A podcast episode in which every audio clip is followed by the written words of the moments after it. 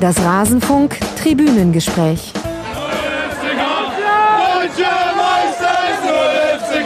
Ja, ich äh, habe gestern auch, als wir so ganz hart gefeiert hatten, habe ich äh, drei Glas Wein getrunken, aber halbe nur. Und äh, ich weiß ja, was auf mich zukommt und dementsprechend verhalte ich mich. Wir haben ein Defizit an, an Durchblick und ja, an Durchblick und. Wer an, hat den? Sie als Aufsichtsrat na, oder?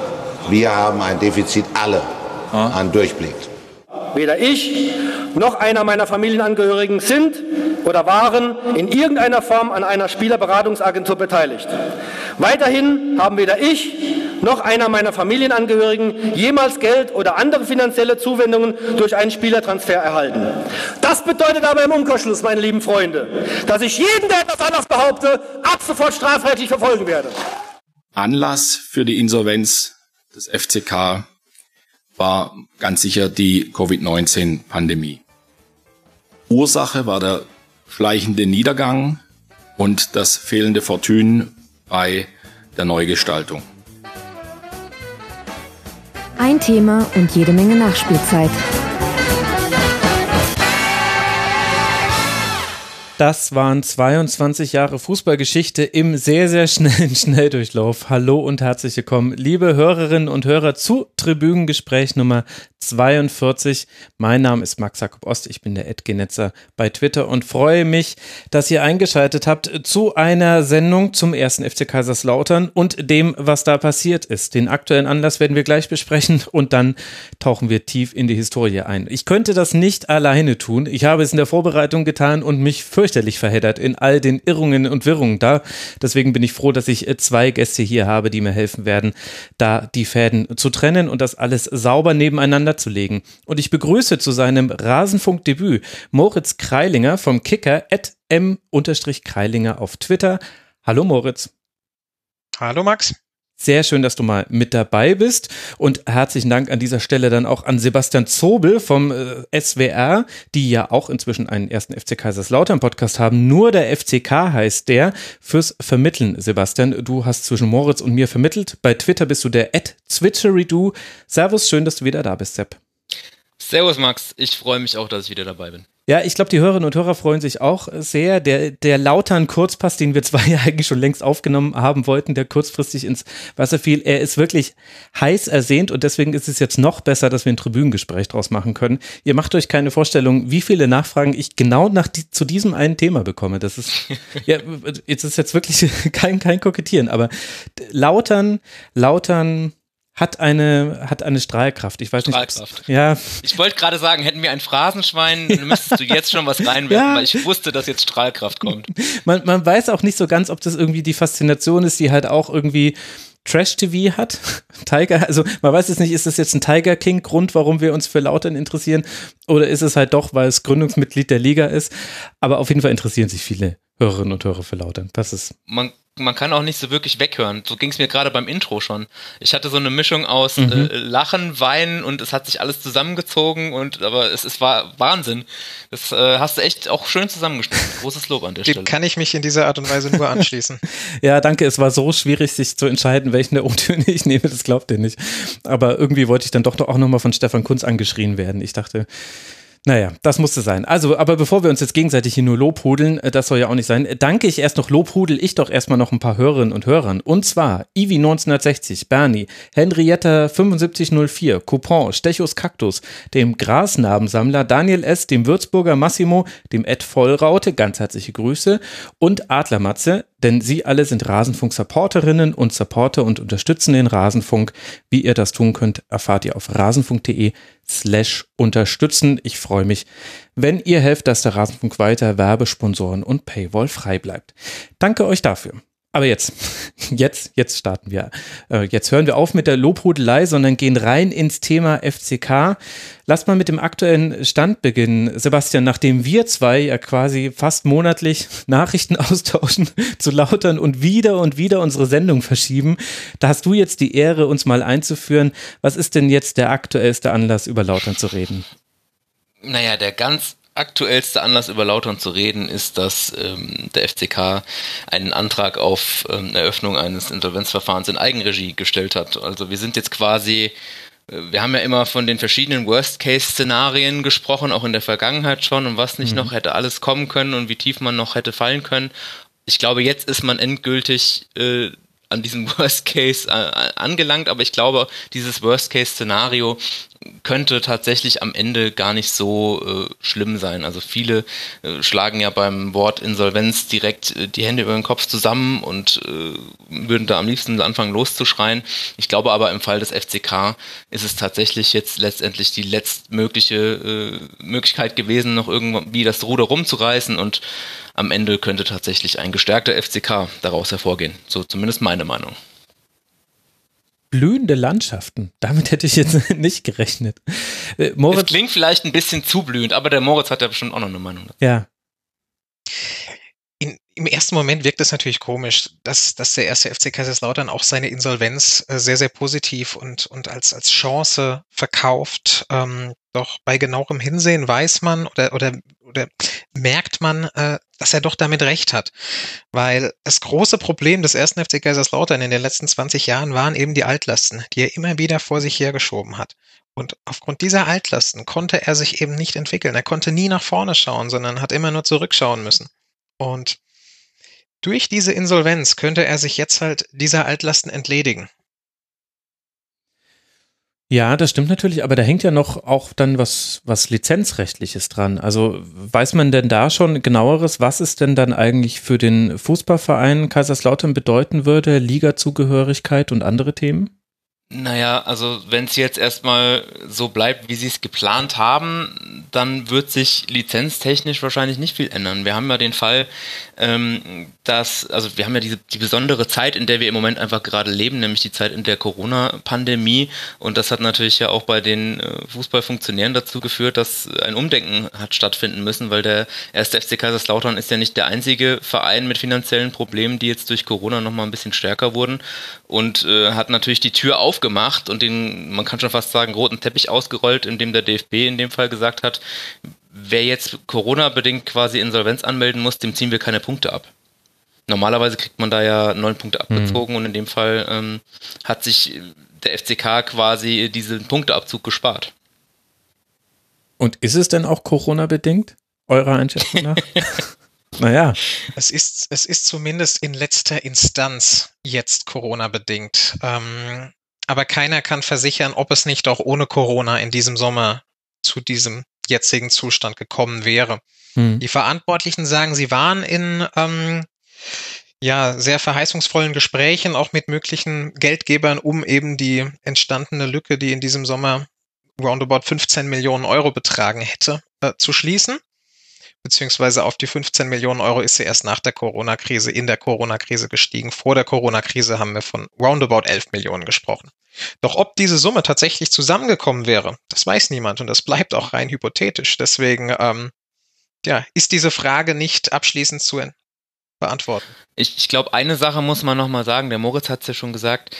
Der F C K hat einfach über Jahre hinweg Diese, diesen Schuldenberg, der mal ein bisschen größer, mal ein bisschen kleiner war, vor sich hergeschoben und hat einfach nie wirklich komplett in, es geschafft, einen, einen Schnitt zu machen und quasi einen Neuanfang wirklich zu starten. Es gab natürlich zig Neuanfänge in der Vereinsführung, es gab äh, neue Spieler, neue Trainer, neue Funktionäre, das war alles da, aber die Schulden waren immer da, und vor allem, was wir ja auch immer wieder besprechen und äh, auch um das nochmal den Hörern klar zu machen, ein ganz entscheidender Faktor ist halt nach wie vor dieses Stadion, ja, der Betzenberg. Die meisten werden es kennen, das Fritz-Walter-Stadion ist ohne Zweifel ein tolles Fußballstadion, auch in der dritten Liga nach wie vor eins der, der schönsten, muss man glaube ich immer noch sagen, in ganz Deutschland, auch wenn es ganz viele tolle Stadien gibt.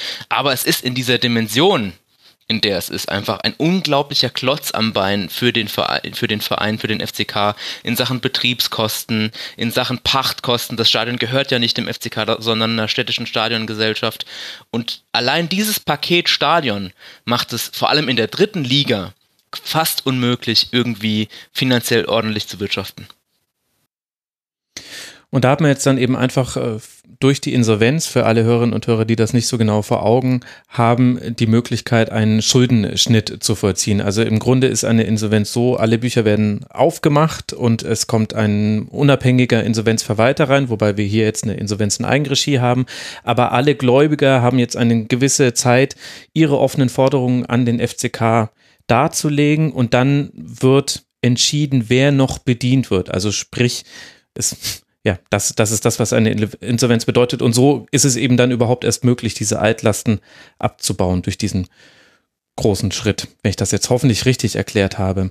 Es gibt ja verschiedene Arten einer Insolvenz. Es ist ja jetzt auch erstmal ja nur der, der Antrag oder der, der, der Anlass, die Eröffnung eines äh, Verfahrens. Es gibt ja die Zahlungsunfähigkeit, die drohende Zahlungsunfähigkeit und die Überschuldung als jeweilige Gründe, eine Insolvenz einzuleiten oder dass sie auch zwangsweise eingeleitet wird. Wie liegen denn da jetzt die Verhältnisse, Moritz, beim ersten F C Kaiserslautern? Es wäre in den kommenden Wochen zur Zahlungsunfähigkeit gekommen. Das heißt, der jetzige Grund der Insolvenzanmeldung ist die eben von dir angesprochene drohende Zahlungsunfähigkeit. Ähm, der erste F C Kaiserslautern hat ja jetzt ein Insolvenzverfahren in Eigenverwaltung ähm, beantragt. Ob dieses Verfahren eröffnet wird, das ist auch noch gar nicht klar. Aber aller Voraussicht nach ist der Stichtag der erste September. Und dann wird das Verfahren eröffnet. Rein theoretisch könnte der Verein sich auch bis zum ersten September noch mit seinen Gläubigern auch außerhalb des Verfahrens einigen. Mhm. Und das ganze Verfahren auch wieder zurückziehen, beziehungsweise den Antrag zurückziehen. Doch ähm, nach allem, was ich auch bisher gehört habe und mit den Experten, mit denen ich gesprochen habe, ist es doch wahrscheinlicher, dass das Verfahren am ersten September erstmal eröffnet wird. Und dann ist es die Aufgabe des äh, ersten F C Kaiserslauterns beziehungsweise des Generalbevollmächtigten, das ist ein Insolvenzrechtler, Doktor, nein, ohne Doktor, Dirk Eichelbaum, den sich der Verein an die Seite geholt hat, ein Insolvenzanwalt. Mhm. Ähm, und gemeinsam mit ihm erarbeitet der F C K jetzt einen Plan. Ein Plan, wie man die Gläubiger zufriedenstellen kann, um es mal ganz grob ähm, zu skizzieren.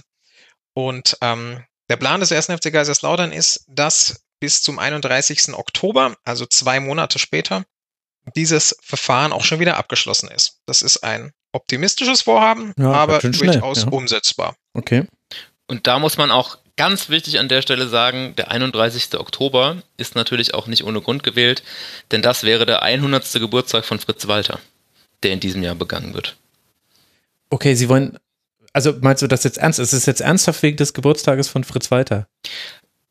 Ich weiß jetzt nicht, ob das ausschließlich deswegen ist, aber es ist natürlich ein sehr, sehr großes Ziel, weil diese hundert Jahre Fritz Walter, das ist natürlich, muss man schon sagen, für Kaiserslautern und für den F C K schon ein großes Ereignis. Es wird dann eine große Fritz-Walter-Gala geben auf dem Betzenberg, da wird dann mal wieder äh, Politik. Wird es die noch geben? Wie zahlt man die denn? Also, also ja, och, sorry, wenn ich jetzt mal so jemand, hier Salz in die Wunden streue, aber das hört sich ein bisschen bizarr an, ehrlich gesagt. Es gab ja schon Fananleihen, vielleicht gibt es dann eine Gala-Anleihe oder so. Nein, aber Spaß beiseite. Das, ich glaube, da wird sich immer jemand finden, weil es, glaube ich, auch nicht nur beim F C K Leute gibt, die viel für Fritz Walter übrig hatten und auch immer noch haben. Und er ja nach wie vor auch eine sehr wichtige Gesch- äh, Figur einfach in ganz Fußball-Deutschland ist. Mhm. Nicht nur für den F C K. Von daher, da wird sich sicher jemand finden, der die belegten Brötchen und den Sekt an dem Tag bezahlt. Vor allem den Sekt. Fritz Walter war ein Sekttrinker. Es hat aber auch tatsächlich noch einen weiteren Grund, warum der einunddreißigste Oktober angepeilt wird. Und zwar ähm, nimmt der D F B, der ja für die dritte Liga, in der der F C K aktuell spielt, zuständig ist, das äh, Zulassungs-, das Lizenzierungsverfahren am einunddreißigsten Oktober wieder auf. Das äh, Lizenzierungsverfahren ist ja normalerweise bis Anfang März, Mitte März abgeschlossen, wo die Lizenzunterlagen eingereicht werden müssen für die kommende Saison. Doch das hat der D F B aufgrund der Corona-Krise mhm. ausgesetzt, um den Vereinen einfach einen Handlungsspielraum zu geben, weil kein Verein hätte dieses Jahr Anfang März eine zuverlässige und seriöse Planung für die kommende Saison abgeben können. Ähm, und dementsprechend haben sie das aber auf den einunddreißigsten Oktober gelegt. Das heißt, an diesem Tag muss der F C K die Zulassungsunterlagen einreichen, äh, sprich, er muss darstellen, wie er die Spielzeit zwanzig zwanzig, zwanzig einundzwanzig bis zum Ende finanziell ja, mhm. durchgeplant hat. Das heißt, bis zu diesem Tag sollte er sich zumindest mal mit den Gläubigern so weit geeinigt haben, dass der Plan steht. Der Plan muss jetzt noch nicht unbedingt zu diesem Tag unterschrieben sein. Aber die Gläubiger müssen ihre Zustimmung gegeben haben und gewissermaßen braucht der Verein bis zu diesem Tag auch zahlungskräftige Geldgeber. Das ist dann doch ein enger Zeitplan. Das ist absolut ein enger Zeitplan, definitiv. Aber sie sind alle total optimistisch. Was, was ich bemerkenswert finde, ich habe jetzt mittlerweile mit einigen Beteiligten gesprochen, Moritz natürlich ja auch. Ähm, Dirk Eichelbaum, den er gerade schon angesprochen hat, das ist dieser, das, wenn man über das Thema Insolvenz spricht, dann begegnet man immer wieder Begrifflichkeiten, die einfach total sperrig sind und die man vielleicht auch erklären muss und wo man sich selber auch erstmal reinarbeiten muss. Also Dirk Eichelbaum, der Generalbevollmächtigte, das ist eben sozusagen die, die Insolvenzkompetenz in der Geschäftsführung. Also das ist ja auch nicht so, dass der F C K das freiwillig gemacht hat, sondern soweit ich weiß, sieht das Insolvenzrecht das auch vor, dass du dir, wenn du diese Kompetenz in dem Bereich nicht hast, dass du sie dir holen musst. Und er ist der berühmte deswegen Insolvenzverwalter, der dann kommt. Genau. Der dann äh, auch quasi ähm, deswegen auch Teil der Geschäftsführung ist. Und ähm, wir dürfen ja, jetzt gerade eine Sache nicht durcheinander bringen. Äh, der Insolvenzverwalter, der ja in dem Fall der Sachwalter ist, äh, genau. der wird vom Gericht bestellt. Der Generalbevollmächtigte, in dem Fall Dirk Eichelbaum, von dem Sepp gerade gesprochen hat, diese Expertise hat sich der F C K dazu geholt. Ah, okay, okay. Genau. Also quasi über, zwei verschiedene Positionen. Okay, ja, danke dir. Und über, da wollte ich nämlich eigentlich drauf raus, also quasi es gibt einmal diesen äh, Generalbevollmächtigten, den Herrn Eichelbaum auf Seiten des F C K und es gibt ähm, den vom Gericht bestellten vorläufigen Sachwalter, also noch kein Insolvenzverwalter, das ist erstmal ein vorläufiger Sachwalter, das ist in dem Fall auch ein, äh, ein Anwalt aus Frankfurt, kommt der glaube ich, Andreas Kleinschmidt, der quasi die Gläubiger vertritt. Ganz vereinfacht gesagt ist der dazu da, zu schauen, dass die Gläubiger da so, so gut wie möglich rauskommen aus dem Ganzen. Und ich habe quasi mit beiden Parteien gesprochen, also einmal mit F C K-Seite, einmal mit Gläubiger-Seite und die sagen beide, dass sie total optimistisch sind, dass das ein einigermaßen gutes Ende nimmt und auch der Gläubigervertreter, sprich der Sachwalter, sagt, er sieht dieses Worst-Case-Szenario, dass der F C K jetzt zerschlagen wird, überhaupt nicht. Okay. Von daher, man hat quasi zwei konträre Seiten eigentlich, die beide aber sich einig sind, dass das gut funktionieren kann. Also das finde ich allein schon mal ganz bemerkenswert. Ich glaube, der ein oder andere Zuhörer wird sich sicherlich gerade fragen, ähm, ja, wo dieser ganze Optimismus auch herkommt. Und wenn er bisher noch nicht äh, die Geschichte in den letzten Wochen, Monaten rund um den F C K verfolgt hat, ähm, ich glaube, muss, muss jetzt hier an dieser Stelle mal gesagt werden, die Verantwortlichen in Kaiserslautern haben in den letzten Wochen und Monaten mit vielen möglichen Investoren Gespräche geführt und haben auch in der letzten Woche nochmal konkrete Offerten, so hat es zumindest der Geschäftsführer Sören Oliver Vogt gesagt, erhalten. Aber alle möglichen Investoren, alle potenziellen Investoren haben zur Voraussetzung für ihr Investment in Kaiserslautern eben gemacht, dass der Schuldenschnitt kommt, weil keiner von denen will in diesen Berg voller Altlasten investieren, was, glaube ich, völlig verständlich ist. Absolut. Das muss man sich ja einfach nur mal selber vorstellen, das sag ich immer. Stell, man, man, man stelle sich vor, man wäre selber Investor und hätte ein paar Millionen zu vergeben und würde irgendwo was investieren wollen, dann würde man ja auch wollen, dass das Geld, was man da investiert, tatsächlich dafür genommen wird, um dann wieder was aufzubauen, um auch, sag ich mal, neue Spieler zu kaufen oder irgendwelche Infrastrukturen zu schaffen oder was auch immer, statt damit irgendwelche alten Finanzlöcher zu stopfen. Ja. Das stimmt natürlich aus Investorensicht, aber wie schätzt ihr denn dieses Vorgehen ein? Also Schuldenschnitt, klar, aber dann ja offenbar als Vorbereitung unter anderem, um eben dann sich wieder frisches Kapital von einem Investor zu holen. Und dann haben wir ja so typische Investordebatten. Und Sebastian, gerade wir haben ja im letzten Kurzpass mit Flavio Becker unter anderem darüber gesprochen. Dann ist wieder unklar, welche Motive haben Investoren? Machen sie es aus reiner Liebe zur Region oder wollen sie dann doch irgendwann Nein. an irgendeiner Stelle irgendeine Rendite sehen? Also ich glaube, die, die, wenn es Wenn es die Leute gegeben hätte, die aus reiner Nächstenliebe den F C K hätten retten können, dann wären die, glaube ich, schon lange da. Also es ja, gibt natürlich ja, immer mal wieder auch Leute, die sich engagieren, die aus der Region kommen. Es gibt so eine regionale Investorengruppe, die auch schon investiert hat. Ähm, aber ich glaube, im Großen und Ganzen investiert so gut wie niemand in den Profifußball, ohne dass er da eine Rendite sehen will oder ohne dass er äh, Spaß daran hat, äh, ich sag mal, sich, sich da zu verwirklichen in dem Profibereich und da ein Wörtchen mitreden will. Also ich glaube, aus reiner Nächstenliebe macht das wirklich keiner. Und seht ihr das, wie bewertet ihr das? Das, also, das ist ja eine rein subjektive Frage dann, ob man das kritisch sieht oder okay findet. Man muss sich halt dessen bewusst sein, dass dieser ganze Insolvenzplan kein Kinderspiel wird. Wir reden von einem Schuldenberg, der sich inzwischen auf über zwanzig Millionen Euro angehäuft hat. Das heißt, da steht der ein oder andere Gläubiger an der Tür und klopft und will sein Geld haben. Ähm, man muss sich nur dessen bewusst werden. Würden die Gläubiger alle Verhandlungen mit dem F C K abbrechen und sagen, wir lassen euch jetzt äh, völlig pleite gehen und in ein Regelinsolvenzverfahren mit der Zerschlagung des Unternehmens, wo es danach den F C K in dieser Form nicht mehr geben würde. Wenn die Gläubiger das machen würden, dann würden sie so gut wie gar kein Geld erhalten, weil relevante ja. Vermögenswerte sind nicht vorhanden. Das heißt, der F C K bietet den Gläubigern jetzt in diesem Planinsolvenzverfahren, reich will er ihnen quasi die Hand reichen, aber diese Hand soll halt auch nicht äh, zu weit offen sein. Dementsprechend aktuell ähm, das, das letzte Angebot, das der F C K nach meinem Wissensstand den Gläubigern gemacht hat, war ein Schuldenschnitt von neunzig Prozent. Das heißt, äh, von diesen, sagen wir jetzt mal zwanzig Millionen, ähm, würden neunzig Prozent äh, ja, wegfallen. Mhm. Aber ich glaube, die Ursprungsfrage war ja, also das, das war natürlich auch wichtig, was der Moritz gesagt hat, die Ursprungsfrage, wie man das persönlich findet, dass quasi der Verein oder der Club nur so weiterleben kann, indem jemand kommt und viel Geld gibt. Das, genau. das wolltest du, glaube ich, wissen. Mhm. Ne? Natürlich muss man das, oder sehe ich das per se auch kritisch, nur du bist jetzt in Kaiserslautern an einem Punkt, wo es nicht mehr anders funktionieren wird. Mhm. Und an dem Punkt sind ja viele andere Vereine auch schon.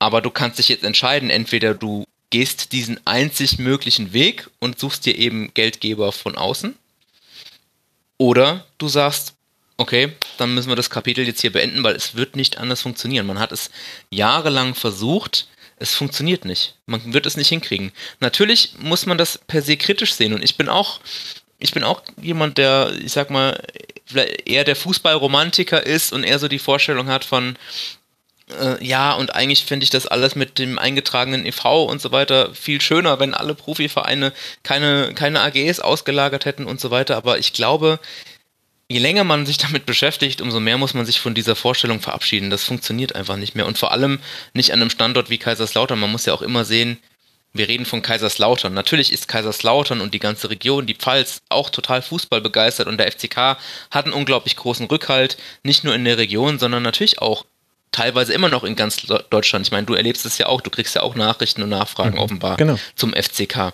Also die Fanbase ist da. Aber ähm, trotzdem muss man sehen, dass Kaiserslautern per se jetzt nicht unbedingt eine Region ist, wo sich die Großinvestoren drum reißen, da Werbung zu machen. Zumal jetzt momentan in der dritten Liga. Ne? Also gut, jetzt darf man Investoren und Sponsoren nicht äh, durcheinander mhm. werfen. Sorry an der Stelle, aber na, also wir reden von einem Standort, der, sage ich mal, im Vergleich zu anderen Großstädten einige Nachteile hat. Ja, das ist natürlich völlig richtig, aber auf der anderen Seite könnte man natürlich auch sagen, naja, wenn Standort und Struktur eines Vereins keinen Profifußball hergeben und man das quasi künstlich pushen muss, was legitim ist, was völlig okay ist, dann ist doch da wieder ein Risiko, dass das erneut schief geht. Also das sieht man ja bei anderen Standorten auch. Da kann man sich zum Beispiel nur mal die Entwicklung von Werder Bremen angucken. Da werden jetzt vielleicht der ein oder andere und die ein oder andere ein bisschen die Augenbraue heben, dass ich da jetzt mit einem Erstligisten komme, zumindest aktuell noch Erstligisten. Aber die hatten ja zum Beispiel ein, ein, ein ähnliches Problem wie Lautern, nur ein bisschen länger gezogen, nämlich wegfallende Champions League-Einnahmen und ausbleibender Erfolg. Und dann ein peu à peu wurden, wurden die Etats immer kleiner und man rutscht quasi in der Tabelle immer weiter hinter Mannschaften zurück, die größere wirtschaftliche Möglichkeiten haben, wie eben Hoffenheim, wie Rasenballsport Leipzig, wie Wolfsburg-Leverkusen ja sowieso. Also sprich, der Platz wird halt enger für diese Bundesliga-Standorte, die dann eben aus ihrer Region auch keine zusätzliche Kapitalkraft schöpfen können. Also Werder hat bei seinen letzten Sponsoring-Abschlüssen und auch im Stadion, da gibt es nicht mehr wahnsinnig viel Potenzial nach oben, um noch mehr Geld zu bekommen. Das, vielleicht ist das halt einfach die Mo- Entwicklung des modernen Fußballs, so ätzend man sie auch finden kann. Und muss man dann wirklich auf Teufel komm raus, ha, geiles Wort, sorry, dann irgendwie versuchen, dann trotzdem da mitzuspielen. Also ich kann es natürlich verstehen, aber das Risiko zu scheitern ist doch dann genauso groß wie vorher, nur halt ohne die Schulden. Also man fängt halt, man fängt halt nicht bei minus zehn an oder bei minus zwanzig, sondern man startet wenigstens bei null. Aber das kann sich ja dann auch wieder ganz schnell auftürmen. Das Risiko, solange der Verein in der dritten Liga ist, da bin ich ganz bei dir, das ist auf jeden Fall so hoch. Aber dass der F C K in den letzten Jahren in der zweiten Liga immer mehr auf den Ast, absteigenden Ast gekommen ist und nicht kostendeckend arbeiten konnte, das lag mhm. in erster Linie an zwei Punkten. Das lag zum einen an den Altlasten, die man vor sich hergeschoben hat und die man immer wieder irgendwo bedienen musste, und zum anderen an der Stadionproblematik. Mhm. Weil bis heute, also wir, wir reden jetzt inzwischen über siebzehn Jahre, zweitausenddrei ist der Vertrag äh, für das Stadion, der Pachtvertrag, abgeschlossen worden. Er wurde immer mal wieder modifiziert, aber es gibt letztlich bis heute keine zufriedenstellende Lösung für alle Beteiligten. Mhm. Und genau diese beiden Probleme, Stadion und Altlasten, haben dafür gesorgt, dass der F C K in der, in der zweiten Bundesliga nicht kostendeckend arbeiten kann. Mhm. Würde dem F C K beispielsweise gesetzt der Fall, der Schuldenschnitt klappt, der ein oder andere Investor steigt ein und gibt dem Club gewissermaßen eine Anschubfinanzierung und äh, die sportlichen Entscheidungen sind richtig und der Verein steigt wieder in die zweite Liga auf, könnte der Verein dann ohne die Altlasten auch in der zweiten Liga kostendeckend arbeiten. Okay, mhm. Ja, guter Punkt. Ich glaube, ein Punkt, den man auch noch ansprechen muss, ist, die Frage ist absolut berechtigt, ob es auf Teufel komm raus, wie du ja schon so schön gesagt hast, sein muss, dass man diesen Profifußball da durchboxt. Das gilt ja nicht nur für Kaiserslautern, sondern auch für andere Standorte. Ich glaube aber, wir reden hier auch von einem generellen Problem im Profifußball, was, glaube ich, auch durch die Corona-Krise jetzt nochmal deutlich geworden ist. Ich glaube, unglaublich viele Vereine arbeiten so hart auf Kante genäht mhm. mit ihrem Budget, weil sie einfach... Es, es geht um unglaublich hohe Summen. Die Spieler verdienen natürlich unglaublich viel Geld, ist alles klar, es kostet alles Millionen von Euros, aber dies, das, das ist alles so hart auf Kante genäht, eben wegen dieses krassen Wettbewerbs. Ja, das stimmt, weil es alle so machen, muss ich auch auf Kante weil, nähen. Genau, weil es alle so machen, und deswegen hast du ja gesehen, dass selbst Vereine, wo du, wo du dachtest, ach, das hätte ich mir jetzt nicht vorstellen können, dass die Probleme kriegen durch Corona, dass selbst die gesagt haben, puh, Leute, wenn jetzt nicht bald wieder Fußball mhm. gespielt wird, könnte es eng werden. Bis auf die äh, vier, die da so sich solidarisch gezeigt haben und dann auch noch äh, was gespendet haben. Aber das ist, glaube ich, einfach ein generelles Problem. Ja, dieser, dieser Wettlauf, dieser Wettbewerb im Profifußball ist natürlich auch bedingt durch Player, die dann da in diesen Markt gestoßen sind, die vorher nicht da waren, ähm, wo, wo jemand Geld in die Hand genommen hat.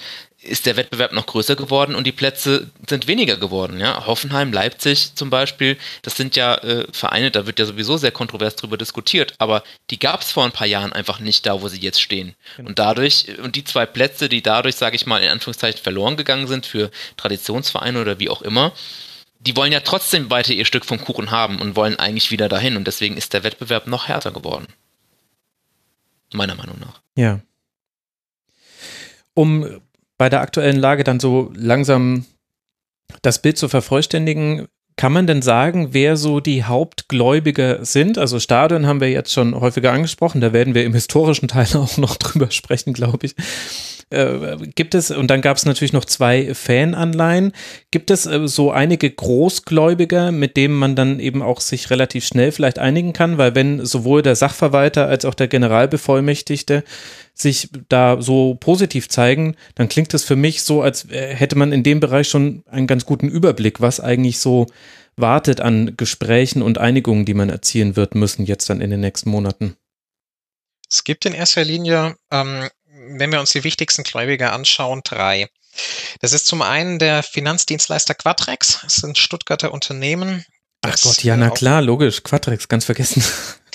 Das äh, auch in äh, diverse andere, ähm, ja, diversen anderen Zweitligisten äh, schon Geld geliehen Grüße hat. Grüße nach Stuttgart, Grüße an die alte Fasserei, Grüße an Benny Hoffmann, ha- großartige Recherche. Ha- Grüße auch nach Heidenheim, genau, Heidenheim. Grüße an die Stuttgarter Kickers. Äh, an Quattrex wendet man sich eigentlich erst dann, äh, wenn man sonst nicht mehr weiß, wohin man sich wenden soll.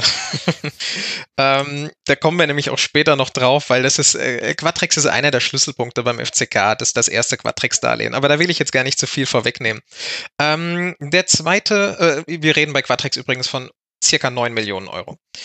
Der zweite große Gläubiger ist der Luxemburger Flavio Becker, der ja letztes Jahr lang im Gespräch war als potenzieller Investor, sich aber letztlich nur zu einem Darlehen hat hinreißen lassen von zwei Komma sechs Millionen Euro, die mhm. jetzt in der Insolvenzmasse hängen. Die Bürgschaft war?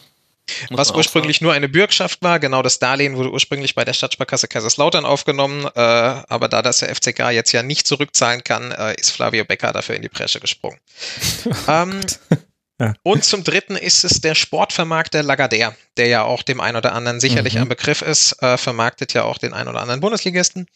Ähm, bei Lagardère ist es auch, sind es auch nochmal knapp zwei Millionen Euro. Wir müssen aber hier jetzt unterscheiden, und zwar... Ähm, wir, wir müssen gerade Lagardère von den anderen beiden trennen, weil Lagardère ähm, ja auch noch auf andere Art und Weise als Vermarkter mit dem F C K sein Geld verdient und das gerne auch in der Zukunft weiter machen würde. Lagardère erkennt das Potenzial, was vorhanden ist und äh, was auch in Kaiserslautern möglich wäre nach diesem Schuldenschnitt. Deswegen äh, glaube ich, dass eine Einigung mit Lagardère relativ schnell und auch unkompliziert, also den Umständen entsprechend unkompliziert möglich wäre.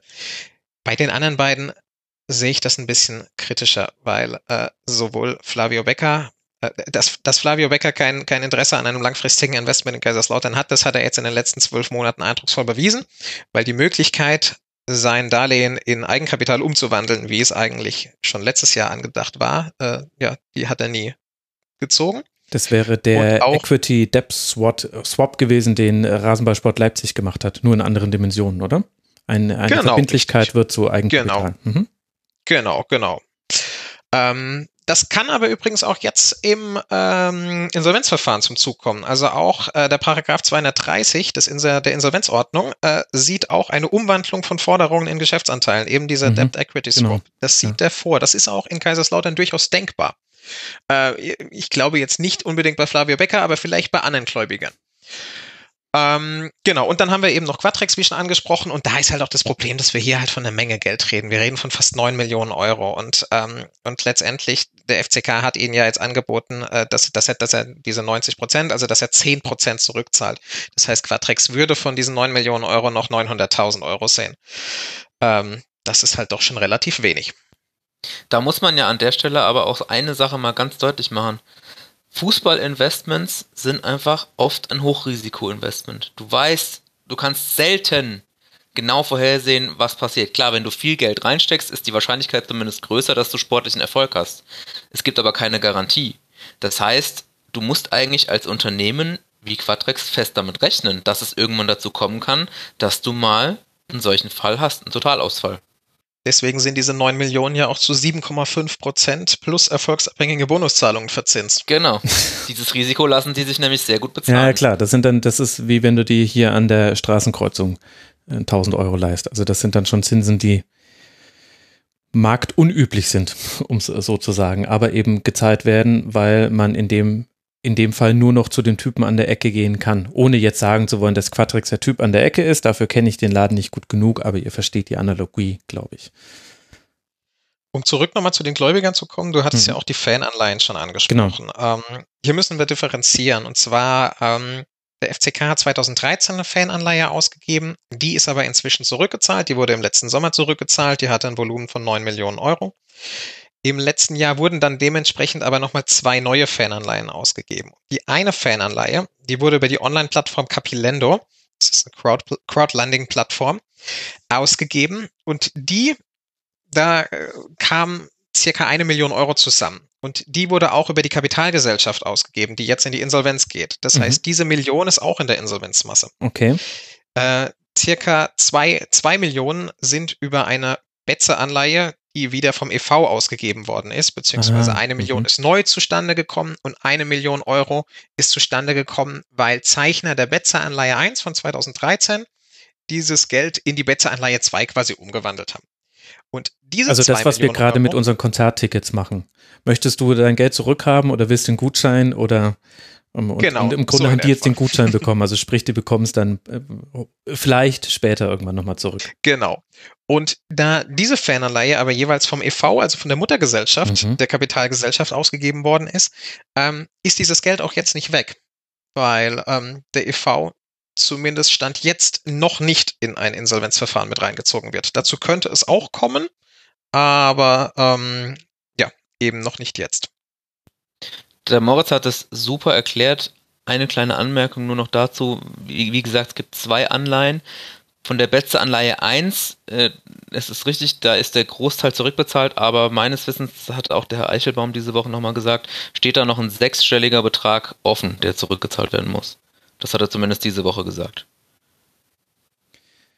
Also Leute, ich habe mir selten in den ersten dreißig Minuten eines Tribünengesprächs so viele Notizen gemacht wie in diesem Gespräch. Das ist echt. Und wir sind ja noch nicht mal bei den zwanzig Millionen rausgekommen, aber ich äh, vermute, da sind wir jetzt dann bei kleineren Beträgen, die dann vernachlässigbar sind. Aber allein diese Gemengelage zeigt ja schon einiges, was sich da aufgestaut hat. Und gleichzeitig ja solche Themen wie eben, ist der e V betroffen oder nicht, sehr wahrscheinlich nur die K G A A, aber es würde mich jetzt auch nicht komplett wundern, wenn man irgendwie dann äh, rausfindet, ah Moment, zum, zum Moment der Ausgliederung, die war ja dann zwanzig siebzehn, zwanzig achtzehn, also zwanzig achtzehn war die Ausgliederung, ja. Wenn ich zwanzig achtzehn, genau. Genau. Sollte man irgendwie nachweisen können, dass in, in dem in diesem Stadium man schon ähnlich nah an einer Insolvenz stand, dann könnte, wenn nur einer von diesen großen Gläubigern sagt, nee, also mit mir auf gar keinen Fall, hier Flavio Becker zum Beispiel, ich hatte ganz große Pläne mit euch und, äh, und ihr habt meine, meine Pläne so durchkreuzt, da kann's, also ich habe da nur ein Laienverständnis, aber da kann man schon auch nochmal mit dem Insolvenzrecht das ganz schön, also da könnte man ganz schön reingrätschen, da könnte noch, könnte noch mehr drohen. Du meinst eine Insolvenzverschleppung? Ich will es nicht im Mund nehmen, weil das ist, äh, ich will mich jetzt nicht justiziabel machen. Deswegen nochmal der Hinweis, ich bin ein Laie, ich ja. äh, no sé nada. Dazu, dazu kann ich aber sagen, äh, zumindest das kann ich sagen, dass der Sachwalter diese Woche bei uns im Interview gesagt hat, dass er das zumindest prüfen wird. Er ist verpflichtet mhm. dazu, das zu Klar, prüfen. Klar, muss er, genau. Er muss es prüfen, von daher wird es auch geprüft und dann wird sich ja zeigen, was dabei rauskommt. Oh ja. Und welche Ausmaße, welche Ausmaße dieses ganze Verfahren letztlich annehmen wird, das, das hängt dann tatsächlich auch zum Beispiel wieder von Quattrex ab, hm. weil du hast ja eben die Ausgliederung schon angesprochen und für alle Verbindlichkeiten, die vor der Ausgliederung quasi noch vom e V ähm, angesammelt worden sind, die dann in die Kapitalgesellschaft übertragen worden sind, da haftet der e V auch in den ersten fünf Jahren noch. Und da die Ausgliederung ja erst zwei Jahre her ist, heißt es, der e V haftet noch drei Jahre. Oh, ja. Das heißt, rein theoretisch, wenn Quattrex äh, jetzt erkennt, beziehungsweise das haben sie schon erkannt, dass sie ihr Geld bei der Kapitalgesellschaft nicht holen können, könnten sie es beim e V einfordern. Ähm, Das würde dann, ähm, das nennt sich im, im Insolvenzrecht, glaube ich, ein Durchgriffsrecht, ein Durchgriffsrecht ja, genau. auf den e V. Ähm, und damit könnte Quattrex äh, und nicht nur Quattrex, auch andere, äh, auch zum Beispiel die Stadt Kaiserslautern, obwohl die das sicherlich nicht tun werden, den Verein in die Insolvenz reinziehen. Ähm, ob sie das letztlich tun werden, weiß ich nicht, weil auch im e V ist nicht mehr zu holen. Oh Gott. Die Stadt Kaiserslautern haben wir ja jetzt, die muss man auch mal noch erwähnen, weil die haben wir jetzt an der Stelle noch gar nicht erwähnt. Die Stadt Kaiserslautern ist natürlich auch eine Gläubigerin, weil natürlich die Stadt Kaiserslautern seit Jahren dem F C K entweder die Pacht fürs Stadion äh, stundet oder es gab auch mal eine Zeit, da wurden sogenannte Besserungsscheine ausgegeben und der F C K hat quasi gelobt, wenn es irgendwann wieder besser ist, zahlen wir das alles nach. Also für die Stadt Kaiserslautern ist das ein ganz, ganz dickes Minusgeschäft, seitdem die dieses Stadion übernommen haben und deswegen wollen die natürlich nichts lieben. Lieber, als dass jetzt irgendwann ein Investor kommt und sagt, hey, was wollt ihr haben? Ich kaufe euch dieses Stadion ab. Und die Stadt will wirklich nichts lieber als dieses, als dieses Stadion loswerden, weil sie, und das versteht man, muss man natürlich auch verstehen, sagt, es kann nicht Aufgabe einer Stadt sein, den Spielbetrieb eines Profivereins zu sichern. Natürlich muss sie unterstützen, aber äh, auch da nochmal als Background, ich glaube, das haben wir auch in, in unserem Kurzpass damals relativ ausführlich besprochen. Kaiserslautern ist ja eine der am, ho- am höchsten verschuldeten Städte Deutschlands, auch oft wirklich ganz oben im Top-Ranking dabei. Und äh, die hat einfach kein Geld und schon gar nicht, um es irgendwie in den F C K oder in das Stadion zu stecken. Hat man das jetzt mit einigen Jahren Entfernung dann auch äh, gemerkt bei der Stadt Lautern, dass da vielleicht nicht jede Entscheidung in der Vergangenheit richtig war, was jetzt uns ein bisschen die goldene Brücke bauen soll, genau auf diese Vergangenheit zu blicken. Ich glaube, den aktuellen Stand haben wir ganz gut umrissen. Ich schwanke auch schon wieder zwischen das Optimismus und Pessimismus und ich bin mir ziemlich sicher, da wird es noch Folgesendungen zu geben, das ist jetzt schon wieder klar. Ich bin sehr gespannt, was da bis zum einunddreißigsten zehnten zweitausendzwanzig passiert. Die Frage, die ich mir aber stelle und die bestimmt auch viele Hörerinnen und Hörer interessiert, jetzt haben wir quasi das aktuelle Schlamassel beschrieben. Es haben ja ganz viele verschiedene Entscheidungen dahin geführt. Moritz, wo würdest du denn sagen, könnten wir jetzt ansetzen, um mal die Chronologie der Ereignisse ein bisschen aufzuarbeiten? Where did it all go wrong? Oder wo ging die erste, die erste nennenswert wichtige Entscheidung für den ersten F C K schief? Ich glaube, jeder Fußballfan hat in Deutschland noch die Bilder im Kopf, wie, wie Otto Rehhagel neunzehnhundertachtundneunzig in seinem, in seinem rot-schwarzen Trainingsanzug über den Rasen rennt, schon am ersten Spieltag nach dem Sieg gegen, gegen Bayern München, damals nach dem Aufstieg und am Ende ja sensationell die deutsche Meisterschaft geholt hat, was ja, was ja bis heute einmalig ist, dass ein Aufsteiger den, den Titel geholt hat. Und ähm, ich, ja, ich glaube, in dem Jahr kann man jetzt nicht sagen, das hat dann, man hat was falsch gemacht, weil man ist aufgestiegen und ist deutscher Meister geworden. Und auch die neunziger waren ja zuvor recht erfolgreich mit, mit dem D F B-Pokaltitel neunzehnhundertneunzig und neunzehnhundertsechsundneunzig, der deutschen Meisterschaft neunzehnhunderteinundneunzig und dann eben die Krönung mit, mit, äh, mit dem Durchmarsch von der zweiten Liga an die Bundesligaspitze neunzehnhundertachtundneunzig. Doch in der Folge dessen, auf dem Höhepunkt, da hat man gewissermaßen die Bodenhaftung verloren. Ähm, Atze Friedrich, der damalige Vereinsboss, äh, hat mal in einem Interview gesagt, wir wollen dauerhaft auf Augenhöhe mit dem F C Bayern sein. Ah, immer gefährlich, äh, glaube, wenn das jemand sagt. Ich glaube, das bringt äh, den, äh, doch man muss es tatsächlich als Größenwahn betiteln, das bringt den Größenwahn, der in Kaiserslautern eingetreten ist, doch recht auf den Punkt. Und infolgedessen, ähm, der prominenteste Name ist ja immer der französische Weltmeister Juri Tschorkaeff, der auch gerne als Beispiel äh, bei solchen Gesprächen herangezogen wird. Es wurden Millionen ausgegeben für Gehälter, für Transfersummen und ähm, ja, auch mal die ein oder andere Million für einen Berater. Und das auch nicht ganz immer äh, gesetzeskonform. Ich glaube, bei dem Namen Juri Tschorkaeff stellen sich manchen Gerichtsmitarbeitern in Kaiserslautern noch heute die Nackenhaare. Weil der hat wirklich die Gerichte und ich glaube vor allem auch das Arbeitsgericht in Kaiserslautern sehr lange beschäftigt. Und er hat ja auch danach, ich glaube, nie wieder einen guten Satz über seine Zeit in Kaiserslautern verloren, wenn ich das recht in Erinnerung habe.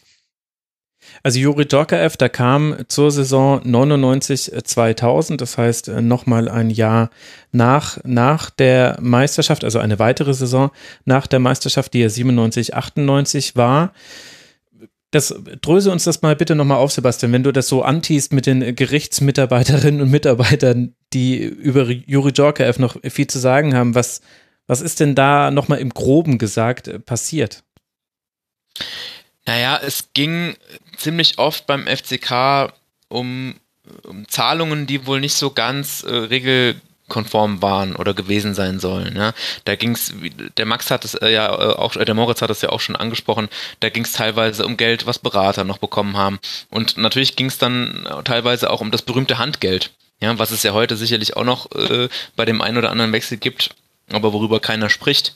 Und ähm, was dann teilweise auch nicht versteuert wurde und ja, das also quasi Zahlungen, die nicht transparent waren. So kann man es, denke ich, am besten zusammenfassen. Oder was würdest du sagen, Moritz?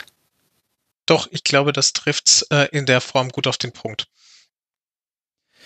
Okay, also um das mal so ein bisschen zu illustrieren, für diejenigen, die jetzt die Vereinsgeschichte vom F C K nicht so deutlich vor Augen haben. Also man wird Meister als Aufsteiger, siebenundneunzig achtundneunzig, ich lese einfach mal ein paar Namen vor, weil da, also jedem Kind der neunziger blüht da das Herz auf.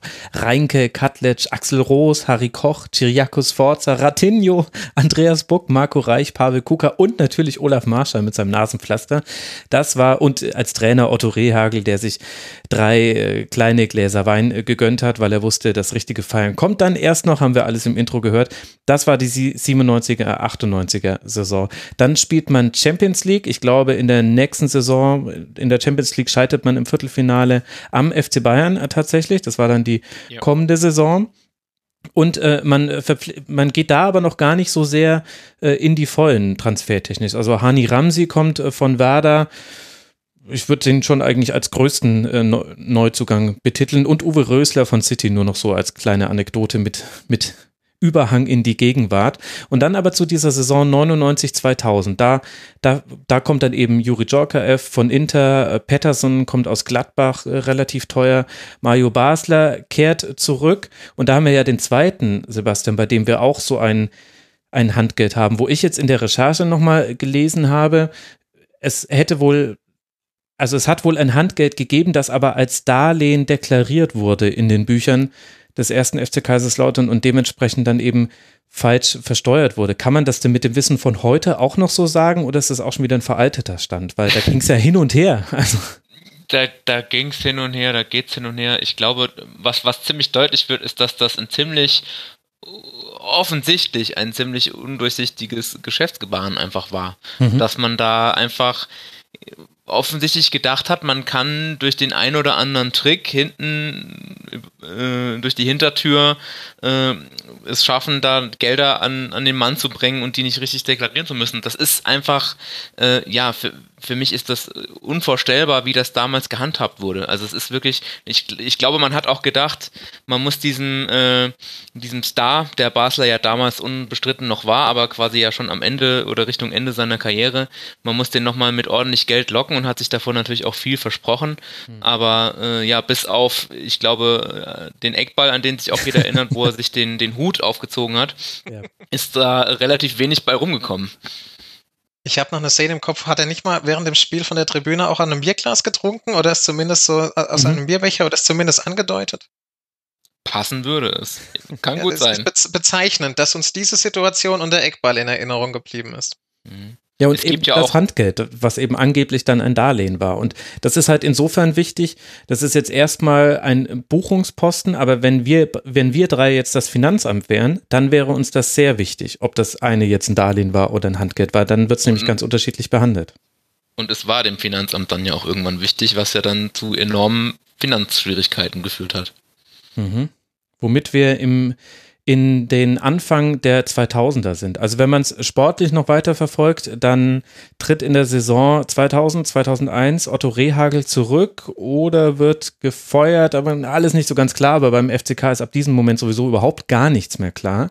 Immerhin führt dann Andreas Brehme Lauter noch ins Halbfinale des UEFA Cups, da sind auch nochmal Erinnerungen bei mir äh, groß geworden, äh, dieses eins zu fünf und eins zu vier gegen Deportivo Alavés. Also dann habe ich mich wieder dran erinnert, aber das war, dass das alles auch zwanzig Jahre schon her ist, unglaublich. Also das war dann die Saison zweitausend, zweitausendeins und im Grunde Anfang der zweitausender, Moritz, da kommt ja jetzt dann so langsam alles hoch, also auch äh, angehängt auch durchaus auch an, dem, an der einen oder anderen Personalie, also wir haben Doktor Robert Wischemann im Intro gehört mit seinem legendären Doppelpass-Auftritt, in dessen Folge er zurückgetreten ist, nachdem er im Doppelpass noch angekündigt hatte, übrigens, wir haben im September einen neuen Vorstandsvorsitzenden und da wusste noch keiner was davon, Atze Friedrich haben wir schon angesprochen oder Jürgen Friedrich, Atze ist ja sein Spitzname. Und da setzt jetzt quasi eine Personalrochade ein, wo Altgediente abgelöst werden und die Neuen, die nachkommen, die entdecken, vereinfacht gesagt, Leichen im Keller. Kann man das so zusammenfassen? Ja, mit Leichen im Keller, das trifft es, glaube ich, ganz gut. Ich habe jetzt auch gerade in der Zwischenzeit, wo ihr gesprochen habt, nochmal kurz zu dem Fall Joker F recherchiert. Und zwar, äh, das ist ja jetzt genau, sind ja genau diese Leichen im Keller, die der, mhm. äh, die, die folgende Vereinsführung äh, der Schweizer René Jägi, der dann in den Vorstand gekommen ist, der diese Leichen eben gefunden hat. Und zwar versteuerte Joker F, der von neunzehnhundertneunundneunzig bis zweitausendzwei ja in der Pfalz gespielt hat, fünf Komma zwei Millionen Mark. Ähm, der F C K hat aber elf Komma acht Millionen Mark überwiesen an eine Beratungs- und Controlling-Firma in der Schweiz. Äh, da ging es dann noch um Persönlichkeitsrechte, auch noch um seinen Wechsel zu Inter Mailand. Auch ein Rentenmodell hat eine Rolle gespielt. Und äh, ja, den Ermittlern hat dann aber lange auch, haben lange auch die Belege gefehlt, wo das Geld jetzt genau hin ist. Aber ich glaube, das, das bringt nochmal auf den Punkt, wie undurchsichtig dieses ganze Konstrukt gewesen ist. Hm. Und ähm, dementsprechend, als ähm, René Jägi den Verein im äh, Ende zweitausendzwei, Ende zweitausendzwei ist er ja als Generalbevollmächtigter auch zuerst gekommen und danach in den, in den Vorstand aufgerückt, als Jürgen Friedrich dann gegangen ist. Der F C K hat in dem Jahr äh, ein Minus von fast zehn Millionen Euro gemacht. Also allein äh, auf, auf dieser wirtschaftlichen Ebene gab es schon mal große Probleme. Dazu kam das W M-Stadion, mhm. das immer teurer geworden ist, dass sich der F C K nicht mehr leisten konnte, den Ausbau. Ich kann gerade noch mal ganz kurz die Zahlen dazu raussuchen. Einen Moment. Ähm, genau, die veranschlagte Summe für die W M-Arena von zweitausendsechs waren eigentlich achtundvierzig Millionen Euro für den Ausbau. Mhm. Äh, letztlich hat es über siebzig Millionen Euro gekostet. Und ähm, ja. diese Finanzierung war auch lange unklar, mhm. wer das Ganze bezahlt. Ähm, Und letztlich kam dann eben auch noch dazu, dass das Finanzamt sich dann in Kaiserslautern gemeldet hat und rund um die Thematik Juri Tschorkaev und alle weiteren eine Steuernachzahlung in Höhe von circa dreizehn Millionen Euro verlangt hat. Die konnte der F C K zunächst nicht bezahlen und hat dann auch äh, hat verhandelt. Ähm, es wurden dann letztlich äh, acht Komma neun Millionen Euro, die René Jägi, der ähm, dem Finanzamt, äh, ja, man muss es tatsächlich sagen, in Windeseile überwiesen hat.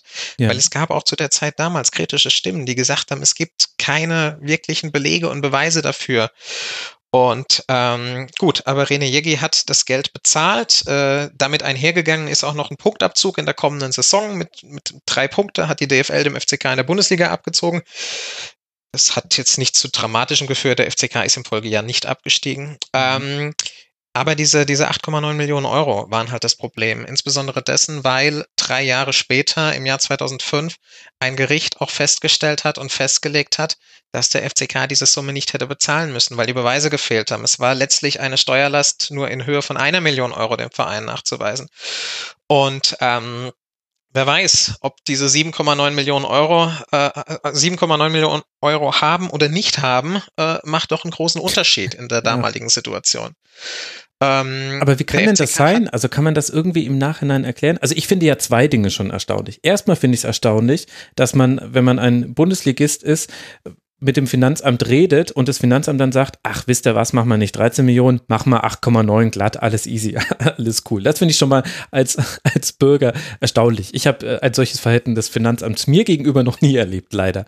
Und, und dann finde ich aber auch erstaunlich, dass man dann tatsächlich eine so hohe Summe dann auf einen Schlag auch zahlt. Ich hätte gedacht, wenn man eh schon in so guten Gesprächen mit dem Finanzamt ist, kann man ja vielleicht sogar noch raushandeln. Kommt zwei Millionen hier, zwei Millionen da und in drei Jahren haben wir es dann alles hinbekommen. Und absolut fassungslos macht mich dann, dass dann im Nachhinein her- herauskommt, nee, ihr hättet das nicht zahlen müssen, weil eure Buchführung war so schlecht, ich überspitze jetzt und polemisiere, dass nicht mal das Finanzamt euch das hätte nachweisen können. Das, das ergibt, das ist doch schon so eine Sache, die ergibt doch vorne und hinten keinen Sinn. Durchaus. Ja, wie so, wie so vieles. Es macht gewissermaßen auch wieder sprachlos. Aber wo, ja auch wo muss man da mit dem Finger hinzeigen? Also kann man das, also René Jägi ist natürlich, das ist der Name, der damit verbunden wird. Und da, da hängt natürlich auch noch ein, ein persönliches Schicksal hinten dran. Aber er hat das ja nicht alleine gemacht, sondern er hat sich ja noch mit PricewaterhouseCoopers noch eine Wirtschaftsprüfungsagentur mit ins Boot geholt.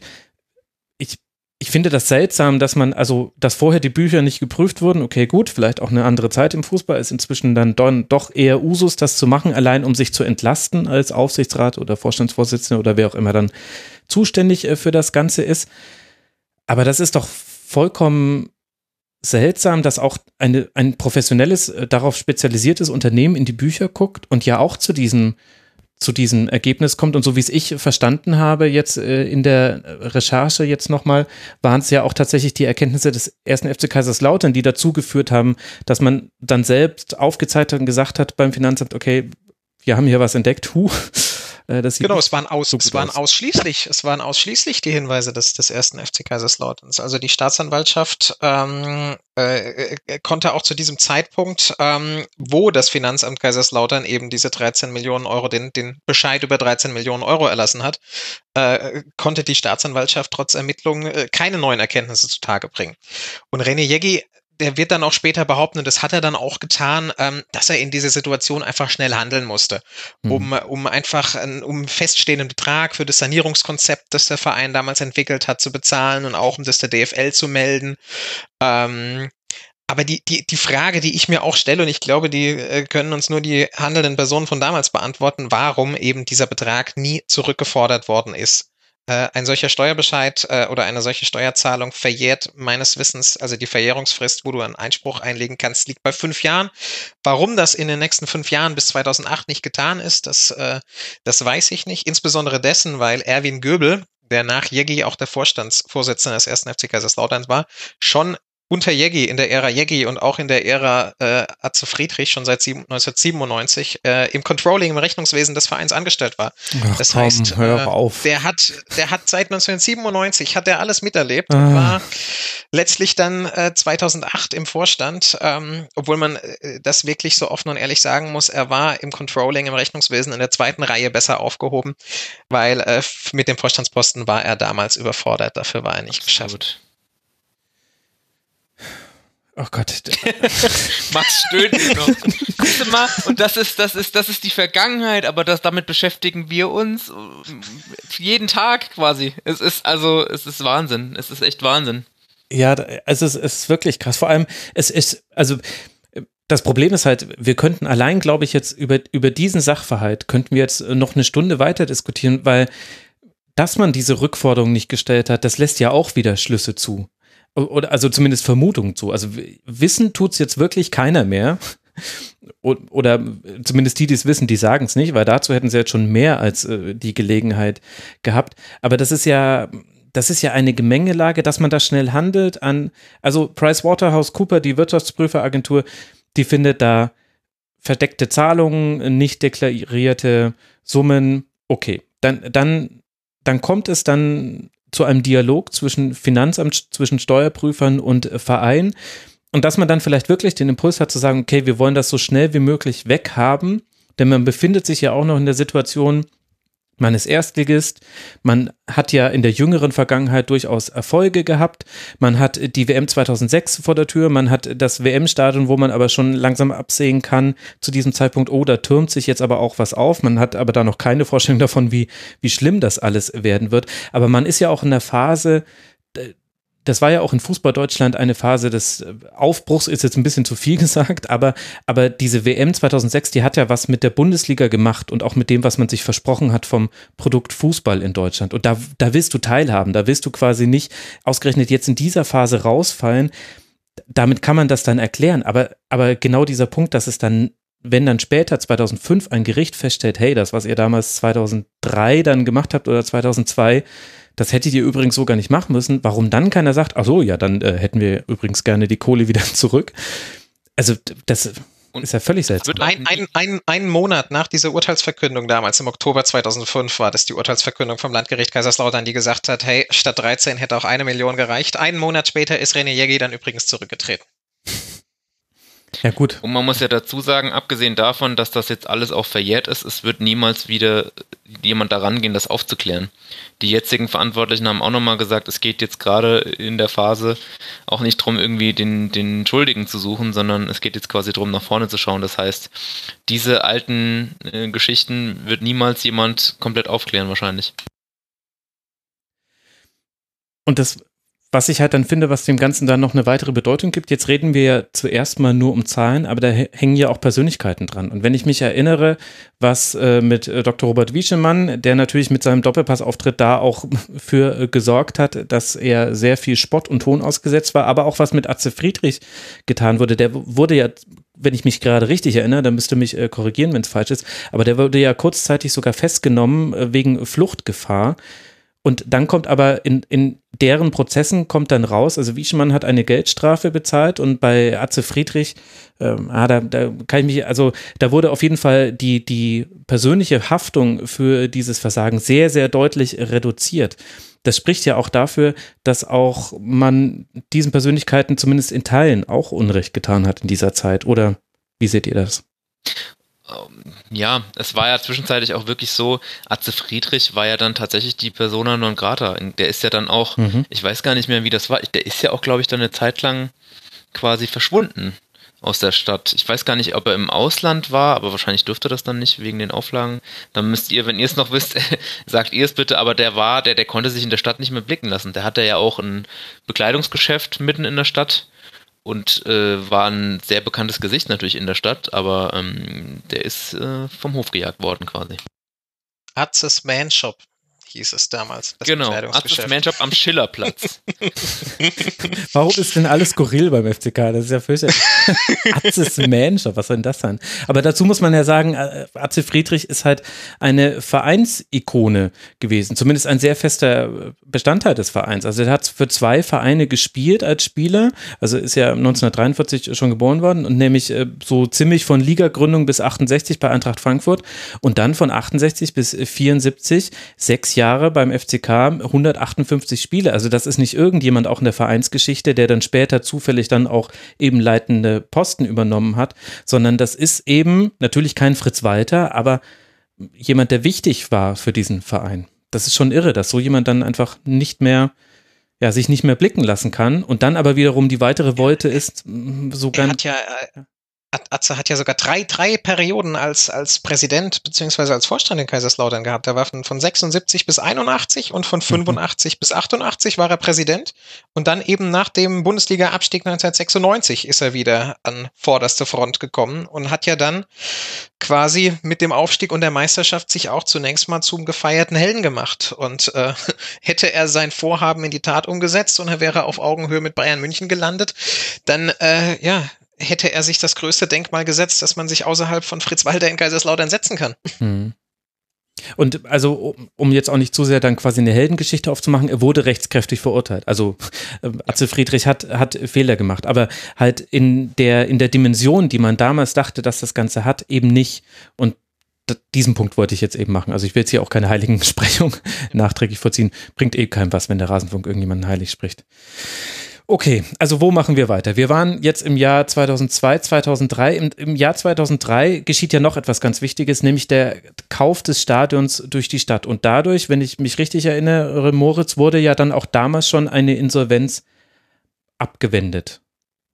Genau. Also in der Kombination mit dieser Steuernachzahlung in Höhe von acht Komma neun Millionen Euro und eben der ausufernden Kosten für das W M-Stadion äh, war klar, dass der F C K damals mit circa vierzig Millionen Euro verschuldet ähm, in dieser Form nicht überleben würde. Und ähm, das wäre auch damals anders ausgegangen, weil äh, das, dieses Planinsolvenzverfahren, was der F C K jetzt im Jahr zweitausendzwanzig anstrebt, sowas hat die Insolvenzordnung damals noch nicht vorgesehen. Das heißt, eine Fortführung eines Unternehmens nach einer Insolvenz, die war eigentlich nicht angedacht. Das heißt, ähm, den F C K hätte es in dieser Form nicht mehr gegeben. Doch letztlich äh, ist die Stadt, das Land, die Politik so gesehen in die Bresche gesprungen. Es wurde, äh, das Stadion wurde vom F- wurde dem F C K abgekauft ähm, für ca. sechsundsechzig Millionen Euro.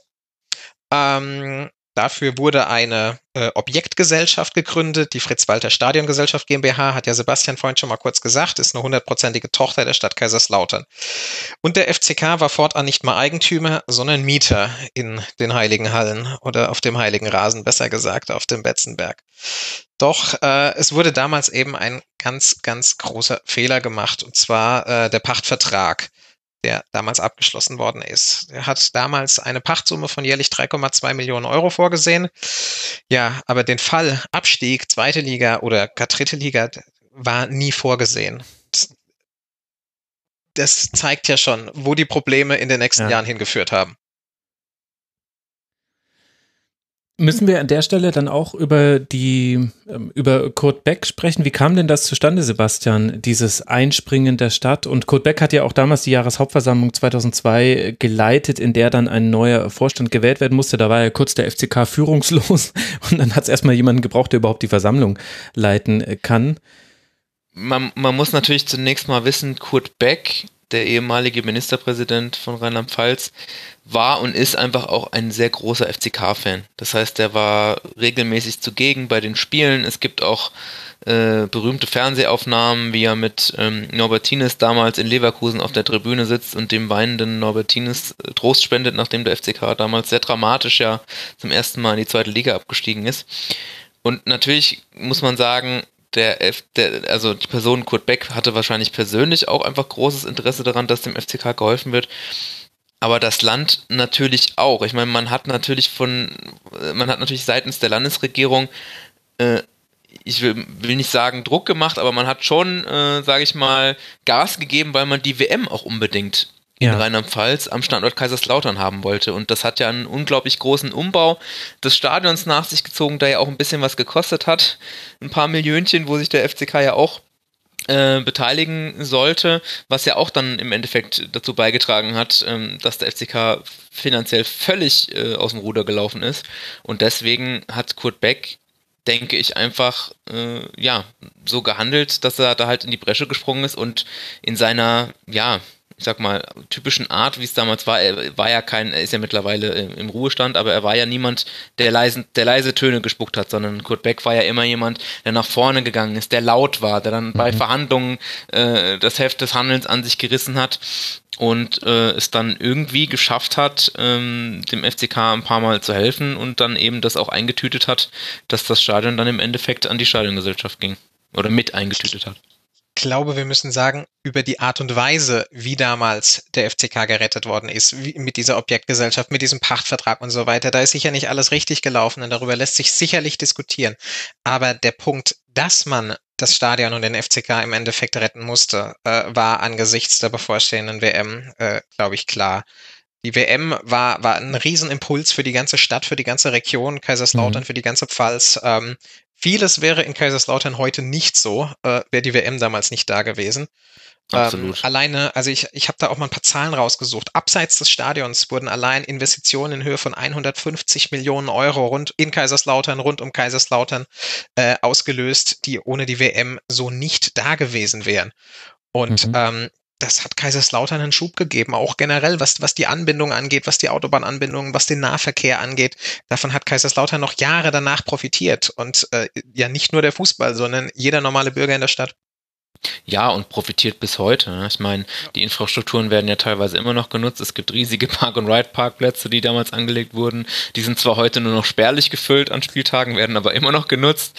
Wie, wie es Moritz auch schon gesagt hat, die ganze Infrastruktur auch in der Stadt, das Erscheinungsbild der Stadt, wenn du zum Beispiel von der Autobahn runterfährst und fährst in die Stadt rein, hat sich ganz, ganz entscheidend äh, zum Positiven damals auch einfach äh, verändert, weil halt die Stadt sich einfach rausgeputzt hat für die W M. Und man muss auch sagen, die Leute, die, die, die diese W M-Zeit in Lautern damals mitbekommen haben, ich glaube, da gibt es wenig Leute, die sagen, sie wollen diese Zeit missen, weil ich habe das auch noch sehr, sehr gut in Erinnerung. Ich war damals noch sehr jung, wie wir alle drei, würde ich behaupten. Naja, also vor allem ihr beiden. Das, das, das war einfach, naja komm, so viel älter bist du ja auch nicht, aber das, das war einfach eine unglaublich schöne Zeit. Das, aber das war wahrscheinlich überall in Deutschland so. Es war einfach eine tolle Stimmung, aber auch gerade in Kaiserslautern, das lag natürlich auch dran, wer dann da alles da war an Gastmannschaften, ähm, von Australien bis hast du nicht gesehen, die waren alle super drauf und diese Zeit will keiner missen, nur dieser Rattenschwanz, der da dran hängt bis heute, holt den F C K und, immer und wieder ein. Und gerade diese örtlichen Gegebenheiten in Kaiserslautern waren ja auch, waren ja auch der Punkt, den, den viele Fans aus der ganzen Welt, also Australien hast du gerade angesprochen, Trinidad und Tobago war da, Paraguay war da.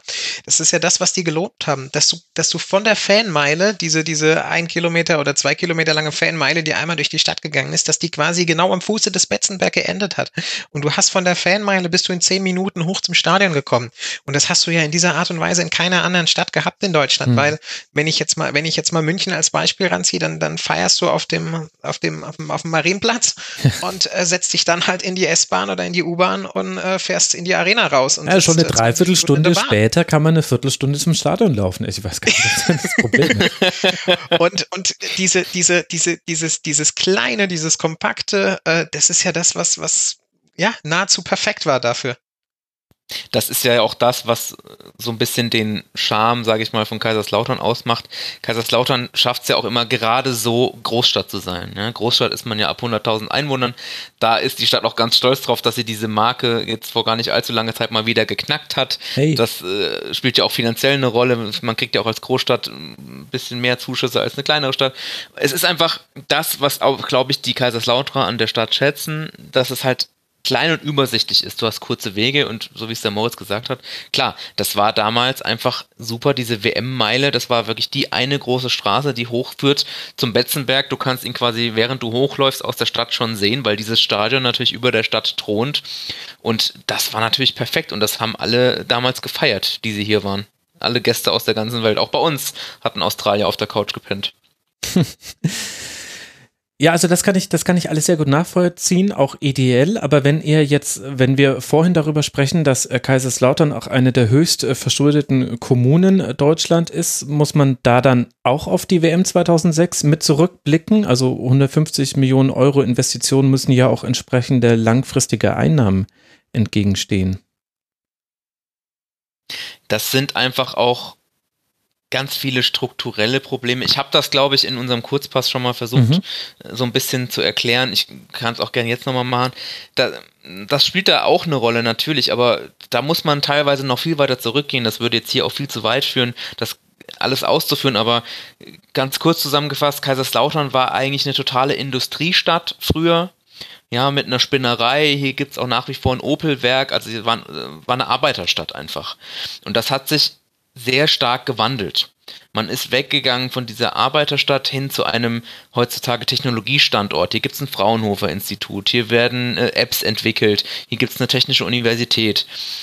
Aber das hat natürlich äh, dazu geführt, und ich glaube, dieserlei Probleme kennt man zum Beispiel im Ruhrpott auch, dass es natürlich unglaublich viele Leute gab, die irgendwann mal Jobs verloren haben, ähm, die die einfach, äh, ja, weil es halt die, diese Art der Arbeit nicht mehr gab, die unzufrieden waren. Es gab eine hohe Arbeitslosigkeit, ähm, und ja, da, da, das ist einfach so, das ist so eins der Grundprobleme. Und klar, wenn du dann natürlich noch sowas hast wie ein F C K, der ständig viel Geld frisst, dann kommst du natürlich als, als Stadt in einen Abwärtsstrudel, der nur sehr schwer äh, zu bewältigen ist. Ja, und dann ja auch, weil wenn wir zurückkommen auf den Verein, weil dann ja auch sportlich so einiges schief geht. Also wir wir waren im Jahr zweitausenddrei, sind jetzt immer so ein bisschen gehüpft zwischen zweitausenddrei und zweitausendsechs und der aktuellen Zeit, aber da wurde quasi das Stadion verkauft und dieser Pachtvertrag aufgesetzt, der bemerkenswerterweise nicht mit der zweiten Liga geplant hat. Und genau das passiert dann aber im Jahr, in der Saison zweitausendfünf, zweitausendsechs. Lautern wird sechzehnter und steigt zum zweiten Mal in seiner Geschichte in die zweite Fußball-Bundesliga ab. Moritz. Passend zur W M ja, damals. Genau, also. Na, man hatte dann immerhin noch dieses emotionale Highlight. Und übrigens, Lautern war doch, hat nicht auch Italien gegen Australien dieses Achtelfinale mit dem eins zu null? Doch, war auch in, das war auch war in Kaiserslautern, auf, ja. Genau, das war auf dem Betzenberg, ne? Habe ich mich doch richtig erinnert. Also es wurde da sogar äh, W M-Geschichte geschrieben. Aber im kommenden Jahr eben dann auch Zweitligageschichte. Äh, Moritz, wenn wir uns jetzt mal an das Sportliche erinnern, wie ist denn das sportlich jetzt eigentlich zustande gekommen, dass Lautern wieder abgestiegen ist? Kann man das an Namen festmachen? Was ist da jetzt so im Nachhinein deine Analyse? Kann man das an Namen festmachen? Ich sage mal, ähm, mit der ganzen Krise einhergehend ist natürlich auch klar, dass das Budget Jahr für Jahr äh, ja, geschrumpft ist. Und ähm, ja, der sportliche, der sportliche Abwärtstrudel, in dem man sich dann insbesondere in dieser Saison zweitausendsechs befunden hat, ähm, den, den konnte man dann halt auch nicht mal aufhalten. Obwohl die Mannschaft damals äh, durchaus den ein oder anderen Spieler gehabt hat. Also Halilaitintop damals, der junge Halilaitintop damals in der mhm. Mannschaft gewesen. Und ich müsste jetzt nochmal nachschauen, aber ich glaube, er hat auch relativ viele Tore geschossen in diesem Jahr. Ansonsten war die Mannschaft in diesem Abstiegsjahr zweitausendsechs auch von, von vielen jungen Spielern äh, gespickt. Da, Daniel Halfa, der ja auch später dann nochmal zum F C K zurückgekommen ist, äh, unter anderem da dabei. Hm. Aber alles in allem, ähm, ja, es, es hat dann halt einfach nicht mehr gereicht. Spielt da dann auch sowas eine Rolle, wie das Miroslav Klose wurde ja in der Saison zweitausendvier, zweitausendfünf verkauft und äh, da fällt eben auf, dass es die erste Saison, in der man ein deutliches Transferplus hat beim F C K und wir haben ja schon über die Schulden gesprochen, da scheint es mir, Sebastian, einen Zusammenhang zu geben, ein geändertes Einkaufsverhalten. Ja, aber man muss ja, aber bei Miroslav Klose muss man ja auch noch dazu sagen, da, dass äh, der F C K ja vorher schon die Transferrechte quasi, weil er Geld gebraucht hat, Ach an, Gott, das hatte ich mir an vergessen. Lotto damals abgetra- Ach, abgetreten ja. hat, an Lotto Rheinland-Pfalz und äh, die haben dann wiederum das, die Kohle bekommen, die es für, für Klose damals gab. Also, ja, es stimmt, oh Gott. Also das, äh, das kommt auch noch dazu, ja, also äh, du siehst, wir kommen immer wieder an Punkte, ja, die du, an die du dich auch noch erinnerst, aber es ist einfach so viel. Ey, völlig verdrängt. Äh, Wieder, dass, aber ja, dass man das teilweise wieder verdrängt. Eine Sache wollte ich auch noch zu dem Punkt vorher sagen, mhm. das hat äh, der, äh, Moritz auch schon richtig angesprochen. Ich glaube, ein großes Problem auch in der Abstiegssaison damals war, dass zu viel Last auf jungen Spielern gelegen hat. Ja? Daniel Halfa, Fabian Schönheim, das waren alles damals gute Kicker und dann hieß es immer, ja, wir haben natürlich auch Angst, dass wir die verbrennen, aber die sollten dann im Endeffekt doch irgendwie die Kohlen aus dem Feuer holen. Und haben das nicht geschafft und sind das äh, an diesem Druck auch einfach zerbrochen. Und dann natürlich ja auch, äh, muss man ja auch sagen, es war ja nicht so, dass man da irgendwie äh, sang- und klanglos abgestiegen ist, sondern natürlich, äh, wie es zum F C K passt, dramatisch da bei diesem Saisonfinale in, in Wolfsburg. Stimmt. Warst du, warst du damals dort, Sebastian? Ich war tatsächlich in Wolfsburg. Ja, ich, ich nämlich auch. Ich war tatsächlich auch da. Ich weiß noch, äh, das da ist jetzt ich so, mich, wie wenn sich Vietnam-Veteran miteinander unterhalten. über das, da habe ich mich, da habe ich mich, da habe ich mich nachher auch mal bei meiner Mama bedankt, weil ähm, auch wenn ich jetzt den F C K äh, journalistisch begleite als gebürtiger Kaiserslauterer, äh, habe ich natürlich auch keine andere Wahl gehabt und war natürlich auch großer F C K-Fan. Und ich war bei dem Spiel damals zwölf Jahre alt ähm, und natürlich sind mir äh, nach dem Abpfiff auch die Tränen gekommen. Und meine Mama damals dabei hat sich dann vor mich gestellt, nicht, dass mich irgendwie die Kameras der Sportschau oder des Sportstudios oh. einfangen und ich als äh, Symbolbild, äh, wir kennen ja alle diese Symbolbilder von weinenden Fans, äh, noch Jahre später herhalten muss. Ja, und ich hatte damals, ich war mit zwei Kollegen da, ich war schon ein bisschen älter, ich war neunzehn, wir hatten, ähm, weil es natürlich, die Tickets waren natürlich sehr begehrt, wir hatten Karten für den Wolfsburg-Block und haben dann äh, kulanterweise vor Ort von den Ordnern die getauscht bekommen in, in äh, irgendwelche Ausweichtickets für den F C K-Bereich, was doch äh, ein ganz guter, eine ganz gute Idee war. Okay, das sind so die Geschichten aus dem Schützengraben jetzt. Ich nenne ja. noch äh, kurz äh, zwei Namen dazu, denn was jetzt auch so langsam einsetzt, eigentlich schon eingesetzt hat, ist eine zunehmende Rotation auf dem äh, Trainerstuhl, was sich jetzt immer mal wieder beschleunigen wird. Also wir hatten quasi, im Grunde endet das mit Otto Rehhagels Rücktritt im Jahr zweitausend, dann kam Andreas Brehme, das war noch eine längere Phase, aber jetzt geht es dann so langsam los mit Erik Gerrards, hat man noch jemanden, der zwei Jahre im Amt ist, dann kommt Kurt Jara, der ist ein Jahr im Amt und dann Michael Henke, der eben eine sehr kurze Amtszeit hat und eben in dieser Abstiegssaison entlassen wird im November schon. Sein Nachfolger wird dann Wolfgang Wolf. Michael Henke war halt, war halt wirklich aus, aus der Nach- jetzt aus der heutigen Sicht ein totaler Fehlgriff. Man hat halt irgendwie gedacht, dass, dass Michael Henke das, was er als Co-Trainer von Ottmar Hitzfeld bei den Bayern und bei Dortmund gelernt hat, auch als Cheftrainer selbst irgendwo auf den Rasen übertragen kann. Aber dem war ja nicht so. Und er ist ja auch nach äh, diesem kurzen fünfzehn Spiele Intermezzo nicht mal groß als Cheftrainer in Erscheinung getreten. Nee, ich glaube, Michael Henke ist ein guter Co-Trainer, aber kein Cheftrainer. Wer war denn damals die sportliche Leitung, die dann entschieden hat, Michael Henke unter anderem zu holen und ja dann auch den Kader entsprechend zusammenzustellen, wie du es schon vorhin angedeutet hast, Sebastian? Das ist eine gute Frage, das habe ich jetzt gerade nicht mehr parat. Da kann mir bestimmt der Moritz helfen. Wer war damals sportliche Leitung? Bin auch gerade am Überlegen. Okay, das äh, ehrlich gesagt, das, das, äh, das, äh, das tröstet mich total, weil die Trainer habe ich mir nämlich noch aufgerufen hier in einem eigenen Tab, weil die hätte ich mir auf gar keinen Fall merken können, aber eben äh, dadurch, dass es auch so oft gewechselt hat zwischen äh, Sportdirektor, Geschäftsführer Sport, äh, sportlicher Leitung, äh, hätte ich es jetzt auch nicht mehr so genau äh, sagen können. Lassen wir das als... Aber ich glaube, das, das steht relativ symptomatisch dafür, dass du einfach so einen krassen Personalwechsel über die Jahre hattest, dass ich glaube, die wenigsten es tatsächlich noch schaffen würden, aus dem Stand alle, wirklich alle aufzuzählen. Das ist schon, das ist schon wirklich äh, verrückt, dass man quasi mit, mit Experten über einen Verein spricht und aber nicht mal böse sein kann, wenn sich da jemand nicht dran erinnert. Das ist tatsächlich ein bisschen stellvertretend. Ich versuche es jetzt irgendwie nebenher dann doch noch rauszufinden, weil es mich, weil, weil ich uns jetzt in eine ungute Lage gebracht habe mit meiner Nachfrage. Entschuldigt dafür. Ich dachte, ich dachte, wenn man da, äh, wenn man da im Schützengraben lag, ach Gott, jetzt sehe ich hier auch wieder nur die Trainerhistorie, die hilft mir doch nichts. Ich weiß doch, dass dann Wolfgang Wolf kam. Es ist wirklich schlimm. Jetzt bin ich wieder bei den Trainern gelandet, zum hundertsten Mal schon. Gut, also dann... Vielleicht machen wir einfach weiter. Ja, vielleicht machen wir einfach weiter. Es tut mir, es tut mir leid. Irgendwann kam ja dann... Na gut, egal. Wir machen weiter. Es geht ab, es geht runter in die zweite Liga. Da, und da wird sich jetzt der erste F C Kaiserslautern für ein paar Jahre tummeln, nämlich von der Saison zweitausendsechs, zweitausendsieben an bis dann zum Aufstieg zweitausendneun, zweitausendzehn.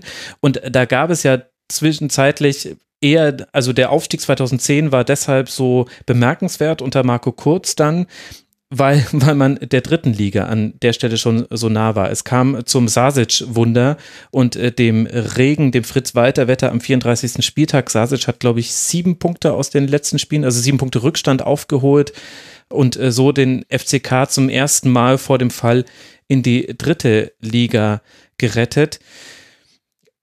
Kann man denn, kann man denn irgendwie abschätzen, Moritz, was das mit dem Verein gemacht hätte, wenn es an, an der Phase schon schief gegangen wäre? Hätten wir dann vielleicht etwas, was wir jetzt erlebt haben, schon zehn Jahre früher mitbekommen? Ich glaube, das müssen wir nicht nur abschätzen, ich glaube, das können wir recht konkret sagen. Äh, ja, also ein Abstieg in die dritte Liga hätte der F C K aus wirtschaftlicher Sicht im Jahr zweitausendacht wahrscheinlich nicht überlebt. Das hätte zu einer Insolvenz geführt.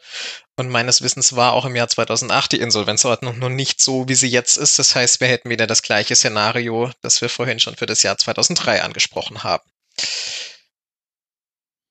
Also Milan Šašić, derjenige, dem, dem man da eine Statue bauen kann. Sebastian, kann man denn festmachen, wie sich der F C K sportlich dann in dieser Zeit entwickelt hat? Du hast ja vorhin schon den, den jungen Kader angesprochen.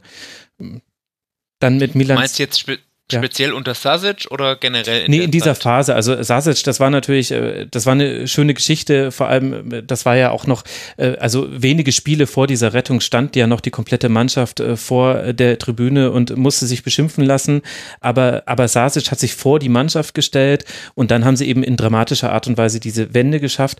Aber ich würde es jetzt eben nicht nur auf diese Saison festmachen, sondern wie, wir wissen quasi, wir kommen aus dieser glorreichen Rehhagel-Zeit. Dann, dann holt man sich tolle Namen, man holt sich tolle Namen.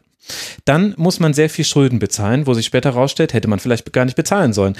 Man, logischerweise verkauft man dann eher Spieler und hat noch den Fehler gemacht, vielleicht vom größten Talent neben Michael Ballack, was man hatte, die Transferrechte dann schon vorher zu verkaufen. Und das, das, also diese wirtschaftlichen, diese wirtschaftlichen Probleme, die schlagen jetzt ja immer wieder auch auf den, auf den sportlichen Bereich durch. Das ist ja nicht mehr voneinander zu trennen.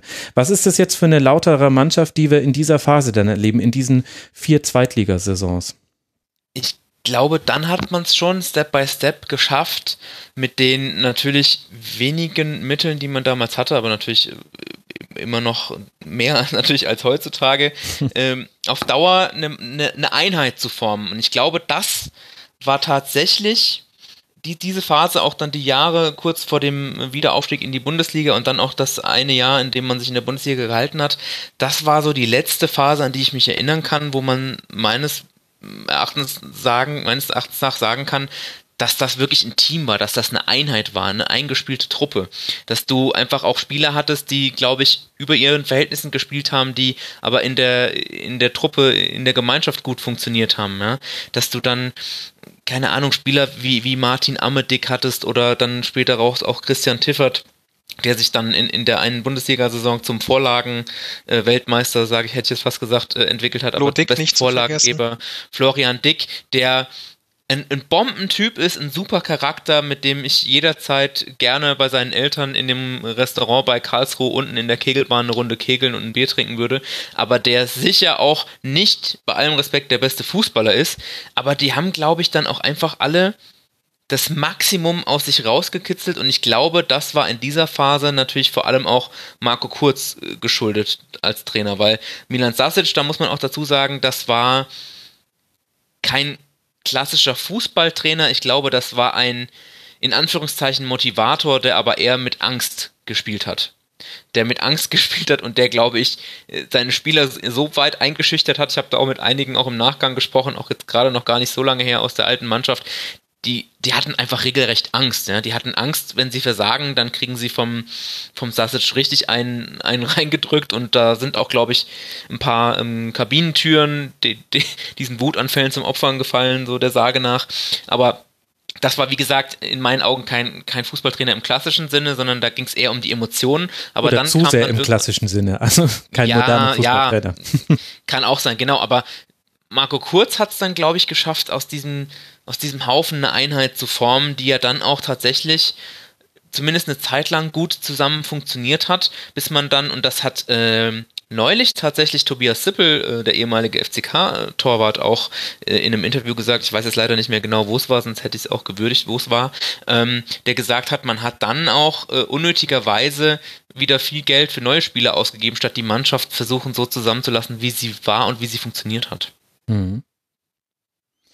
Welche Rolle spielt denn in diesem Komplex auch die Jugendarbeit vom ersten F C Kaiserslautern? Das wird ja an dem einen oder anderen Namen, den wir schon haben fallen lassen, Michael Ballack, Miroslav Klose und natürlich müssen wir die ganzen Torhüter nennen, von Kevin Trapp über Tobias Sippe hast du ja genannt und so weiter und so fort.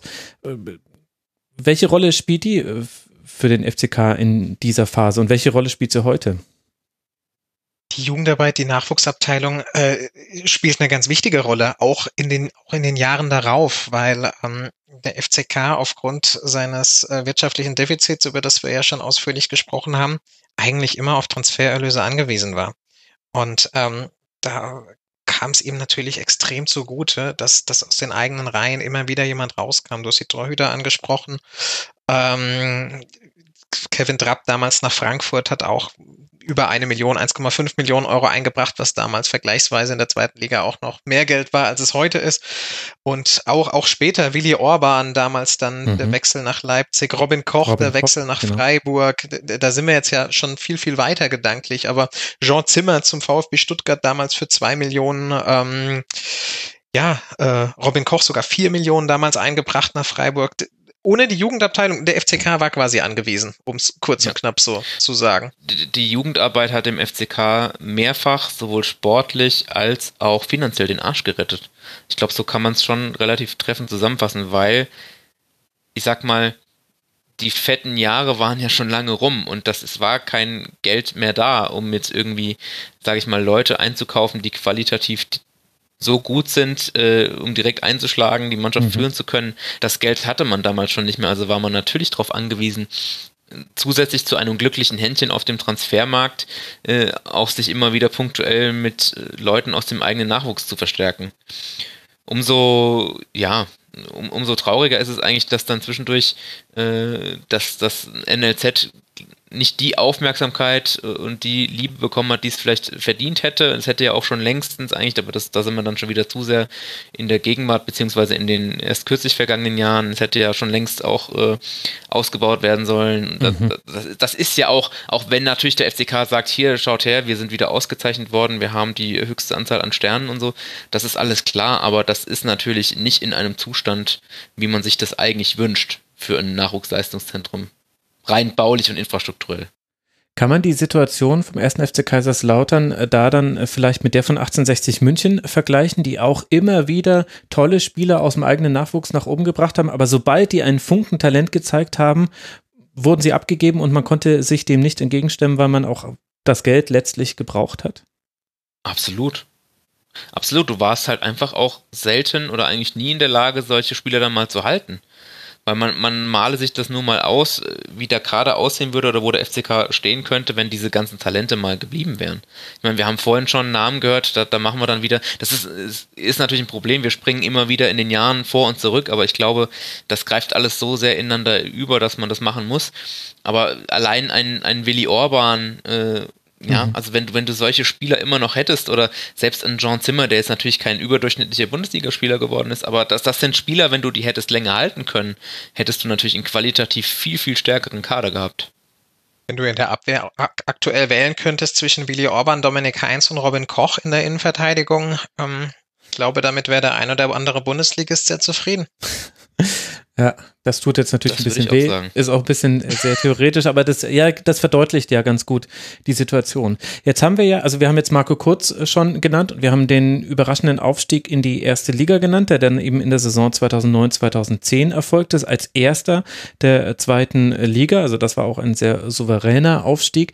Eine Personalie haben wir jetzt nur vorhin schon in einem anderen Kontext angesprochen, nämlich Stefan Kuntz. Der kam ja zweitausendacht dazu und hat dann ja die sportlichen Entscheidungen getroffen und ist, so meinem Gefühl nach, Sebastian, eine der, der Persönlichkeiten, wo sich die Meinungen dann wieder ganz schnell spalten, wie man jetzt seine Zeit beim F C K bewerten soll. Ganz extrem, ganz extrem. Es gibt beim F C K zwei Lager, nämlich eins pro Kunst und eins kontra Kunst. Das muss man ganz einfach so sagen. Es gibt immer noch ganz viele Menschen, die Stefan Kuntz unglaublich dankbar sind und ihn quasi absolut äh, mit dieser Zeit identifizieren, mit dieser Rettung zweitausendacht, mhm. die er da zusammen mit Šašić quasi vollbracht hat. Und äh, ganz berühmt ist ja auch diese Herzblut-Kampagne, ne? Damals, als mhm. Stefan Kuntz vorgestellt wurde, dann hat er diese Herzblut-Kampagne direkt mit vorgestellt und äh, das Herzblut und das Herz der Pfalz und das, das hat was entfacht. Und das ist eine Gabe, die Stefan Kuntz ohne Zweifel hat. Und ich habe auch schon äh, ja, viele, viele Gespräche mit ihm geführt und kann das auf jeden Fall so bestätigen. Stefan Kuntz hat diese Gabe, äh, Menschen zu motivieren, Menschen von etwas zu überzeugen, Menschen auf seine Seite zu ziehen.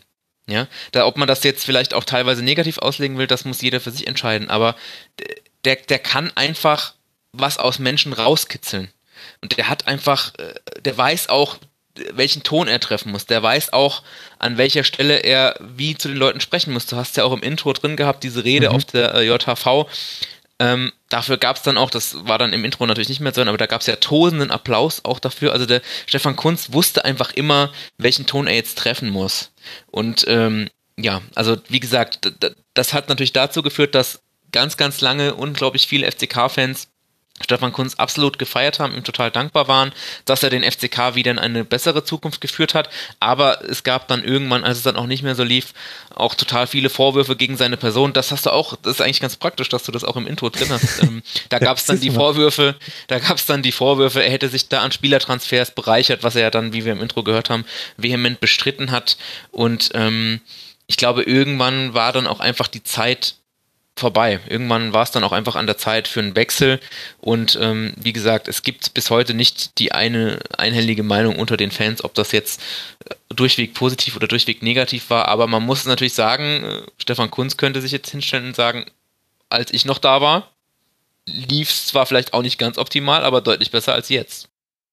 Ja gut, wobei ich könnte mich auch hinstellen und könnte sagen, also ähm, gib mir mal den äh, F C K für einen Tag und dann sage ich auch, es läuft jetzt besser, als, als es jetzt in den letzten Tagen lief. Also ich glaube, weißt, zusammenfassend ist eine Frage der sagen, Benchmark. Stefan Kuntz, Stefan Kuntz hat den Verein damals wiederbelebt, als er im Jahr zweitausendacht gekommen ist mit mhm. Milan Šašić damals. Nicht nur die sportliche Wende, sondern auch auf wirtschaftlicher Seite. Der Verein war absolut am Boden und ähm, hätte im Jahr zweitausendacht damals auch nicht ähm, der Hauptsponsor, damals die Deutsche Vermögensversicherung, äh, Deutsche Vermögensberatung, ähm, äh, auf Forderungen verzichtet und gleichzeitig die Stadt Kaiserslautern äh, ja, weitere Stundungen bei der Stadionpacht äh, zugelassen, ähm, dann wäre der Insolvenzantrag damals auch nicht zu vermeiden gewesen. Und aus dieser Lage hat er den Club eben wieder rausgeführt. Und Sebastian hat es, glaube ich, sehr gut beschrieben, mit welcher Art und Weise. Äh, ich weiß, Jürgen Klopp wird ja auch ganz oft als Menschenfänger bezeichnet, auch wenn er selbst diesen Begriff ja gar nicht so sehr mag. Aber ich glaube, auf Stefan Kuntz trifft es in gewisser Weise auch zu. Das Interessante ist ja, dass Stefan Kuntz die eine personelle Konstante ist. Also der, der war im, im Endeffekt, wird er acht Jahre beim ersten F C Kaiserslautern gewesen sein. Also wir beginnen jetzt im Jahr zweitausendacht, wir kommen im Jahr zweitausendzehn an, Aufstieg in die erste Liga und es wird nochmal eine ganze Weile dauern, bis dann eben auch im Jahr zweitausendsechzehn sich Stefan Kuntz vom F C K verabschiedet mit allen Irrungen und Wirrungen dazwischen. Und das finde ich eben so interessant, weil das ist die eine Sache, die beim F C K konstant ist, ist der personelle Wechsel. Und da scheint er so ein bisschen die Ausnahme zu sein, zumindest die sichtbare Ausnahme. Es gibt natürlich diejenigen in der zweiten Reihe, da hatten wir ja vorhin auch schon Beispiele genannt. Aber das finde ich eben einen interessanten Punkt, weil ich so ein bisschen als Außenstehender immer das Gefühl habe, du kommst zum ersten F C Kaiserslautern als normale Persönlichkeit und du gehst als gebrochener Mann. Diese, dieser Verein macht dich kaputt, egal mit welchen Absolut. Absichten du gekommen bist und was du getan hast. Die, diesen Eindruck kann ich total nachvollziehen und das kann ich nicht nur bei Trainern und Verantwortlichen nachvollziehen, auch bei Spielern. Das, wie oft passiert ist, dass Spieler beim F C K gespielt haben, hier sich nicht wohlgefühlt haben, nicht ihr Potenzial abgerufen haben und dann wechseln und auf einmal Champions League spielen. Ein schönes Beispiel, was, was mir da immer einfällt, ist Kostas Fortunis, der hier zwar äh, viele gute Ansätze gezeigt hat, aber äh, ich glaube nie so ganz sich zurechtgefunden hat, weil er zum Beispiel auch ich weiß nicht, wie viele Jahre er insgesamt da war, aber kein Wort Deutsch gesprochen hat, der hat nur Griechisch gesprochen, da musste immer ein Dolmetscher dazu. Und da gibt es unglaublich viele Beispiele, die genauso sind von Spielern, die dann, die beim F C K waren, dann vielleicht nicht ganz schlecht waren, aber auch nicht ganz so gut, dann gewechselt sind und mhm. sobald sie woanders waren, total explodiert sind. Ganz aktuelles Beispiel ist auch zum Beispiel Kerim Demirbay, der war jetzt, um Gottes Willen, der war nicht schlecht beim F C K, der war gut, aber man muss, hatte damals schon oft so den Eindruck, der hat nicht immer so wirklich Bock, also wirklich hundert Prozent zu geben. Und jetzt guckt euch an, was auch aus Kerim Demirbay geworden ist, ja, in der Bundesliga, also ein gestandener Bundesligaspieler. Und da gibt es wirklich zig Beispiele. Und deswegen kann ich diesen Eindruck von Außenstehenden total nachvollziehen, dass der F C K, wie hast du gesagt, ein Menschenfresser ist. So ein bisschen, ja. Was, welch, welches Beispiel mir in dieser Hinsicht immer wieder einfällt, ist der Spieler Oliver Kirch, mhm. der ja damals auch beim F C K, äh, ich sag mal, wenn ich sage, er wurde nie geliebt, dann ist das noch sehr freundlich ausgedrückt. Ähm, Man war gewissermaßen froh und hat sich auch damals sehr darüber gewundert, dass Jürgen Klopp ihn damals zum B V B geholt hat. Und ähm, natürlich wurde er auch beim B V B kein Stammspieler, aber das war, glaube ich, ihm bewusst und auch allen anderen Beteiligten. Aber er hat dann ein Spiel, und zwar im Viertelfinale der Champions mhm. League zweitausendvierzehn gegen Real Madrid gemacht. Ja, da hat Dortmund Wahnsinn. nach einer drei zu null Niederlage im äh, Bernabeu dann zu Hause gespielt und Oliver Kirch hat im defensiven Mittelfeld gespielt und hat, ich glaube, das kann man wirklich sagen, das Spiel seines Lebens gemacht und hat äh, die komplette Offensivabteilung von Real Madrid an diesem Tag äh, ja matt gesetzt. Und äh, wir reden da von Karim Benzema, Gareth Bale, äh, Di Maria und Co. Und die haben keinen Stich gesetzt. Und jeder hat nur, also auch jeder F C K-Fan, den ich kenne, hat auf dieses Spiel geguckt und hat gesagt, wow. Zu Oliver Kirch muss ich jetzt noch eine kleine Anekdote erzählen, die auch, glaube ich, Max freuen wird, nämlich einen Ticker-Eintrag von Spox damals. Ich weiß nicht, ob es aus diesem Spiel war tatsächlich oder aus einem anderen Dortmund-Spiel, aber da die, der, der Ticker-Eintrag war Oliver Kirch mit seinem, keine Ahnung, hundertsechsundachtzigsten ob die Zahl schon weiß ich nicht, Ballkontakt, ein Hauch von Lionel Messi weht durch den Signal Iduna Park. Das, das habe ich als Screenshot so oft von Leuten bekommen, per WhatsApp, die gesagt haben, guck mal hier, der Oliver Kirch, meinen die denselben Oliver Kirch, der auch beim F C K war? Also das war echt so ein, so ein Running Gag zu der Zeit. Aber das ist ja vielleicht ein ganz guter Zeitpunkt, da mal dann die Frage zu stellen, was denn da den ersten F C Kaiserslautern so besonders macht und dann in dem Fall dann nicht unbedingt nur zum Guten. Also müssen wir dann auch um die Atmosphäre in der Stadt sprechen? Beim VfB Stuttgart wird ja gerne das angeblich so schwierige Umfeld zitiert. Beim H S V sind es die Medien und die Aufsichtsratsvor, die Aufsichtsratsmitglieder, die alle so schlimm sind. Wer ist jetzt beim F C K schuld, dass da nur gebrochene Menschen rauskommen? Schwieriges glaub, Umfeld plus eins.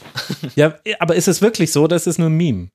Ich glaube, wir müssen vor allem über die Atmosphäre auch im Stadion sprechen, auch weil ich das in, in persönlichen Gesprächen mit, mit ehemaligen Spielern der letzten Jahre und auch der ein oder andere aus dem aktuellen Kader, dieses, dieses Stadion in Kaiserslautern mit dieser Westkurve, wenn die Westkurve voll ist, das ist natürlich eine absolute Wucht, wenn du da unten auf dem Rasen stehst, wenn dich da fünfzehntausend Leute aus, also Gesetz der Fall, es wäre ausverkauft oder, oder zumindest relativ voll. Aber das war es ja auch in den Zweitliga-Jahren, die war es ja als noch sehr, sehr gut besucht. Ähm, kamen ja regelmäßig über dreißigtausend und bei besonderen Spielen auch mal über vierzigtausend. Und diese Stimmung, die dann da in dem Fritz-Walter-Stadion ist, die ist bombastisch.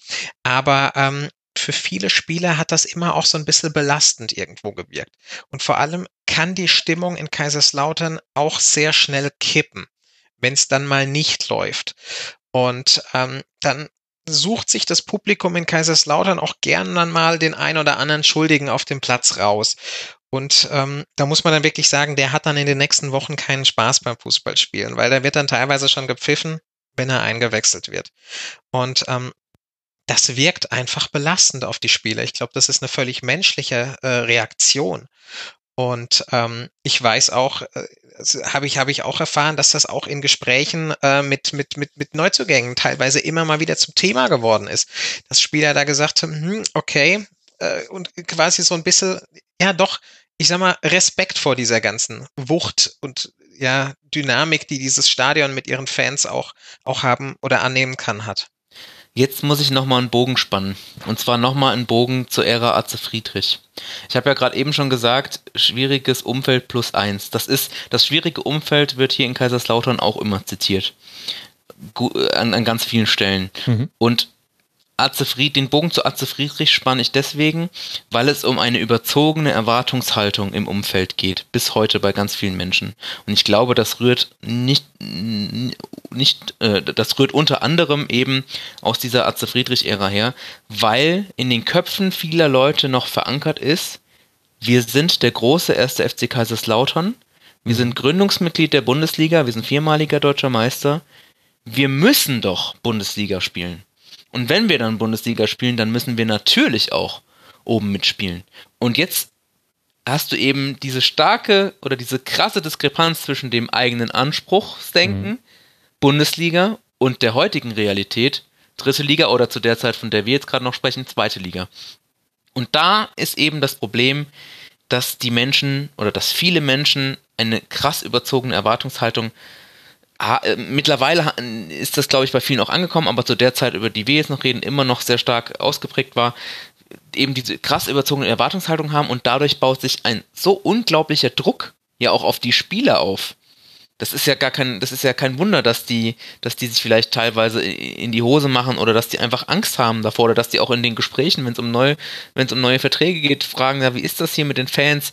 Und wir haben es ja auch schon angesprochen, die Stadt ist klein, die Wege sind klein, das heißt, äh, man trifft auch mal des Öfteren äh, die, die Leute dann in der Stadt, je nachdem, wo man wohnt. Ja, das ist nicht so wie in, wie, wie in München, wo dann die, die Stars halt in ihrem, mhm. weiß nicht, wie heißt das, wo die alle wohnen? Grünwald. Äh, Grünwald, ne? Dass da dann da bei Grünwald und so, da bist du ja mehr oder weniger unter deinesgleichen, aber in Lautern gibt's sowas nicht. Das heißt, wenn du in Lautern hier irgendwo wohnst, dann triffst du die Leute halt auch und dann wirst du halt auch mal beim, beim Bäcker beschimpft oder angesprochen, was da jetzt los ist. Und dann kriegst du auch mal mit, wie in meinem Fall, wie Kostas Fortunis und seine Mutter sich lauthals auf dem Supermarktparkplatz auf Griechisch streiten. Das kriegst du einfach mit. Das war ein Nachbar von mir, wir haben in derselben Straße gewohnt, deswegen waren wir auch beim selben äh, Supermarkt. Aber w- was ich damit meine ist, dadurch, dass Kaiserslautern so klein ist, das hat Vorteile, es ist Familie, es hat aber auch Nachteile. Du hast wenig äh, Ausweichmöglichkeiten. Aber ich finde das diese überzogene, ja, wenn ich ein Wort zu dieser äh, Erwartungshaltung sagen darf, äh, die Sepp gerade angesprochen hat, zu dem Zeitpunkt äh, über die Jahre, über die wir jetzt reden, ich glaube, wir sind ja jetzt so ungefähr bei den verpassten Bundesliga-Aufstiegen zweitausenddreizehn, zweitausendvierzehn, so in der Richtung, ähm, da war das auf jeden Fall noch so.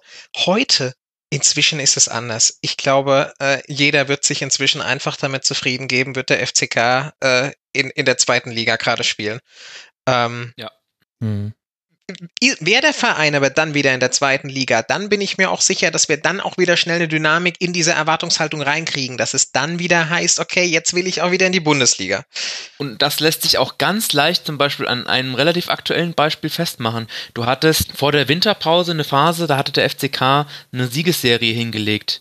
Und du merkst immer, sobald der F C K es, es irgendwie mal schafft, und es gab nicht so viele Siegesserien in den letzten Jahren, aber wenn sowas dann mal passiert, dann wird innerhalb von kurzer Zeit ein Feuer entfacht bei den, bei den Fans und beim Umfeld, dass du denkst, hoppla, was ist denn eigentlich hier gerade los? Das heißt, es braucht gar nicht viel, bis dieses Feuer wieder entfacht wird und dann ist es auch echt eine Kunst zu schauen, dass dieses Feuer nicht zu groß wird, sondern dass man die Leute ein bisschen im Zaum hält. Das ist, das ist echt interessant, dass man das bei manchen Vereinen so hat und wenn man dann näher in die Historie reinguckt, dann sieht, so viele erfolgreiche Phasen gab es eigentlich gar nicht, an denen man dann sich immer wieder orientiert, aber die bleiben eben haften. Also bei, bei Lautern war es ja so, äh, Lautern Gründungsmitglied der Bundesliga, haben wir schon gesagt, das lief erstmal so mh, halbwegs in normalen Bahnen mit einer Ausreißersaison sechsundsechzig, siebenundsechzig, aber im Grunde so die richtig starke Phase, die war so Ende der siebziger, Anfang der achtziger, mit Briegel, mit Brehme, Funkel, mit Gaie, mit Bongartz. Ja, ich glaube, das sind du so die aber eine Sache nicht, ja. Du darfst aber eine Sache nicht unterschlagen. Tor. Ja, oh, ja, und vor allem musst du auch die, die Zeit vor Gründung der Bundesliga noch mit einbeziehen. Klar, ja, wir reden okay, heutzutage über ja. die Bundesliga, aber die, die fünfziger Jahre, ne, einundfünfzig, ja, dreiundfünfzig gut, klar, mit den klar, Meisterschaften, logisch, vierundfünfzig ja. die Weltmeisterschaft mit den fünf Stimmt. Lauter Weltmeistern, das darfst du nicht vergessen, da hat das angefangen. Hm. Der F C K hat die fünfziger Jahre dominiert in Fußball Deutschland und auch äh, international in der Nationalmannschaft mit den fünf Lautern. Und da hat das, das angefangen. Ja, da hat ja, Lautern sich auch recht. unglaublich eine große Reputation aufgebaut. Ja, völlig richtig. Sehr gut, dass du mich darauf nochmal hinweist, weil ich hätte mich jetzt tatsächlich gefragt, woher das kommt, weil man eben dann, man hatte eben dann Anfang der achtziger, Ende der siebziger mit den genannten Namen und dann eben wieder, deswegen sind wir ja auch vorhin quasi eingestiegen, man hatte Anfang der neunziger die Meisterschaft und eben vor allem dann achtundneunzig dieses, äh, nicht mal ein Abstieg kann uns davon abhalten, nochmal Meister zu werden. Also da fühlst du dich ja auch unbesiegbar, das kann ich auch total nachvollziehen. Also du kommst aus der zweiten Liga, wirst in der nächsten Saison Meister, da würde ich mich auch sehr, sehr gut fühlen. Aber das stimmt, die fünfziger darf man da natürlich nicht vergessen, die Zeit vor der Bundesliga. Dann lasst uns auch, bevor wir jetzt äh, über Weltmeister im Diensten des F C K sprechen, dann äh, lasst uns über das äh, sprechen, was jetzt äh, dann gekommen ist. Wir waren quasi bei der Rückkehr in die ersten Liga zweitausendneun, zweitausendzehn unter Marco Kurz. Stefan Kuntz haben wir jetzt gerade auch schon angesprochen, aber wir haben ja auch schon angedeutet und es wird jetzt auch kein Spoiler mehr für die Hörerinnen und Hörer sein. Es sollte leider wieder in die zweite Liga runtergehen und äh, das war jetzt dann erstmal der letzte Erstliga-Aufenthalt und der liegt da jetzt dann auch schon neun Jahre beziehungsweise acht Jahre, je nachdem wie gnädig man da zählt, zurück für den ersten F C Kaiserslautern. Kann man sagen, Moritz, dass der verpasste Wiederaufstieg, der ja durchaus knapp war, also einmal in der Relegation gegen Hoffenheim, ich glaube, das war die erste Saison, zweitausendzwölf, zweitausenddreizehn, und dann jeweils mit vierten Plätzen in den Folgejahren, hat sich da so ein bisschen das Schicksal für den F C K dann gedreht? Also so oft ist man letztlich dem Insolvenzverwalter und auch in einem Fall der dritten Liga von der Schippe gesprungen, aber jetzt geht langsam alles südwärts. Man wird zu einem festen Zweitliga-Teilnehmer, ist jetzt länger in der zweiten Liga als in der ersten Liga, wenn man mal so in die, äh, in die Zeit, äh, in die letzten zehn Jahre dann quasi äh, reinguckt in dieser Phase. Kann man das so einfach sagen oder ist das zu simplifizierend?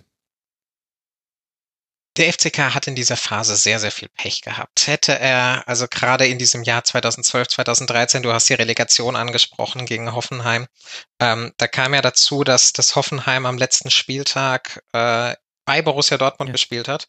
Und ähnlich wie Borussia Dortmund es jetzt diese Woche mit Mainz null fünf und letztes Jahr schon mit, oder vor zwei Jahren mit Mainz null fünf gemacht hat, äh, äh, haben sie ja jetzt quasi ähm, ähm, ähm, ähm, habe ich meinen Faden verloren. Einem Kellerkind ja, zu gegen einem, einem Ge- Kellerkind, genau. genau, einem Kellerkind Aufbauhilfe geleistet, genau. Äh, Hoffenheim hat dieses Spiel damals jedenfalls in Dortmund überraschend gewonnen und deswegen hat der F C K in der Relegation gegen Hoffenheim und nicht gegen Fortuna Düsseldorf gespielt. Die Chancen äh, wären gegen Düsseldorf natürlich ganz andere gewesen, weil dieser Kader damals von Hoffenheim, äh, ich glaube sogar, sogar Roberto Firmino war damals dabei, hatte in der Relegation natürlich überhaupt nichts verloren. Aber ähm, Gut, dann ging die Relegation verloren und die folgenden beiden Jahre, wo du jeweils Vierter geworden bist, ähm, die haben in Kaiserslautern sehr, sehr weh getan. Ähm, du hast, äh, du warst bis zum Ende immer, vor allem in der Folgesaison, warst du bis zum Schluss ganz, ganz vorne dabei, hast dann, äh, Sepp, korrigier mich, wenn ich jetzt falsch liege, aber hast du nicht dann gegen Sankt Pauli kurz vor Schluss äh, eines der letzten Heimspiele verloren, das erste Heimspiel in der ganzen Saison, was dich dann äh, ja. quasi so ein bisschen von deinen Aufstiegsträumen entfernt hat und am Ende bist du Vierter. Und das, das mit einer Mannschaft dabei, ja. die wirklich, also auch im Jahr darauf mit hochtalentierten Spielern, Kerim Demirbay ist vorhin angesprochen worden, Kevin Stöger, Jean Zimmer, ähm, alles, alles Bundesligaspieler heute. Und ähm, Stefan Kuntz hat in dieser Zeit sportlich sicher nicht alles richtig gemacht, hat vor allem eine, eine, ja, muss man doch sagen, äh, teilweise wahnsinnige Transferstrategie gefahren, weil äh, in den, in den acht Kunstspielzeiten von zweitausendacht, neun bis fünfzehn, sechzehn hat er insgesamt hundertzwanzig externe Neuzugänge zum F C K geholt. Dazu noch fünfundzwanzig Spieler aus dem Nachwuchs. Das heißt, wir reden von hundertfünfzig Neuzugängen in acht Jahren. Ähm, Jetzt stelle Kann man sich mal vor, er hätte verdient bei Spielerwechseln, meine Güte. Das hätte man wahrscheinlich auch gemerkt, weil er seine Zähne durch Diamanten ersetzt hätte. Genau.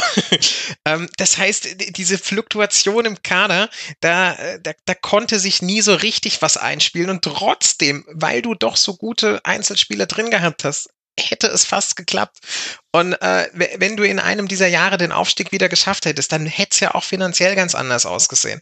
Aber diese Diese Zweitliga-Jahre erst recht, dieser Abstieg, und wir müssen bei dem Jahr zweitausenddreizehn natürlich eine große, dicke Nadel setzen, was die Finanzen mhm. angeht, ja. weil da hat der F C K seine erste Fananleihe ausgegeben, hat damit damals sechs Millionen Euro eingenommen und ähm, genau diese sechs Millionen Euro wurden eben im letzten Jahr halt zum Verhängnis und das letzte Jahr hat quasi zu diesem Jahr geführt und zur Insolvenz.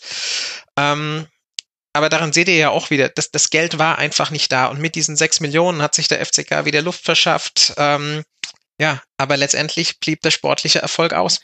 Da sind wir wieder bei diesem auf Kante genäht, was mhm. wir vorhin schon mal hatten und bei diesem unbedingt mitspielen wollen. Es ist halt einfach auch, es hat ja was von Pokern, weil du gehst ein Risiko ein und es hätte ja zum Beispiel auch einmal, es war ja mehrfach knapp, es hätte ja auch mal gut gehen können und man hätte einmal wieder aufsteigen können und schwuppdiwupp hättest du wieder, selbst wenn du dann irgendwann wieder absteigst, hättest du aber zumindest wieder mindestens ein Jahr so gute Einnahmen gehabt, um dich da wieder, um dir da wieder ein bisschen Polster zu verschaffen.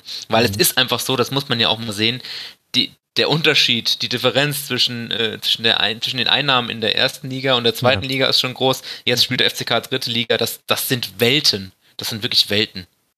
Da kannst du im Grunde deine, also wenn, wenn du von der zweiten in die dritte Liga absteigst, dann kannst du deine komplette Planung, deine Finanzplanung eigentlich völlig neu aufsetzen und äh, zwischen zweiter und erster ist schon eine deutliche Reduzierung.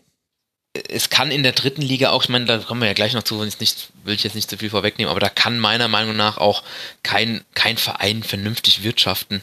ordentlich, also wie, also wie, wie soll das gehen? Das ist ein, das ist ein wie viel zitiertes Millionengrab. Mhm.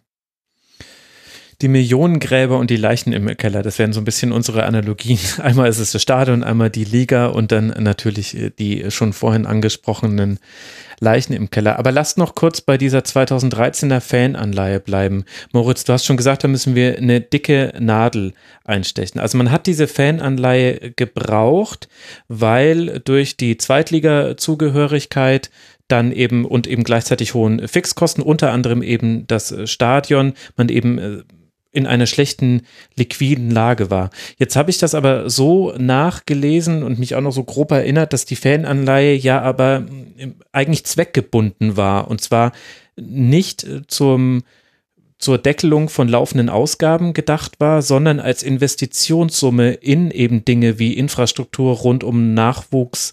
Ich weiß nicht, ob es auch um das Nachwuchsleistungszentrum an sich ging, aber zumindest es sollte damit eigentlich investiert werden. Und dann im Nachhinein hat sich herausgestellt, so ganz hat sich da der Verein aber nicht dran gehalten. Wie ist es denn jetzt? Also habe ich das jetzt so richtig zusammengefasst? Was würdest du das da hast du, das hast du, das hast du grob richtig zusammengefasst. Diese Anleihe war prinzipiell zweckgebunden, äh, was dem Verein aber natürlich auch, selbst wenn sie zu hundert Prozent zweckgebunden eingesetzt worden wäre, hätte es ihm im sportlichen Bereich ja geholfen, weil du ja quasi das, die, die andere Liquidität, die dir zur Verfügung steht, eben dann komplett in, im Tagesgeschäft, sage ich mal, jetzt verbraten kannst und davon nichts mehr ins Nachwuchsleistungszentrum oder ähm, ähnliches stecken. Genau, aber was mit dieser Anleihe dann tatsächlich passiert ist, äh, da gibt es bis heute auch noch viele Diskussionen drüber. Aber ist das schon ähm, wieder was, was man nicht weiß? Wie kann denn das sein, dass man immer alles Stefan, nicht weiß?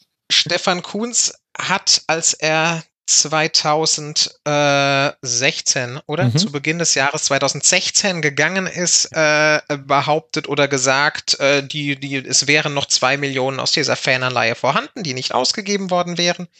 Michael Klatt, der auf ihn gefolgt ist. Jetzt kommt der Keller wieder, Achtung. Der Keller, Vorstand, genau, hat auf einer doch, auch einer seiner legendären, Michael Klatt hat viele legendäre Sätze gesagt, aber einer davon, er war, er ist in den Keller gegangen äh, und äh, hat da eben nichts mehr gefunden. Stimmt, das habe ich auch äh, irgendwann mal gehört, da gab es ein Zitat, wir haben wirklich auf allen Konten geguckt, das Geld ist nicht mehr da, und das ist schon wirklich sehr alarmierend, wenn jemand von deinem Verein das sagt. Genau. Und ähm, ja, daraus lässt sich schließen, und äh, das ist jetzt auch kein ganz großes Geheimnis, diese zwei Millionen Euro sind einfach im Tagesgeschäft untergegangen, weil du sie für die Liquidität gebraucht hast. Hm. Ich meine, grundsätzlich ist es ja so, wenn ich jetzt einen äh, Zweitligisten führen würde und ich habe Geld bekommen und habe gleichzeitig ganz große Finanzierungsprobleme, dann ist es nicht nur logisch nachvollziehbar, sondern dann kann man das sogar auch juristisch rechtfertigen. Man ist ja tatsächlich als dann Geschäftsführer da dann auch in einer Verantwortung dem Verein gegenüber, dass man das so einsetzt. Aber ich habe das Gefühl, dass hier jetzt insofern eine Grenze überschritten wurde, weil bei den ganzen Leichen im Keller, die wir vorhin thematisiert haben, da wurden Da wurden andere übers Ohr gehauen, nämlich das Finanzamt oder also die Branche, um das mal so zu sagen. Aber jetzt hat man ja tatsächlich das Wort gebrochen, das man den Fans gegeben hat. Denen hat man doch gesagt, ja, wir setzen das für die Nachwuchsleistung ein, und das hat man letztlich nicht getan. Genau, und genau das ist das Problem. Es ist das eine, ob du irgendetwas rechtlich darfst, weil es irgendwo im Kleingedruckten steht. Und es ist das andere, ob du es dann wirklich durchziehst, obwohl du es nach außen hin anders verkauft hast. Und du hast es nun mal, oder die Vereinsführung damals hat es nun mal so verkauft, dass dieses Geld vor allem in das Nachwuchsleistungszentrum fließen soll. Und das ist es nicht. Das ist auch ein Punkt, ich habe es ja vorhin schon angesprochen, warum das Nachwuchsleistungszentrum eben nicht so aussieht, wie man sich das vielleicht wünschen würde. Ja. Und das hat natürlich zu einem großen Bruch mit den Fans gesorgt. Und trotzdem äh, kaufen die Fans heute, haben sie später raus noch eine zweite Anleihe gekauft und würden wahrscheinlich gezeichnet, würden wahrscheinlich noch eine dritte zeichnen, weil sie einfach äh, dem Verein unglaublich treu sind. Also da, man, man sieht, du, du siehst ja jetzt auch an, anhand unseres Gesprächs, was die Fans äh, alles schon durchmachen mussten, und trotzdem halten sie ihrem äh, Verein die Stange, äh, ob, trotz aller Widrigkeiten. Das ist schon, ist schon bemerkenswert, aber das hat tatsächlich zu einem spürbaren Bruch geführt, definitiv. Es, es, ging, es ging halt auch einfach um diesen Vertrauensverlust, der gerade angesprochen worden ist durch diesen mhm. Bruch, weil äh, justiziabel war, äh, konnte man überhaupt nichts äh, nachweisen, sage ich jetzt mal. Ähm, weil die Fananleihe war zwar an sich zweckgebunden, aber es war nirgendwo juristisch festgelegt, dass sie wirklich nur da investiert werden darf. Und gewissermaßen ähm, wurde das auch, ich glaube, das hat Michael oder hat das Stefan Kuntz oder Michael Klatt mal erklärt, weiß ich nicht, aber ähm, die Geldflüsse bei einem Fußballverein, äh, die sind ja nicht kontinuierlich gleich, sondern es gibt ja immer wieder Liquiditätshöhen und Liquiditätstäler.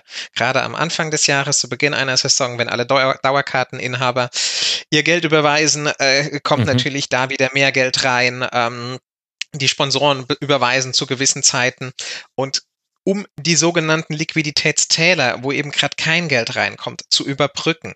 Dafür nimmt man dann natürlich auch eine Fananleihe zur Hand, weil diese Fananleihe, diese zwei Millionen Euro, die auf dem Konto liegen, da steht ja nicht im Konto drauf Nachwuchsleistungszentrum, sondern die liegen ja auf dem Konto wie jeder andere Euro auch. Und natürlich kann der dafür auch benutzt werden, völlig legitim, macht niemand anders.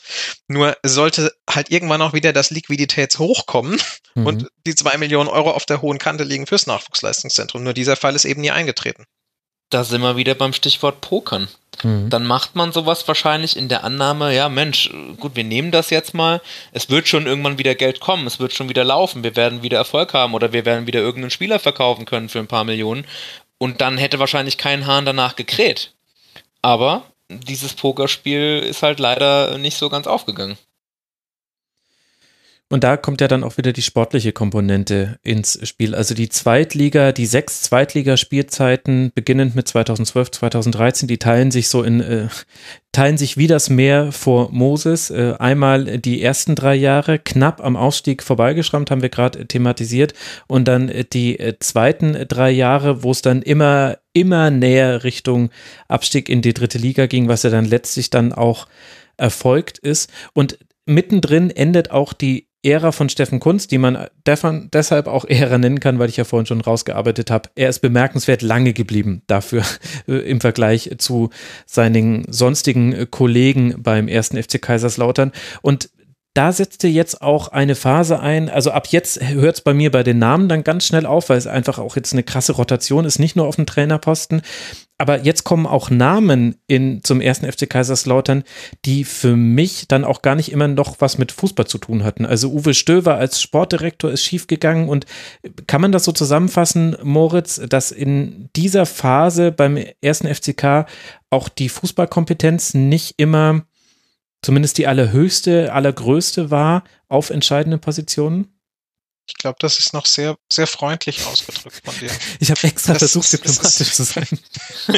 Ja, ich glaube, die Diplomatie, die äh, brauchen wir an dieser Stelle gerade mal nicht. Ähm, du hattest Stefan Kuntz und ich glaube, über die, über die fußballerische ähm, über die fußballerischen Fähigkeiten und auch auf den Managementpositionen im Fußball äh, von, von Stefan Kuntz, die Expertise, ich glaube, darüber brauchen wir uns nicht unterhalten in dem Punkt. Danach kam mit äh, Thomas Gries und Michael Klatt eben diese Doppelspitze an den Verein. Michael Gries, äh, Vorstandsvorsitzender damals, äh, Thomas Gries, Vorstandsvorsitzender und fürs Marketing zuständig und Michael Klatt eben für die Finanzen. Stimmt, Thomas es Gries gab ja war gar vorher keinen Manager. Sportvorstand erstmal. Es gab Stimmt, keinen richtig. Sportvorstand, genau. Thomas Gries war vorher Manager bei Coca-Cola. Und äh, Michael Klatt, äh, ja, kam aus der aus der Controlling-Branche, ähm, äh, Unternehmensberatung, B W L in diese Richtung. Hatte aber, und das muss man einfach sagen, mit Fußballvereinen vorher überhaupt nichts am Hut. Und der Plan war ja ursprünglich auch, dass die beiden zusammen mit Stefan Kuntz den Verein weiterführen in einer Dreierspitze. Mhm. Aber ähm, dann hat man sich mit Stefan Kuntz eben überworfen und Stefan Kuntz äh, ist äh, zurückgetreten. So, das heißt, die beiden waren auf einmal alleine und hatten keine sportliche Expertise an der Hand und äh, beziehungsweise nicht auf höchster Ebene im Verein. Und genau das war einfach das Problem. Es sind äh, fatale Entscheidungen in sämtlichen Bereichen getroffen worden. Uwe Stöver, der ja dann als Sportdirektor geholt worden ist, ähm, der wäre auch gerne Vorstand geworden. Den Posten hat man ihm aber nicht gegeben. Und dann, dann dreht sich das auch immer wieder War weiter. Der Philipp dann, Lahm des ersten F C Kaiserslautern, ja. Der Philipp Lahm des ersten F C Kaiserslautern, obwohl ich eigentlich die Namen Uwe Stöver und Philipp Lahm schwierig in einem Atemzug nennen möchte. Das ist ein ganz komischer Vergleich. Daher kommt die Pointe, meine Lieben. ähm, Und du bist dann auf diesen Sommer vor der Saison zweitausendsechzehn, zweitausendsiebzehn äh, ja etwas, etwas zugeschlittert. Dann hast du Tayfun Korkut im Sommer als Trainer geholt und hast Uwe Stöver als Sportdirektor gehabt. Und was in diesem Sommer sowohl sportlich als auch wirtschaftlich an Entscheidungen getroffen worden ist, da sträuben sich mir heute noch die Haare. Der F C K, wenn ich kurz ausholen darf, der F C K wäre mit einem Budget von acht Millionen Euro, das war damals Zweitliga-Durchschnitt in etwa, in die Saison gegangen. Und hätte damit eine Rolle spielen können im Mittelfeld, hätte vielleicht überraschen können, wie auch immer. Uwe Stöver wollte aber unbedingt noch mehr Geld, wollte noch mehr Geld in den Kader investieren, wollte neue Spieler holen. Ähm, Michael Klatt hat ihm dann, was damals viele verwundert hat, weil Michael Klatt eigentlich, äh, ihm wurde eine Nicht-Schulden-Machen-Politik nachgesagt. Äh, er hatte ja auch zu Beginn den Plan, also er hatte ja auch den Plan, den Verein zu sanieren. Gut, er konnte überhaupt keinen anderen Plan haben. Aber letztendlich äh, hat er den sportlichen Wünschen von Tayfun Korkut und Uwe Stöver nachgegeben und hat einen Darlehen über drei Millionen Euro bei, ratet mal, Quattrex aufgenommen. Aha, jetzt kommen wir jetzt zu Quattrex. Und jetzt kommen wir zu Quattrex. Und dieses drei Millionen Euro Darlehen wurde komplett in die Mannschaft gesteckt. Ähm, der Etat wurde quasi von acht Millionen auf elf Millionen Euro erhöht. Und ähm, die F C K-Fans werden bei den Namen äh, jetzt äh, mit dem Kopf schütteln. Unter anderem ist von diesem Geld äh, Zoltan Stieber geholt worden. Ähm, es ist äh, Mensur Muica, wenn euch der Name noch was sagt, vom S C Freiburg. Mhm. Der ist geholt worden, ja. Hat kein Spiel gemacht und war danach Sportinvalide. Ähm, und ähm, diese ganzen Entscheidungen, dieses Geld, äh, Jacques Sua, der Stürmer, dürfen wir auch nicht vergessen. Diese drei Millionen Euro, die sind sowas von in den Sand gesetzt worden. Das heißt, sie haben dich wirklich kein Stückchen weitergebracht, geschweige dessen, sie haben dich zurückgeworfen. Du warst ja, du bist ja in der Tabelle im nächsten Jahr noch weiter abgestürzt. Das heißt, die ganzen internen Streitigkeiten. Tayfun Korkut ist ja auch damals im Dezember zurückgetreten, nach nicht mal einem halben Jahr in Kaiserslautern. Mhm. Und ähm, dieses, dieses ganze Konstrukt, dann, dann ging es im Winter weiter mit, mit Personen aus dem Aufsichtsrat, die sich einen Platz in, im, im, im sportlichen Bereich sichern wollten und so weiter und so fort. Der Verein hat sich innerlich zerlegt damals.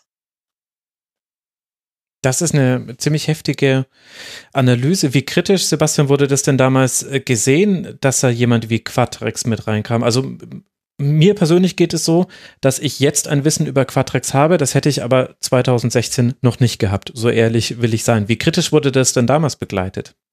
Ich glaube, so wie dir ging es damals den meisten. Das wurde nicht besonders kritisch begleitet. Das wurde von der Öffentlichkeit auch gar nicht so krass wahrgenommen, wie es heute wahrgenommen wird.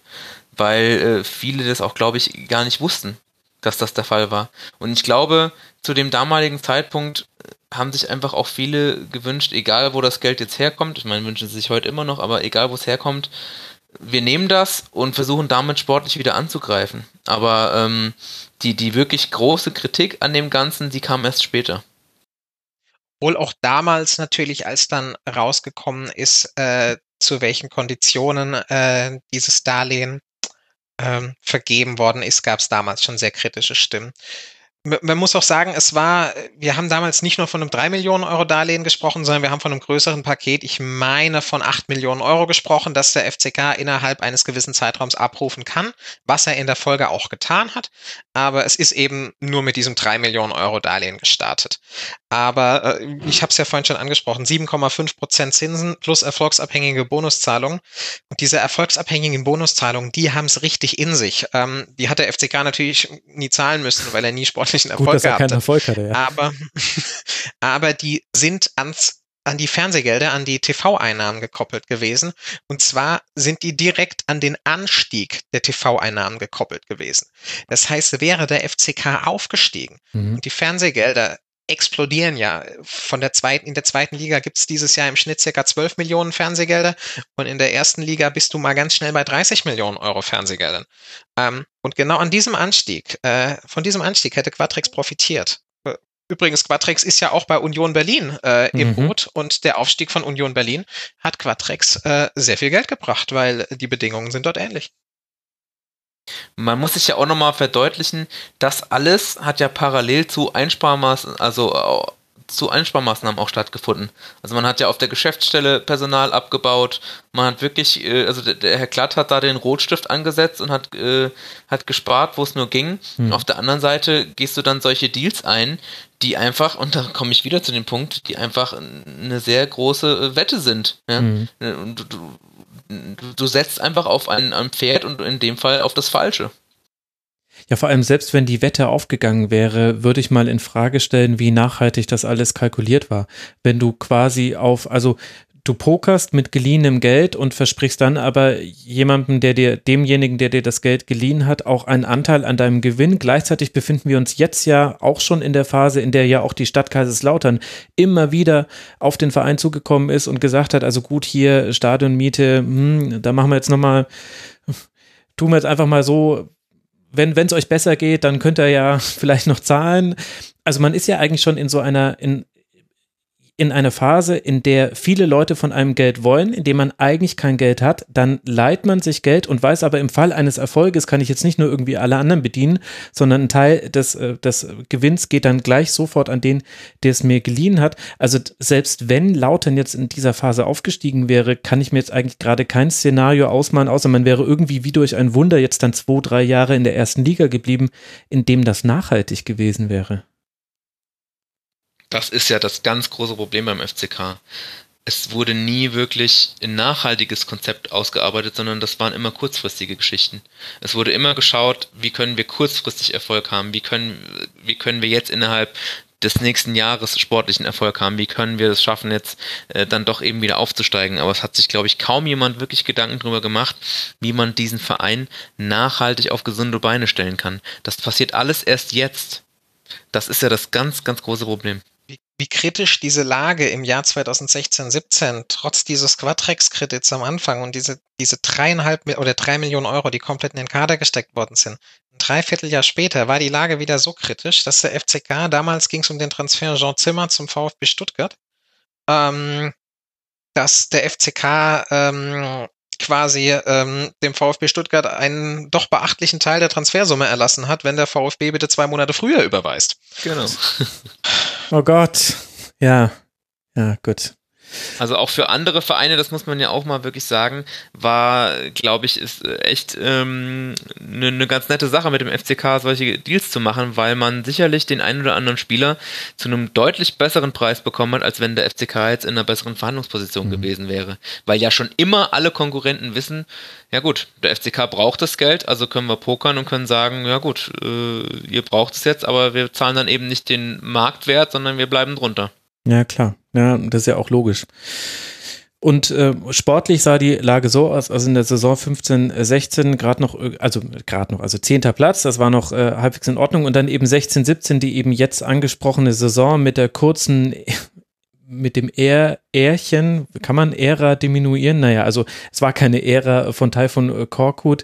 Und äh, danach kam eben Norbert Meyer, der auch nicht arg lange Trainer sein sollte beim ersten F C Kaiserslautern.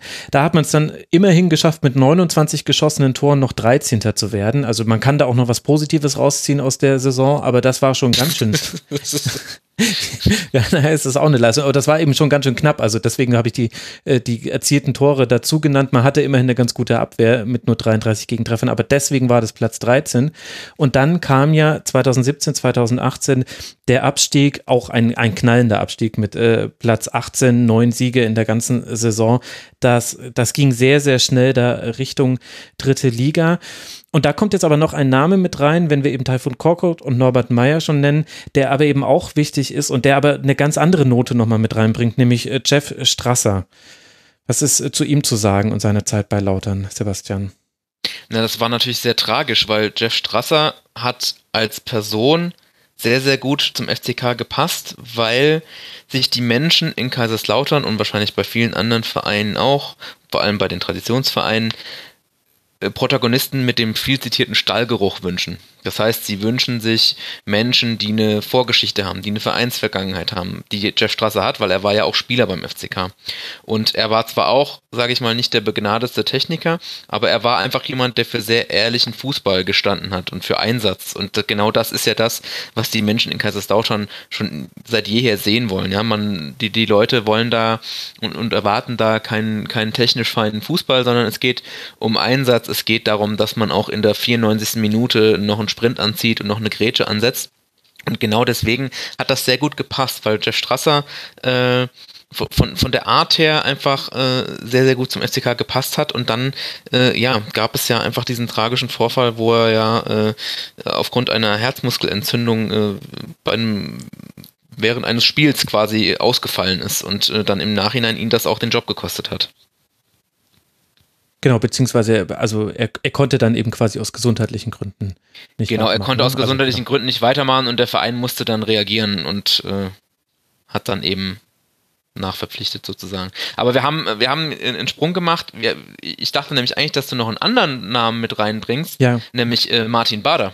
Ah, ja, um Gottes Willen, der natürlich. Ja. auch noch kam. Logisch, logisch. Ja, ja, richtig. Auch keine ganz unwichtige Personalie, weil man hat sich dann irgendwann gedacht, okay, wir holen uns jetzt noch äh, sportliche Kompetenz in die Vereinsführung und äh, verpflichten Martin Bader als Sportvorstand. Ist ja mal ganz, ganz erfrischend nach dem, was wir vorher erlebt hatten, jetzt wieder sportliche Kompetenz, cool. Ja, nur das hat halt auch nur so semi-gut geklappt.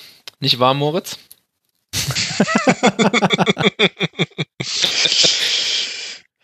Ja, das stimmt.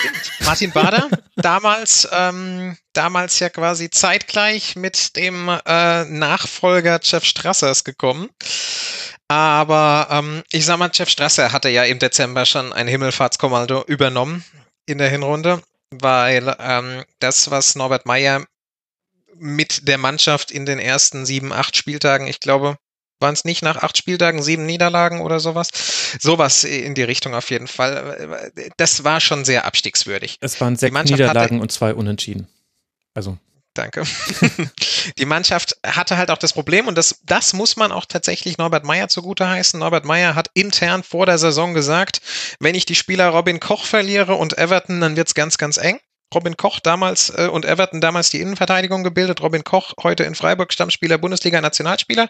Everton, wäre er nicht von seinem Verletzungspech geplagt, sicherlich Stammspieler beim Hamburger S V und äh, auch auf jeden Fall auch das Potenzial für Bundesliga, was er ja mit dem ersten F C Nürnberg auch schon gespielt hat. Ähm, und diese beiden Spieler mussten aber eben, beziehungsweise Robin Koch musste verkauft werden für vier Millionen Euro, um zu überleben und Everton konnte nicht ein weiteres Jahr ausgeliehen werden. Und Pollersbeck das ist ja auch noch gewechselt in diesem. Pollersbeck ist auch noch gewechselt, obwohl man da ja mit dem ausgeliehenen Marius Müller von äh, R B Leipzig einen stimmt, äh, adäquaten Ersatz hatte. Mhm. Wobei ähm, Pollersbeck ja auch wieder finanzielle Aspekte hatte.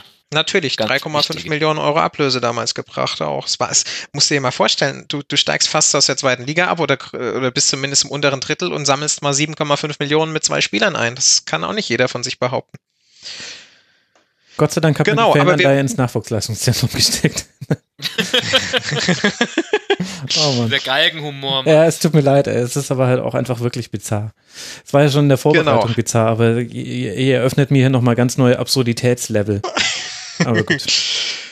Aber gut, wir waren bei Martin, wir waren ja. bei Martin Bader angelangt. Der F C K hat sich Anfang Februar zweitausendachtzehn wieder sportliche Kompetenz ins Boot holen wollen ähm, und hat Martin Bader gewählt. Ähm, er hatte natürlich einen sehr unangenehmen Start, das muss man wirklich sagen, weil äh, Martin Bader ist gekommen und hat sofort einen neuen Trainer verpflichten müssen, weil halt eben die, äh, die Erkrankung von Jeff Strasser eine Fortführung des Trainerjobs in dieser Saison nicht mehr ermöglicht hat. Da hat er dann an seinen alten Freund Michael Frontzeck aus Hannoverer Zeiten, Hannoveraner Zeiten gedacht. Äh, ob sie wirklich befreundet sind, das weiß ich gar nicht.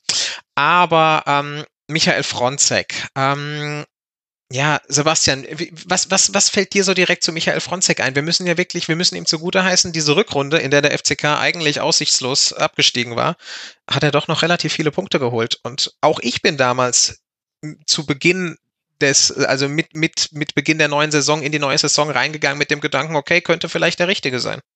Ja, den Eindruck hatte ich eigentlich auch. Ich hatte anfangs auch schon äh, den Eindruck, dass er die Mannschaft erreicht.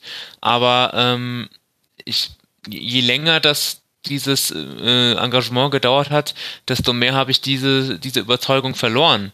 Und auch ähm, die Art und Weise der Kommunikation ist ja ein schönes Beispiel. Und ähm, das, da traf es ja unter anderem auch mal deinen guten Kollegen Carsten Schröder-Lorenz äh, vom Kicker, der, der dann, äh, sage ich mal, mitbekommen hat in einer Pressekonferenz, wie das ist, wenn äh, wenn Herr Frontzeck nicht gut auf einen zu sprechen ist. Da wurde dann gerne mal öffentlich in aller äh, in der in der Pressekonferenzrunde gegen einen kritischen Artikel gewettert, äh, und äh, quasi ganz deutlich gemacht, dass man mit diesen Leuten äh, oder mit demjenigen, der den Artikel geschrieben hat, nicht mehr sprechen will. Also er war einfach auch eine eine schwierige Persönlichkeit, und ich glaube, äh, wenn wenn wenn da einmal irgendwas vorgefallen ist, was ihm missfallen hat, dann war man durch bei Michael Frontzeck, oder ist es wahrscheinlich immer noch.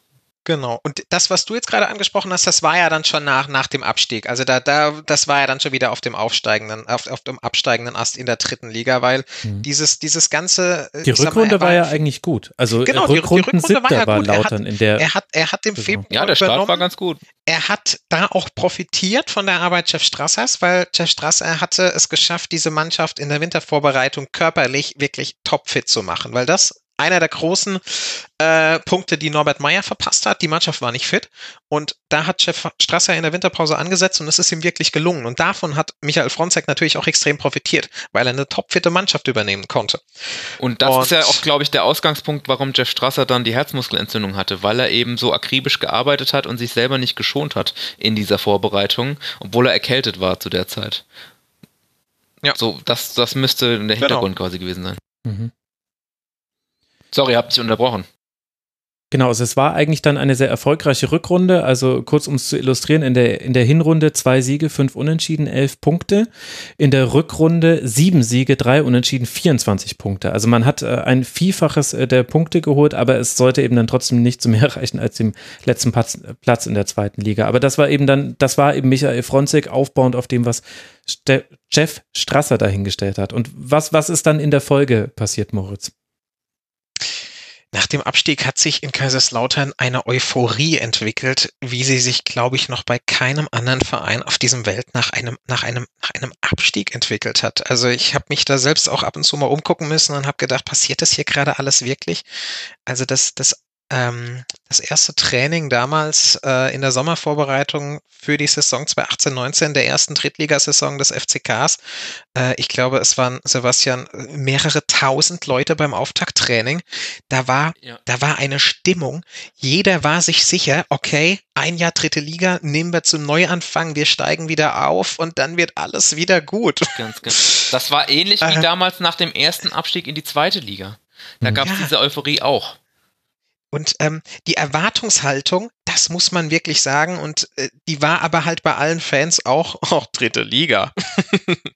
äh, wir sind der große F C K, hier marschieren wir jetzt mal durch.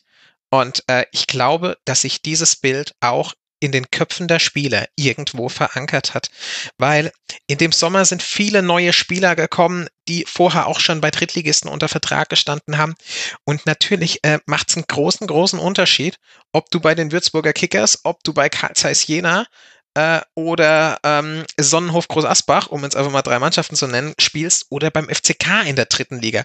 Das Anspruchsdenken und deine Ziele sind ja natürlich ganz, ganz andere.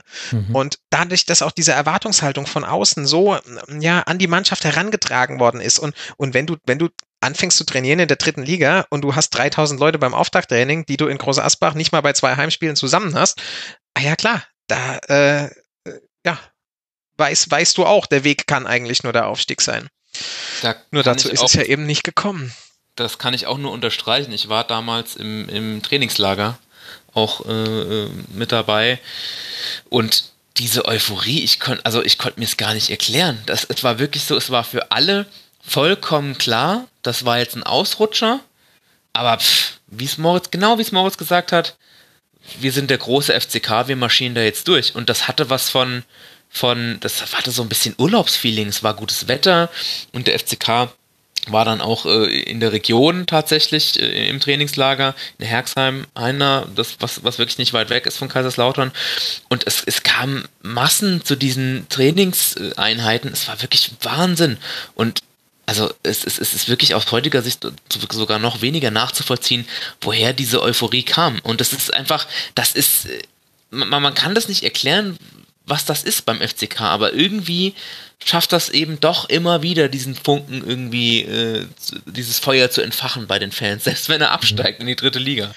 Naja, also ich habe das ja hier in München auch mit achtzehnhundertsechzig erlebt, und ich glaube, auch da gibt es eine Parallele zu achtzehnhundertsechzig. Es kann auch eine Befreiung sein, wenn es dich dann endlich mal erwischt hat. Und wenn quasi dieses Rumkrebsen und bis zum letzten Spieltag hoffen, Wenn das weg ist und wenn du im Gegenteil das Gefühl hast, jetzt sind wir in der Liga, da können wir wieder mithalten. Wir gewinnen jetzt wieder Spiele, wir gehen mit einer ganz anderen Haltung hin.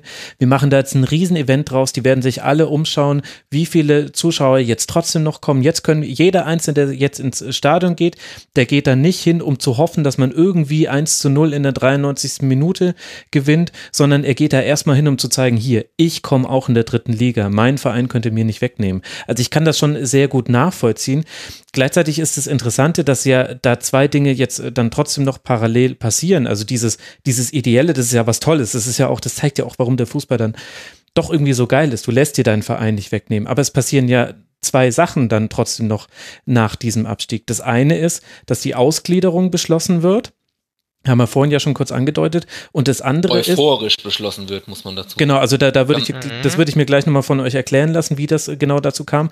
Und das andere, weil wir aber eben gerade bei diesem sportlichen Teil waren, es findet ja wieder ein unglaublicher Durchsatz an Spielern statt. Also zur Saison zweitausendachtzehn, zweitausendneunzehn verpflichtet der erste F C Kaiserslautern dreißig Spieler laut transfermarkt punkt de und gibt dreiundzwanzig Spieler ab. Das heißt, allein dreiundfünfzig Spieler werden hier hin und her bewegt. Was, was ja auch, also was es total erklärbar macht, warum es dann, sorry, Spoiler, liebe Hörerinnen und Hörer, nicht geklappt hat mit dem Wiederaufstieg in die zweite Liga. Aber da wird man, aber dafür wird man halt dann in so einer Euphorie auch blind. Jetzt mit in der Rückschau kannst du sagen, ja, also krass, also klar, das kann natürlich trotzdem gut gehen, aber was für ein irrer Umbruch das in diesem Verein war. Und das da ist auch, glaube ich, da wurden natürlich extreme Fehler auch im Management getätigt. Ähm, diese ganzen Abgänge sind natürlich auch einfach darauf zurückzuführen, dass die Spieler keine Drittliga-Verträge hatten. Ja. Die waren Ach, ja, alle stimmt, ablösefrei. Ja. Die waren alle ähm, ablösefrei. Und, und selbstverständlich, da war der ein oder andere dabei, Sebastian Andersson zum Beispiel, der jetzt heute, oder was heißt heute, auch aktuell mit, mit Union Berlin in der Bundesliga zeigt, dass er doch ganz gut Fußball spielen kann. Der hätte wahrscheinlich keinen Drittliga-Vertrag unterschrieben, aber du hättest zumindest eine Klausel verankern lassen müssen, dass du, was weiß ich, bei einem Drittliga-Abstieg wenigstens noch fünfhunderttausend Euro kriegst. Und selbst zweihunderttausend Euro wären besser gewesen als gar nichts. Aber dass dir über zwanzig Spieler ablösefrei, also das ist ja eine Kapitalvernichtung seinesgleichen. Und da muss man jetzt zumindest mal kurz über eine Personalie diskutieren, nämlich über Boris Notzon. Mhm. Der ja doch, also als, als Sportdirektor quasi vehement in diese ganzen Vertragsgestaltungen mit eingebunden war. Und äh, ich glaube, man kann durchaus sagen, dass es auch sein Verschulden war, dass quasi äh, viele Spieler ablösefrei waren. Auf jeden Fall, da ist keiner aus der sportlichen Ebene, ist davon freizusprechen. Und da hängt dann natürlich auch Boris Notzon mit dem Boot. Und Boris Notzon ist doch der ehemalige Chefscout von Lautern gewesen, der dann zum Sportdirektor wurde. Habe ich, hab ich den richtig abgespeichert? Genau, Boris Notzon ist zu Beginn der Saison, ich meine zweitausendsiebzehn, achtzehn, nachdem Uwe Stöver zurückgetreten ist oder gekündigt hat, in einem Sommer, wo es ein ziemliches Vakuum gab, wo lange nicht klar war, wie wird sportlicher Leiter, dann hat Boris Notzon das erst kommissarisch gemacht, also quasi vor der, vor der, Abst- in de- vor der Abstiegssaison und hat dann aber quasi äh, letzten Endes äh, den, den Posten behalten und übernommen. Und eben vergessen, Drittliga-Verträge auszuhandeln. Okay. Und wie kommt es und, jetzt dann? Und was ja. ich, sorry, was ich noch sagen wollte, das, ja? da ist auch der ganz entscheidende Punkt.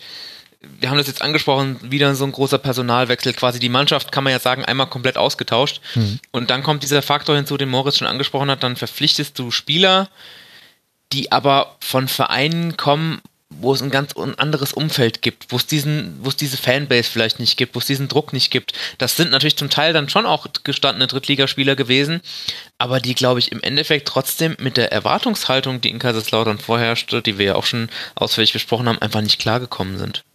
Abgesehen natürlich, dass man auch die Zusammenstellung der Mannschaft als äh, allgemein äh, hinterfragen muss. Das, das, ist, das ist immer so ein großes Problem und ähm, wenn wir gerade bei Boris waren, Boris Notzon, er, er hat ein Händchen dafür, immer mal wieder, ähm, oder was heißt immer mal wieder, doch, doch gute Spieler zu finden und so weiter. Auch damals Sebastian Andersson, damals ja auch aus Schweden gekommen, äh, den, den hast du erstmal ausgraben müssen für, und für die zweite Klar. Liga und der, ja. der hat ja gut funktioniert. Doch dem F C K, nicht, nicht nur Boris Notzon, sondern auch davor und auch, ähm, ja, generell, es hat die Die Chemie hat nie gestimmt in den Mannschaften. Das Händchen dafür, was fehlt dieser Mannschaft, das hat so ein bisschen gefehlt. Es wurde zu sehr auf einzelne Charaktere geschaut und nicht auf das Gesamtkonstrukt. Ich wollte jetzt auch um Gottes Willen nicht Boris Notzon die alleinige Schuld am sportlichen Niedergang geben. Das wäre auch recht unfair. Das habe ich auch nicht so verstanden. Man hatte damit auch, das ist ja auch so eine Phase, wo der F C K auch durchaus auch mal Probleme hatte mit Spielern, die schon früher eine Verletzungshistorie hatten und dann wieder länger ausgefallen sind, wenn ich mich richtig erinnere. Das, das war doch auch in dieser Phase, also wo es beim F C K, es gab auch immer, es gab immer Gründe auch, dass man jetzt in der dritten Liga nicht den Durchmarsch direkt von Spieltag eins an gestartet hat, so wie ich mich jetzt erinnere. Genau, also einer der großen Hoffnungsträger für die dritte Liga war äh, Lukas Balvis, den sie ja ein Jahr vorher von äh, Sporting Lissabon ausgeliehen hatten, äh, litauischer Nationalspieler und äh, ja, d- durchaus ein, ein sehr guter Angreifer, nur eben vom Verletzungspech gebeutelt, auch früher schon mal einen Kreuzbandriss gehabt. Und ähm, dass du so jemanden überhaupt für die dritte Liga begeistern konntest, war damals sehr, sehr überraschend, aber er hat damals, es war ein Heimspiel gegen den Karlsruher S C im September, glaube ich, oder maximal Oktober, das heißt, wir können frühestens am vierten, fünften, sechsten Spieltag gewesen sein, besser gesagt spätestens. Danach hat er sich wieder verletzt und von dieser Verletzung hat er sich bis heute nicht erholt. Ja, ja, und es droht die Sportinvalidität. Ja. Offenbar. Oh je, der F C Kaiserslautern, der macht sie einfach alle fertig. So, und dann haben wir neben dem Sportlichen, also es lief in der dritten Liga nicht gut, Michael Frontzeck dann, ich glaube, nach dem siebzehnten Spieltag dann entlassen, Sascha Hildmann hat dann erstmal übernommen, aber es sollte eben nichts werden mit dem Aufstieg und zwischenzeitlich war man sogar mal auf Tabellenplatz siebzehn in der dritten Liga.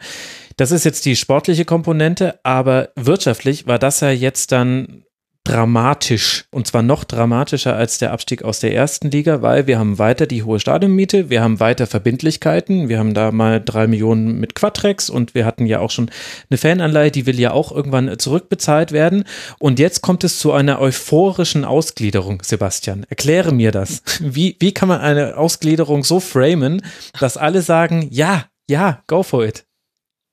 Naja, weil das in der Situation sozusagen der Strohhalm war, nach dem alle gegriffen haben und weil man das so verkauft hat, dass es quasi gar keine andere Möglichkeit mehr gibt, als jetzt bitte endlich auszugliedern, damit endlich die Investoren kommen können und groß in den F C K investieren können. Stimmt, und die Investoren natürlich waren, nicht, ja klar. Ja. Und natürlich nicht zuletzt auch äh, sagen kann, hey, liebe Fans, wir werden eine sogenannte Fansäule für euch öffnen.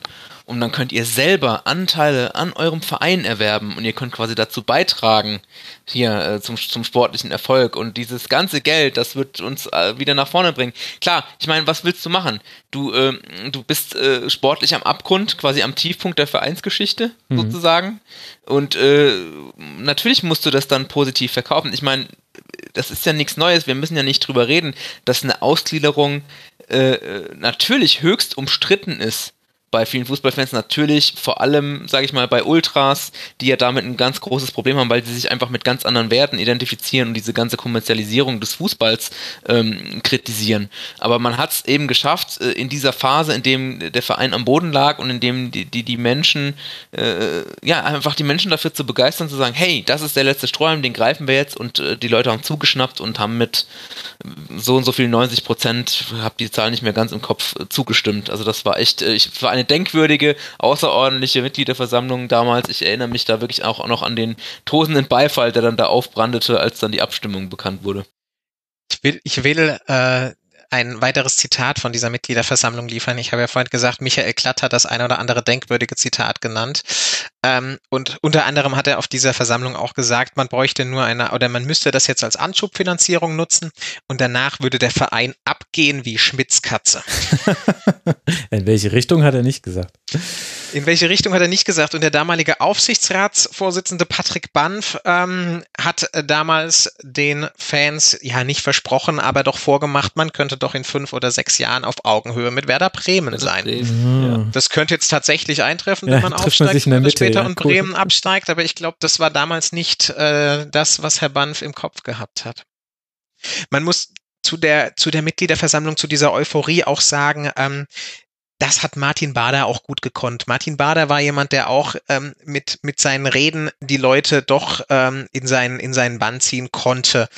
Zu diesem Zeitpunkt. Noch später hat man ihm das nicht mal abgenommen, aber zu dem Zeitpunkt war er noch sehr un- unbelastet in Kaiserslautern und da hat er es geschafft, die Fans einfach auch mit ein bisschen Emotionalität einfach mitzureißen. Ja. Weil das ist eben so, in Kaiserslautern reißt du mit so ein bisschen Emotionalität, reißt du sehr schnell sehr viele Leute mit.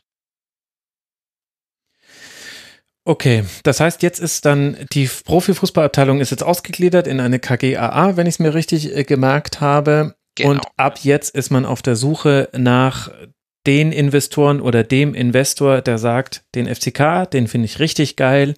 Ich butter hier Geld rein, weil jeder weiß, der F C K wird langfristig sowieso nicht in der dritten Liga bleiben, sondern eher aufsteigen und vielleicht ja sogar zweimal. Ist das so richtig zusammengefasst? Das ist richtig. Und jetzt rate, wer sofort gekommen ist und zugeschlagen hat? Richtig, niemand. Ja, da Dabei hätte genau in dieser Phase jemand sofort zugeschlagen, wenn man ihm die Möglichkeit gegeben hätte. Und das ist eines der größten Versäumnisse, die man äh, der Ära Klatt-Bader ähm, anrechnen muss. Und zwar diese nicht geöffnet, diese Fansäule, die ähm, Sebastian schon angesprochen hat.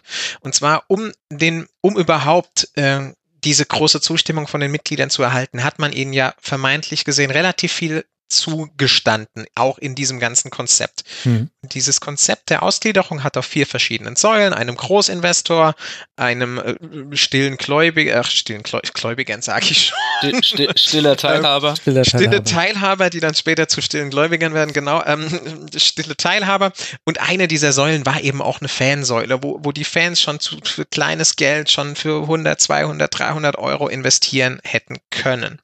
Und hätte man damals in dieser Euphorie, in diesem Sommer, diese Fansäule aufgemacht, da wären mehrere Millionen Euro zusammengekommen. Da bin ich mir sicher. Trotz und das der sagen Fananleihe auch, zweitausenddreizehn. Trotz der Fananleihe zweitausenddreizehn wären damals mehrere Millionen Euro zusammengekommen. Mhm. Doch ähm, die Vorbereitung war, zumindest laut Michael Klatt, damals noch nicht so weit. Und später war der Grund immer wieder, äh, dass die Bankenfinanzaufsicht äh, das Ganze noch nicht freigibt und so weiter und so fort. Aber das hätte man anders planen müssen. Diese Fansäule hätte damals in dieser Euphorie aufgemacht werden müssen. Äh, ob da jetzt in der Vorbereitung oder im Nachgang, wie auch immer. Man hätte es anders regeln müssen, weil so wurde eine große, große Chance verpasst. Im Nachhinein, aus der heutigen Sicht, müssen wir natürlich sagen, zum Glück wurde sie nicht aufgemacht, weil sonst wäre die Insolvenzmasse jetzt noch von den Millionen vieler, vieler Fans belastet. Und dann wäre die Stimmung eine andere. Gut, aber deine These, dass Millionen zusammengekommen wären, die wird ja insofern gestützt, als ja dann zweitausendneunzehn die Betze-Anleihe zwei ist es jetzt dann gekommen ist, wo du, wo wir vorhin, gut, dass ich mir die Notizen gemacht habe vor zwei Stunden, wo über die Plattform Capilando die eine Million gesammelt wurde und dann über die Betze Capilando, ah, siehst du mal, meine Schrift ist, meine Schrift hat sich nicht verändert. Ähm, anders als mein Notizmachverhalten. Und dann eben die Betze-Anleihe mit zwei Millionen Euro. Und das waren jetzt aber dann schon Mittel, die man gebraucht hat, weil eben nicht gleich der Investor ums Eck kam und man den laufenden Betrieb aufrechterhalten musste. Oder wie hat man das Doch, verargumentiert? Das ist, das ist genau richtig. Der Investor war eben nicht in Sicht. Mhm. Ähm, und man hat zu Beginn des Jahres äh, zweitausendneunzehn ähm, eine Finanzlücke von circa elf bis zwölf Millionen Euro kommuniziert. Äh, die hat sich daraus zusammengesetzt, dass ähm, zum einen die Rückzahlung der Fananleihe anstand, sechs Millionen Euro, und zum anderen das operative Defizit in der dritten Liga eben nochmal fünf bis sechs Millionen Euro beträgt. Das heißt, es war klar, du brauchst elf Millionen Euro. Für einen Drittligisten eine Menge Holz. Ähm, und Dann ging es ja schon im, im Januar los. Es gab ja dann erste Investorengerüchte, auch um, um Michael Ponomarev, ähm, mhm. der bei in Krefeld beim K F C Uerdingen auch als, als Geldgeber mit drin ist. Ähm, und recht schnell kam ja dann auch äh, im Frühjahr, Februar, März der Name Flavio Becker aufs Parkett. Sebastian, ich habe das Gefühl, wir haben dieses Gespräch schon einmal geführt. Ja, also, wir haben das auch so ähnlich schon mal geführt, das stimmt. Genau, also wir haben dazu einen Kurzpass aufgenommen. Das ist der vorhin angesprochene Kurzpass. Den werde ich natürlich auch in den Shownotes verlinken. Ganz so ins Detail müssen wir jetzt nicht mehr gehen. Aber magst du no- noch mal in zwei, drei Sätzen kurz sagen, wer ist Flavio Becker und wie ging es denn eigentlich aus? Das wussten wir damals nämlich noch nicht. In aller Kürze, Flavio Becker ist ein luxemburgischer Geschäftsmann, ähm, der auch schon äh, in, mit verschiedenen Investments im Sport aufgetreten ist, der in Luxemburg äh, einen Verein quasi zum dauerhaften Meister gemacht hat, indem er da sehr viel Geld reingesteckt hat. Ähm, und der hat irgendwann äh, ja, Interesse bekundet und lange Rede, kurzer Sinn, er hat lange mit seinem Interesse kolportiert, hat auch mehr oder weniger offensiv versucht auch schon mitzureden, hat aber eigentlich oder was heißt eigentlich, hat dann nie wirklich investiert, bis eben auf das vorhin schon angesprochene ähm, angesprochene Geld, was eben nur, äh, weil der F C K äh, die, diesen Kredit in Anspruch genommen hat und er dafür gebürgt hat, äh, nur deswegen hängt er da jetzt als Gläubiger mit drin. Mhm. Also das ist einfach, äh, ja, ähm, eine sehr, sehr, sehr äh, schwierige Geschichte mit, mit Flavio Becker, der auch dann äh, sich da auch zwischenzeitlich mal auf dem Betzenberg gezeigt hat, aber das war auch einfach äh, von Anfang an eine sehr umstrittene Person, weil äh, ja, das Vorgehen bei den anderen Vereinen, ich sag mal, äh, zumindest diskutabel war. Das Problem, das Problem war eben, dass sich die Vereinsführung aber relativ schnell auf Flavio Becker als einzige Lösung oder als vermeintlich einzige Lösung festgelegt hat und sich damit halt gnadenlos verzockt hat. Äh, jeder wird sich noch an die Vorgänge oder zumindest vage an die Vorgänge im vergangenen Sommer rund um Kaiserslautern erinnern. Es war, man muss es wirklich als eine einzige Schlammschlacht, eine monatelange mhm. Schlammschlacht bezeichnen. Ähm, Rücktritte, geforderte Rücktritte, gezwungene Rücktritte. Ähm, auch Quattrex spielt jetzt hier wieder eine Rolle, weil Quattrex damals eine, eine sehr prominente Rolle gespielt hat, weil zumindest wurde es so kommuniziert vom Verein. Ähm, es gab eine konkurrierende Investorengruppe, um es jetzt mal äh, so zu bezeichnen, die gerne auch investiert hätte oder möglicherweise investieren wollte. Ähm, und ähm, hätte der F C K dieser Gruppe den Zuschlag gegeben, wäre Quattrex ausgestiegen und hätte dem F C K kein weiteres Geld gegeben. Das heißt, auch Quattrex hat so gesehen den F C K zu Flavio Becker in die Richtung gedrängt.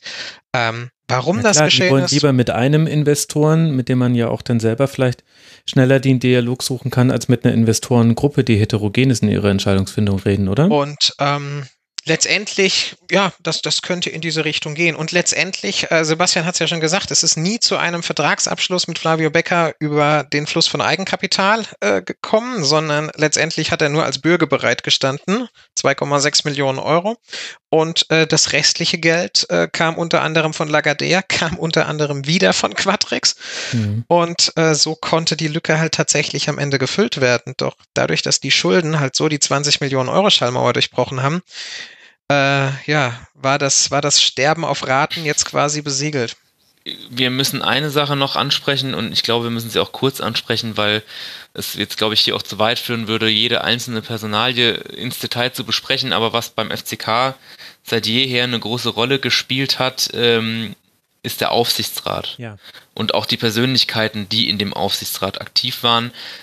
Es war nämlich, es hatte quasi schon fast Tradition, dass Personen, die im Aufsichtsrat saßen, versucht haben, ins operative Geschäft sich einzumischen und auch teilweise mit ganz großen Versprechungen angetreten sind, was sie denn alles machen wollen, um den F C K wieder in die Erfolgsspur zu führen und wo sie Investoren herbringen wollen und was auch immer. Ja. Also ich äh, denke da an, an einen Herrn Regekampf und auch ähm, ja, den vorhin schon äh, erwähnten Herrn Banff. Das Das ist einfach eine Geschichte, die seit jeher ein sehr, sehr großes Problem für den F C K war, nämlich dass es auch rund um den Verein herum verschiedene Interessengruppen gibt, die versuchen, über den Aufsichtsrat Einfluss auf den Verein auszuüben. Mhm. Wie gesagt, es würde jetzt zu weit führen, wenn wir jede einzelne Personalie äh, ins Detail diskutieren, aber der Aufsichtsrat spielt da eben eine sehr, sehr große Rolle. Und da gab es ja jetzt auch nochmal eine Veränderung. Da ist aktuell Markus Merk, der im Aufsichtsrat ist, er sogar Aufsichtsratsvorsitzender. Er hat zumindest die meisten Stimmen bekommen im Dezember zwanzig neunzehn. War der denn... Ist, vor, ja? Ja, du, bitte, der, Max. War der vorher schon involviert beim ersten F C Kaiserslautern oder ist das jetzt jemand, der von außen kommt und versucht, etwas zu retten, was ihm am Herzen liegt? Markus Merk war in den letzten Jahren immer nah dran am Verein und es gab auch vor einigen Jahren, das genaue Jahr weiß ich jetzt nicht, könnte aber roundabout zwanzig sechzehn gewesen sein, äh, hatte er sich schon mal angeboten für eine Rolle im, im operativen Geschäft damals. Ähm, aber dieses Jahr, beziehungsweise Ende vergangenen Jahres, im Dezember waren ja die Aufsichtsratswahlen, ist er als, als, ist er neu hinzugekommen. Die Vereinsführung, Michael Klatt, Martin Bader, hatte sich halt durch diese ganzen Investorenverhandlungen im Sommer sowas von galop- vergaloppiert, ähm, mhm. dass sie letztendlich äh, sich, sich auch mit dem Aufsichtsrat, was Sebastian ja gerade schon angesprochen hatten, es war alles zum Ende des, zum Ende des Sommers, äh, zu Beginn des Herbstes, alles in dieser Form eigentlich nicht mehr tragbar. Und nach und nach ähm, war dann auch klar, der Vertrag von Martin Bader wird nicht verlängert, die entsprechenden Aufsichtsräte sind äh, zurückgetreten, äh, auch Michael Klatt hat dann aus eigenem, äh, ist aus eigenem Willen gekommen und hat gesagt, er geht zum Jahresende. Und dann war klar, der Verein braucht eine komplett neue Führung und dann ist eben Markus Merk ins Spiel gekommen. Genau, und Rainer Kessler ist der Aufsichtsratsvorsitzende. Das hatte ich natürlich, hätte ich eigentlich wissen müssen, weil er ja der aktuelle ist. Man muss äh, ja zur Person Markus Merk sagen, er ist natürlich ein Urlauterer, der auch nicht müde wird zu betonen, dass er da im, ich glaube, zweihundert Meter entfernt vom Betzenberg groß geworden ist und äh, sein Vater war schon äh, lange Jahre beim F C K einfach äh, ja, äh, jemand, der einfach bekannt war, der die Schiedsrichter betreut hat bei den Spielen und äh, ja, man könnte sagen, Markus Merk äh, hat dieses äh, gerade speziell zu Zeiten von Stefan Kuntz schon zitierte Herzblut mitgebracht und äh, quasi deutlich gemacht, dass es ihm jetzt ein persönlich großes Anliegen ist, diesen Verein, der ihm natürlich sehr äh, am Herzen liegt, wie er sagt, nach vorne zu bringen und sich da zu engagieren. Mhm. Markus Merk und Rainer Kessler, den du ja eben schon angesprochen hast, Rainer Kessler auch ähm, äh, langjährig dem F C K sehr nah, sehr verbunden. Sein Vater Hubert Kessler war in den neunzigern schon mal Präsident des F C Ks. Ähm, Die beiden haben sich quasi als Team dann äh, aufgestellt, haben sich Kompetenz mit ins Boot geholt, haben einen neuen Aufsichtsrat zusammengestellt, wurden dann ja auch gewählt und haben dann eben Sören Oliver Vogt, den jetzigen Geschäftsführer, im Amt platziert. Mhm. Und ähm, ich glaube, Sebastian, das kann man schon so sagen, es gab tatsächlich im vergangenen Dezember keine Alternative. Also hätte sich diese Gruppe sich nicht dieser schier aussichtslosen Aufgabe angenommen, äh, ja, ich weiß nicht, wie es ausgegangen wäre. Ich weiß es auch nicht. Also das war, das war, ich weiß nicht, wie oft ich jetzt noch sagen will, der letzte Strohhalm oder die letzte, die letzte Patrone, das ist in dem Zusammenhang auch schon ganz oft genannt worden. Aber das war alternativlos, so wie es Moritz gesagt hat, das war alternativlos. Und da sind wir wieder bei dem Punkt, es war zum einen alternativlos und zum anderen hast du mit Markus Merk halt eben auch einen Namen, mit dem die Leute was anfangen können. Mhm. Und es ist einfach so, dass die Leute ab und zu, glaube ich, jemanden brauchen, den sie kennen, den sie, dem sie vertrauen, zu dem sie, dem sie, dem gegenüber sie einfach positiv äh, gestimmt sind. Und das war Markus Merk in dem Moment. Und deswegen, man muss sich ja vorstellen, der Aufsichtsrat besteht äh, aus fünf Personen, aber äh, es, es wurde immer nur von Team Merk gesprochen. Ja, die ganzen anderen Personen, da sitzt noch ein Jurist drin, da sitzt mit Martin Wagner auch ein ehemaliger Spieler drin. Aber ähm, es wurde immer nur oder wird eigentlich immer noch von Team Merk gesprochen, weil einfach diese Person Merk so eine, da sind wir wieder beim, beim Stichwort Strahlkraft, ja. Strahlkraft hat. Ja. Und äh, das ist, glaube ich, auch was, danach haben sich die Leute zu dem Zeitpunkt auch gesehen, dass da jemand kommt, der, der sie an die Hand nimmt und der ihnen, der ihnen zeigt, wie der Verein eben äh, nach vorne marschieren kann. Mhm. Ja, aber ich glaube, ich muss, ich muss ehrlich sagen, ich glaube, sie haben sich es, sie wussten, dass es schwer wird, aber ich glaube nicht, ich glaube nicht, dass sie wussten, dass es so schwer wird. Und zwar sowohl äh, Markus Merk im Aufsichtsrat als auch Sören Oliver Vogt als Geschäftsführer. Ich glaube, sie haben zwischendurch gemerkt und vor allem haben sie es gemerkt an der Stelle, über die wir, glaube ich, auch noch ein bisschen sprechen müssen, wenn es mit um die Verhandlungen zur Stadionpacht ging. Nämlich die Verhandlungen mit der Stadt, das war einfach ein sehr langer, zeitaufwendiger und sehr zermürbender Prozess, der unglaublich lange gedauert hat. Da wurde über Monate wurde debattiert und gestritten über das Thema Stadionpacht, hm. äh, bis man sich da einig war. Und da muss man ja an der Stelle eigentlich auch nochmal sagen, es wurde vorhin schon mal erwähnt, Grundproblem bei der Stadionpacht ist da, äh, bei dieser ganzen Stadiongeschichte, dass nie davon ausgegangen wurde, dass der F C K mal nicht mehr Bundesliga spielt. Das heißt, ganz ursprünglich gab es nur einen Vertrag, der eine Summe festgelegt hat für die Bundesliga und dann musste man sich in der zweiten Liga schon überlegen, ach scheiße, mit dem Geld, was wir hier verdienen, können wir das ja gar nicht stemmen, also musste da schon nachverhandelt werden, die Pacht musste reduziert werden und in der dritten Liga erst recht, also wir reden von einem Ursprungsbetrag von drei Komma zwei Millionen Euro und sind jetzt in der dritten Liga, ähm, hat der F C K die letzten zwei Jahre vierhundertfünfundzwanzigtausend Euro Pacht bezahlt und soll jetzt in den kommenden zwei Jahren sechshundertfünfundzwanzigtausend Euro zahlen und die Differenz daraus muss die Stadt ausgleichen, ne? Also nur mal um die Dimensionen klar zu machen. Um da noch ein Detail hinzuzufügen, die Stadt hat diesen Kauf vom Stadion damals komplett fremdfinanziert. Das heißt, es geht um mhm. einen Kredit in Höhe von sechsundsechzig Millionen Euro und ähm, die Stadt zahlt für diesen Kredit jährlich allein zwei Komma acht Millionen Euro Zinsen. Oh Gott. Und mit der Bundesliga-Miete von drei Komma zwei Millionen Euro wäre das selbstverständlich gedeckt. Ja. Aber aktuell haben wir ja hier eine Lücke von zwei Komma vier Millionen Euro, die die Stadt jährlich aus ihrem ohnehin schon sehr defizitären Haushalt begleichen muss. Kann er nicht Quattrex einspringen? Aber nee, verstehe ich aber das? Deswegen kommt auch immer der Bund der Steuerzahler um die Ecke. Ja, natürlich, ja, auch zu Recht. Also ist ja, ist ja auch richtig. Also das ist, sind ja öffentliche Gelder. Aber verstehe ich, habe ich das jetzt richtig verstanden, dass man, als man dann in der zweiten Liga die Pacht für die zweite Liga verhandelt hat, weil man gemerkt hat, oh, wir hatten ja in unserem Vertrag nur eine Erstliga-Pacht drin, dass man dann nicht damals auch dann schon eine Drittliga-Variante rein... Korrekt. Fand? Das, also, hast du, das hast du richtig Ey Leute, verstanden. Manchmal möchte ich hier auch wirklich irgendwas an die Wand werfen. Das ist doch, kann doch nicht wahr sein. Also manchmal haben sie es sich aber auch wirklich selber zu schwer gemacht, oder? Also ah. Ja, das ist halt, da, da, man ist halt immer irgendwie davon ausgegangen, dass das, das wird schon wieder. Ja, cool. Ne? Das ist jetzt hier irgendwie mal wieder ein Ausrutscher, das wird schon wieder. Weil ja die ganze Geschichte der letzten zwanzig Jahre ja einfach nur ein Es wird schon wieder ist in Sport und Ergebnisse und Finanzen gegossen. Ah. Und jetzt ist ja die aktuelle Situation so, für alle Hörerinnen und Hörer, die es nicht vor Augen haben, also es wird auch in dieser Saison nicht mit dem Wiederaufstieg klappen, ein weiteres Drittliga-Jahr ist drin, immerhin, man konnte sich unter Boris Schommers, der dann für Sascha Hildmann übernommen hat, konnte man sich wieder von den Abstiegsplätzen entfernen und liegt jetzt im gesicherten unteren Tabellendrittel, kann man das so sagen, naja, also es sieht jetzt halbwegs okay aus, aber jetzt kam ja Corona mit dazu. Und jetzt kommen wir, jetzt schließen wir den Bogen zum Anfang der Sendung. Eure Einschätzung, ohne dass, also das ist jetzt, kann jetzt natürlich nur höchst subjektiv sein, hätte es nicht ohne Corona denselben Schuldenschnitt jetzt geben müssen? Und das war jetzt eben dann, was wir vorhin auch schon angedeutet hatten, die Gelegenheit, die man jetzt dann auch vielleicht sogar dankend angenommen hat, weil das, was ich vorhin gesagt habe, mit den Altlasten, die mal weg müssen, also das haben wir in den letzten zwei Stunden gelernt, ja, das ist so, die müssen weg. Doch, ganz genauso wie du es sagst, muss man es eigentlich sehen, der Schuldschnitt hätte schon früher kommen müssen, es ist einfach beschleunigt worden, dadurch, dass Corona kam, und man muss sich ja auch vor Augen halten, die dritte Liga ist ja wie keine andere Profiliga in Deutschland ganz krass auch von den Zuschauereinnahmen abhängig, weil es ja einfach da mhm. nur einen Bruchteil des Fernsehgeldes gibt, wie in den ersten beiden Ligen, und sobald du dann gerade auch als Verein wie der F C K, der ja in der dritten Liga Primus ist, was Zuschauerzahlen angeht, was er auch sein muss in dem großen Stadion, ähm, der, der, der, da ist man so stark auf diese, auf die Ticketverkäufe angewiesen, dass das natürlich schon nochmal ein harter Einschnitt war. Ganz klar. Kann mich, kann mich dem nur anschließen. Die Sanierung, in welcher Form auch immer, die war zwingend notwendig. Und dessen waren sich aber auch Sören Oliver Vogt, Markus Merk und Co. bewusst.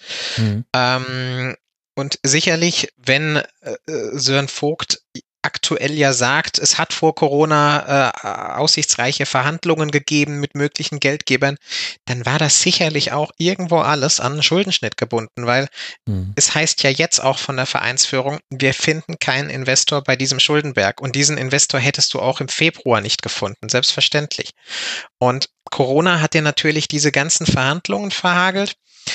Aber letztendlich äh, musst du vielleicht unter Umständen tatsächlich jetzt froh sein, dass dieser Punktabzug ausgesetzt worden ist, weil äh, hätten sich äh, die Verhandlungen nicht äh, zugunsten mhm. des F C Ks erschlossen und du hättest neun Punkte abgezogen bekommen im Falle eines Insolvenzverfahrens, dann würdest du unter Umständen nächstes Jahr in der Regionalliga spielen, und über die Möglichkeit, dass der erste F C Kaiserslautern in der Regionalliga spielt, äh, da brauchen wir gar nicht nachdenken. Das geht nicht.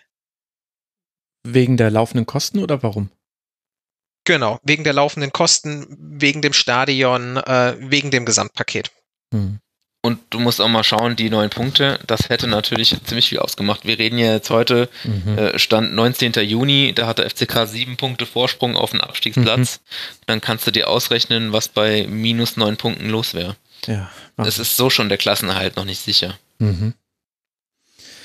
Okay, jetzt gehen wir davon, mal davon aus, wir werden es ja sowieso im Rasenfunk begleiten. Bis zum dreißigsten, einunddreißigsten Oktober schafft man den Schuldenschnitt.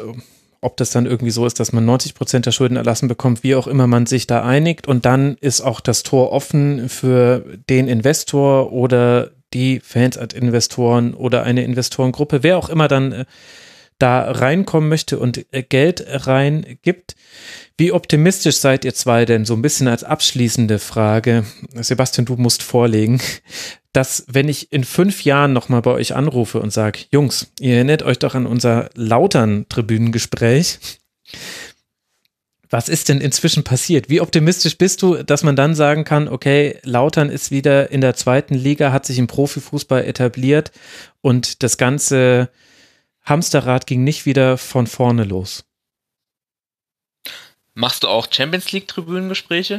Ich frag von Freund. Ich verspreche Nein, hiermit, also, wenn Lautern in die Champions League kommt, dann werde ich die Champions-League-Saison von Lautern in, in einem Tribünengespräch begleiten. Verspreche ich hiermit. Sehr schön.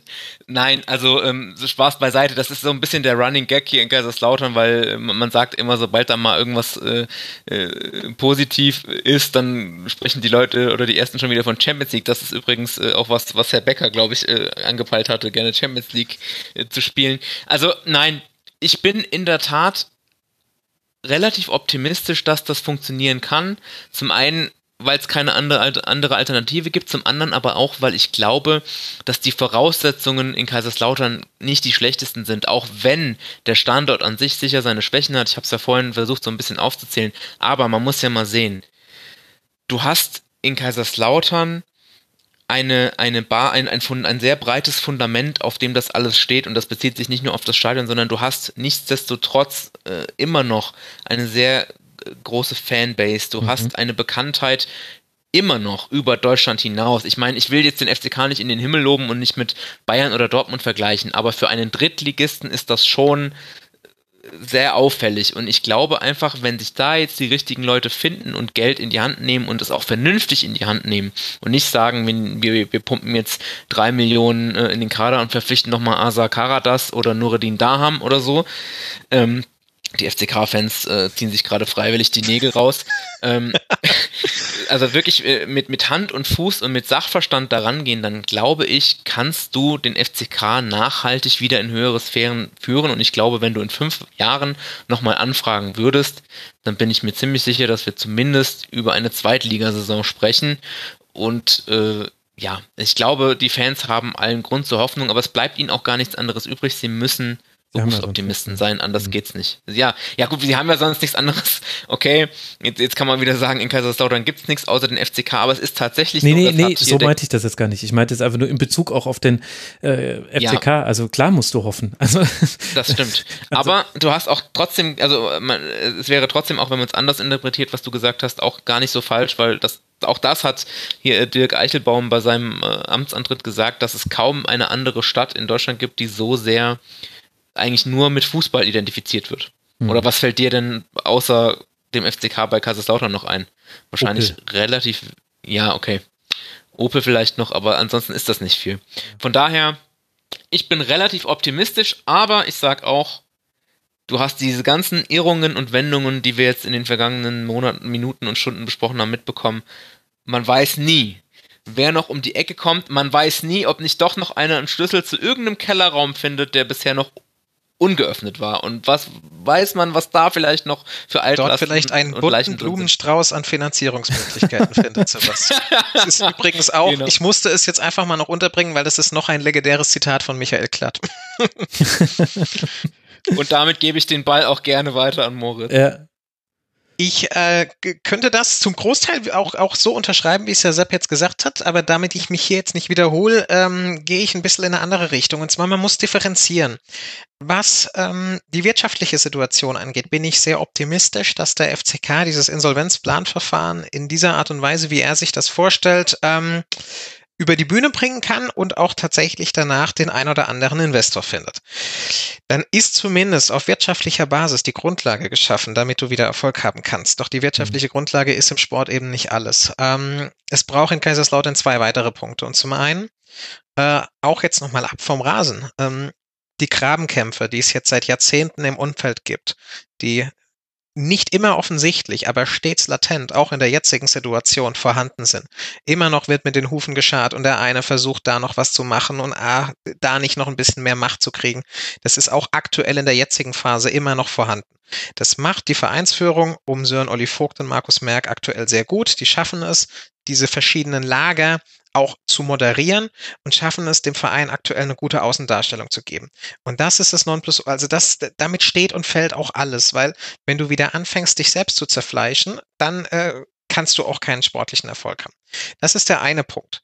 Und da bin ich verhalten optimistisch, aber optimistisch, weil ich das Markus Merk und Sören Oliver Vogt zutraue, dass sie das schaffen, diese, diese Probleme zu managen. Mhm. Und dann muss halt eben, ähm, müssen diese regelmäßigen Fehlgriffe auf dem Transfermarkt aufhören. Du brauchst einen klaren sportlichen Plan. Du musst das mit einem Trainer entwickeln. Diese Hire-and-Fire-Politik muss endlich ein Ende finden. Und ähm, dann bin ich ganz bei Sebastian. Glaube ich, dass wir in fünf Jahren mindestens über einen Zweitligisten sprechen. Und ob es dann mehr ist, das, das hängt auch von den Entwicklungen ab und da spielt der Faktor Glück auch wieder eine ganz große mhm. Rolle. Aber ich glaube nicht, wenn wir uns in fünf Jahren unterhalten, dass wir uns über einen Drittligisten unterhalten, weil über einen Drittligisten können wir uns in fünf Jahren wahrscheinlich nicht mehr unterhalten, weil selbst mit neuem Geld, selbst mit frischem Geld, ähm, der F C K macht in der dritten Liga jedes Jahr sechs Millionen Euro Verlust. Das will kein Investor über die nächsten fünf Jahre tragen. Das heißt, der Aufstieg ist äh, zwangsläufig Pflicht. Und eine Sache will ich an der Stelle auch noch anfügen über die Vereinsführung. Äh, Moritz hat es gerade schon gesagt, was sie ganz gut hingekriegt haben und was sie auch ganz gut hingekriegt haben, ist, dass sie es besser steuern, was, wann an die Öffentlichkeit gerät. Ich meine, natürlich ist es jetzt, wenn man mal rein aus der Sicht eines Journalisten spricht, der wir, die wir alle sind, natürlich ist es für uns immer super, wenn, wenn viel an die Öffentlichkeit kommt, aber es gab Phasen in Kaiserslautern, da gab es Aufsichtsratssitzungen, die waren noch nicht zu Ende, da haben die ersten Tageszeitungen schon über Inhalte berichtet. Es gab ähm, Gespräche zwischen dem ersten F C Kaiserslautern und der Stadt, die waren kaum zu Ende, da wurde schon drüber berichtet. Also es, es war einfach äh, die Art und Weise, wie kommuniziert wurde, das war nicht in Ordnung. Da sind Sachen zu früh nach außen gedrungen, was wiederum zu sehr, sehr viel Verunsicherung bei den Fans geführt hat. Und die jetzige Vereinsführung hat es geschafft, diese Kommunikation klarer zu strukturieren, klarer zu benennen, wer, wann, was, wem äh, sagt. Und äh, das hat auch dazu beigetragen, dass ein bisschen mehr Ruhe reingekommen ist in dieses Umfeld. Das muss man ganz klar sagen. Hm. Das ist noch so ein ganz interessanter Nebenaspekt, da können wir jetzt leider nicht mehr in äh, tiefer drauf eingehen, weil jetzt sogar euer sehr, sehr weit gewähltes äh, Zeitbudget langsam erschöpft ist, aber der erste F C Kaiserslautern gehört ja auch zu den äh, Vereinen, die meinem Eindruck nach zumindest auch schon sehr früh eine lebhafte Online-Community hatte. Der Betze brennt ist da natürlich ganz wichtig, die verschiedenen F C K-Podcasts, die es gab und in denen ja gerüchteweise sogar hier Anwesende auch früher aktiv waren, sind da ganz wichtig. Das, das spielt da ja auch nochmal eine Rolle. Also die Fans sind nicht nur sehr interessiert am Verein, sondern sie also tragen zum, ihn. Ja, ja, sie tragen ihn. Und zum Teil hatte ich aber auch das Gefühl, es gab Zeiten äh, beim ersten F C Kaiserslautern, wo gerade kritisch nachfragende und selber vielleicht auch mal nachforschende Fans ein wichtiges Element in, in der ganzen Vereinskultur waren, weil auch die dann neue Erkenntnisse zutage, zutage gefördert haben oder weil die eben die entscheidenden Fragen gestellt haben, die dann auch wieder von Journalistinnen und Journalisten aufgenommen wurden. Also sehr aktives Umfeld auch. Nicht nur kritisch, sondern auch sehr aktiv. Absolut, aber das, was du ansprichst, das Kritische, das ist schon auch sehr ausgeprägt und das hat natürlich seinen Grund, weil die Leute sind misstrauisch geworden. Logisch, weil klar, wäre ich auch. Das muss man sagen, sie wurden teilweise einfach verarscht, kann man sagen, oder enttäuscht. Mhm. Und deswegen hat sich eine sehr kritische Grundhaltung bei einigen äh, mittlerweile etabliert. Und das ist ja auch nicht unbedingt schlecht. Man kann ja auch Fan ein, von etwas sein und es trotzdem kritisch hinterfragen. Aber die Fans tragen einfach so, so, so einen so großen Teil dazu bei, dass der F C K trotz aller Widrigkeiten diese Voraussetzungen hat. Und wenn man sich mal überlegt und das Ganze vergleicht mit Standorten, nehmen wir mal Hoffenheim, der Vergleich hinkt natürlich, weil die nochmal andere Voraussetzungen hatten, auch finanziell, aber was du in so einen Standort reinpumpen musst, um erstmal Infrastruktur zu schaffen, ja, die vorher nicht da war, um eine Fangemeinde dir langsam an, äh, groß zu ziehen, die es vorher nicht gab, die jetzt auch immer noch nicht besonders groß ist, aber bist du an so einem Standort mit einem Sportinvestment was verdienst, da musst du noch viel, viel mehr Zeit und Geld mitbringen, als wenn du jetzt hingehst und sagst, okay, ich nehme diese vorhandenen Strukturen in Kaiserslautern, muss da sicher auch viel reinstecken. Wir haben über das tolle Stadion gesprochen, das ist auch nicht nur toll. Da muss auch dringend an einigen Stellen mal was nachgebessert werden. Es ist ohne Zweifel ein schönes Stadion, aber es ist nicht perfekt. Und es ist, äh, da muss auch Geld in die Hand genommen werden. Aber wenn du das an am Standort Kaiserslautern machst, kannst du aus Sicht eines Sportinvestoren meiner Meinung nach mit weniger Invest ein größeres, einen größeren Output generieren als an einem anderen Standort. Das ist, ein, das ist ein ganz wichtiger Punkt, weil das ist ja auch das, was, was, was die Geschäftsführung aktuell sagt. Der F C K ist gesetzt der Fall, die Schulden sind weg. Ein wirklich höchst interessantes Investment im deutschen Fußball, weil du zudem auch mit dem, mit dem Sprung von der zweiten in die dritte Liga auch theoretisch kurzfristig äh, Gewinn machen kannst, auch als Investor. Und langfristig ähm, mit dieser Fanbase im Rücken, diese Fanbase, dieses Umfeld, äh, das Ganze rund um den Verein ist auch der einzige Grund oder, oder einer der Gründe, äh, einer der wichtigsten Gründe, warum eben gerade die Investoren trotz dieser schweren Lage überhaupt Interesse an diesem Verein haben. Es ist einer der mitgliederstärksten Vereine in Deutschland, also im Ranking aller Sportvereine auf Platz vierunddreißig mit siebzehntausendfünfhundert Mitgliedern. Damit liegt man zum Beispiel vor dem ersten F S V neunzehnhundertfünf, vor Hansa Rostock, vor Arminia Bielefeld. Das sind so alles Vereine, die dahinter kommen. Und ich finde das schön, das hätte ich gar nicht gedacht, dass wir am Ende dieser Sendung dann im Grunde bei einem kurzen Marketing-Segment von euch beiden landen, wo ihr kommenden Investoren, die das hier ja auf jeden Fall hören werden, in ihrer Recherche dann schon mal schmackhaft macht, dieses Filetstück äh, Lautern. Wenn erstmal die, die madigen Schulden alle weg, äh, weggepoolt sind, dann ist es wieder ein äußerst saftiges Stück Fleisch der Betze. Gut. Ich danke euch beiden. Das hat, das hat mich wirklich nochmal sehr, also es hat mich auch erschüttert, ich bin ehrlich, aber es hat mich auch sehr erhellt, mit euch nochmal über die letzten Jahre beim F C K zu sprechen, und vor allem habe ich jetzt das Gefühl, mit allem besser umgehen zu können, was jetzt kommen wird, denn da wird ja noch so einiges passieren bei Lautern und ich kann das jetzt besser einordnen. Das verdanke ich nur euch beiden, deswegen ganz, ganz herzlichen Dank an dich, lieber Sebastian, Sebastian Zobel at Zwitscheridoo auf Twitter, man kann ihn auch hören im Nur der F C K Podcast und beim S W R ja so sowieso. Danke dir, Sebastian, dass du mal wieder mit dabei warst im Rasenfunk. Sehr, sehr gerne, Max, und ich hoffe tatsächlich, dass wir nicht erst in fünf Jahren wieder miteinander nee. sprechen, sondern auch schon früher. Ähm, Der einunddreißigste zehnte ist schon in meinem Hinterkopf abgespeichert. Absolut. Spätestens am einunddreißigsten zehnten Danke dir, Max. Hat wie immer sehr, sehr viel Spaß gemacht, und was auch nicht untergehen darf an dieser Stelle, ganz unabhängig vom F C K möchte ich einmal ein ganz, ganz, ganz großes Lob an, an dich aussprechen, an Ach die Gott. viele Arbeit, die du dir mit dem Rasenfunk machst, was daraus geworden ist. Wir haben uns ja kennengelernt, da war daran noch gar nicht zu denken. Ja, das stimmt, ja. In einer Zeit, und was du da aus dem Boden gestampft hast, und also wirklich, und bei dem Hintergrund, den ja auch alle kennen, den du hast und was da familiär noch alles abgeht, wirklich Hut ab, allergrößten Respekt. Das muss auch mal gesagt werden. Ach Mensch, Sebastian, das musst du nicht on air gesagt werden. Aber gut, ja, danke dir. Äh, dann Doch, das muss auch mal on air gesagt werden, Max. Na gut, also vielen herzlichen Dank. Und so wie der F C K ja von seinen Fans getragen wird, ist das ja beim Rasenfunk genauso. Wenn die Leute nicht spenden würden freiwillig, dann gäbe es das Ding hier auch gar nicht mehr. Und das kann man genau in dieser Konsequenz auch so behaupten, ohne dass es eine Lüge wäre. Deswegen reiche ich den Dank mal weiter. Und ich bedanke mich außerdem bei Moritz Kreilinger vom Kicker at M-Kreilinger, der nicht nur hier ein grandioses Debüt abgegeben hat, sondern auch im Kicker selbst die ganzen Geschichten noch aufarbeitet. Da kann man sich, wenn ihr das jetzt hier schnell hört, liebe Hörerinnen und Hörer, könnt ihr euch auf einen Artikel von ihm in der Montagsausgabe freuen. Also in der Montagsausgabe vom, wir sind jetzt im Juni zwanzig zwanzig. Die Tribünengespräche werden ja noch sehr lange gehört, ist mir gerade bewusst geworden. Moritz, vielen Dank dir, dass du mit dabei warst im Rasenfunk. Max, vielen, vielen Dank für die Einladung. Es hat mir sehr viel Spaß mit euch beiden gemacht. Auch mit Sebastian habe ich äh, noch nie in dieser Ausführlichkeit die letzten zwanzig Jahre des ersten F C Kaiserslautern zerlegt. Äh, es hat Spaß gemacht, äh, war an dem einen oder anderen Punkt nochmal sehr bedenklich, wenn man zurückschaut. Ähm, aber wie gesagt, gerne. Vielen Dank für die Einladung. Danke Max, danke Sebastian, und ich hoffe doch auch, dass wir uns spätestens kurz nach dem einunddreißigsten Oktober wieder zusammenfinden. Na logisch, wir machen das jetzt einfach in der Konstellation immer weiter. Ihr seid jetzt meine Go-To-Guys, ihr zwei.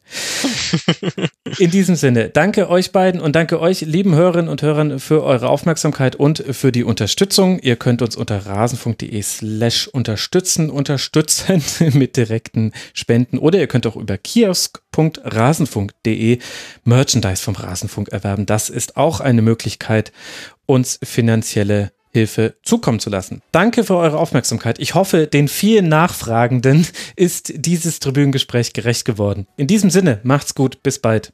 Ciao. Das war das Rasenfunk-Tribünengespräch. Wir gehen nun zurück in die angeschlossenen Funkhäuser.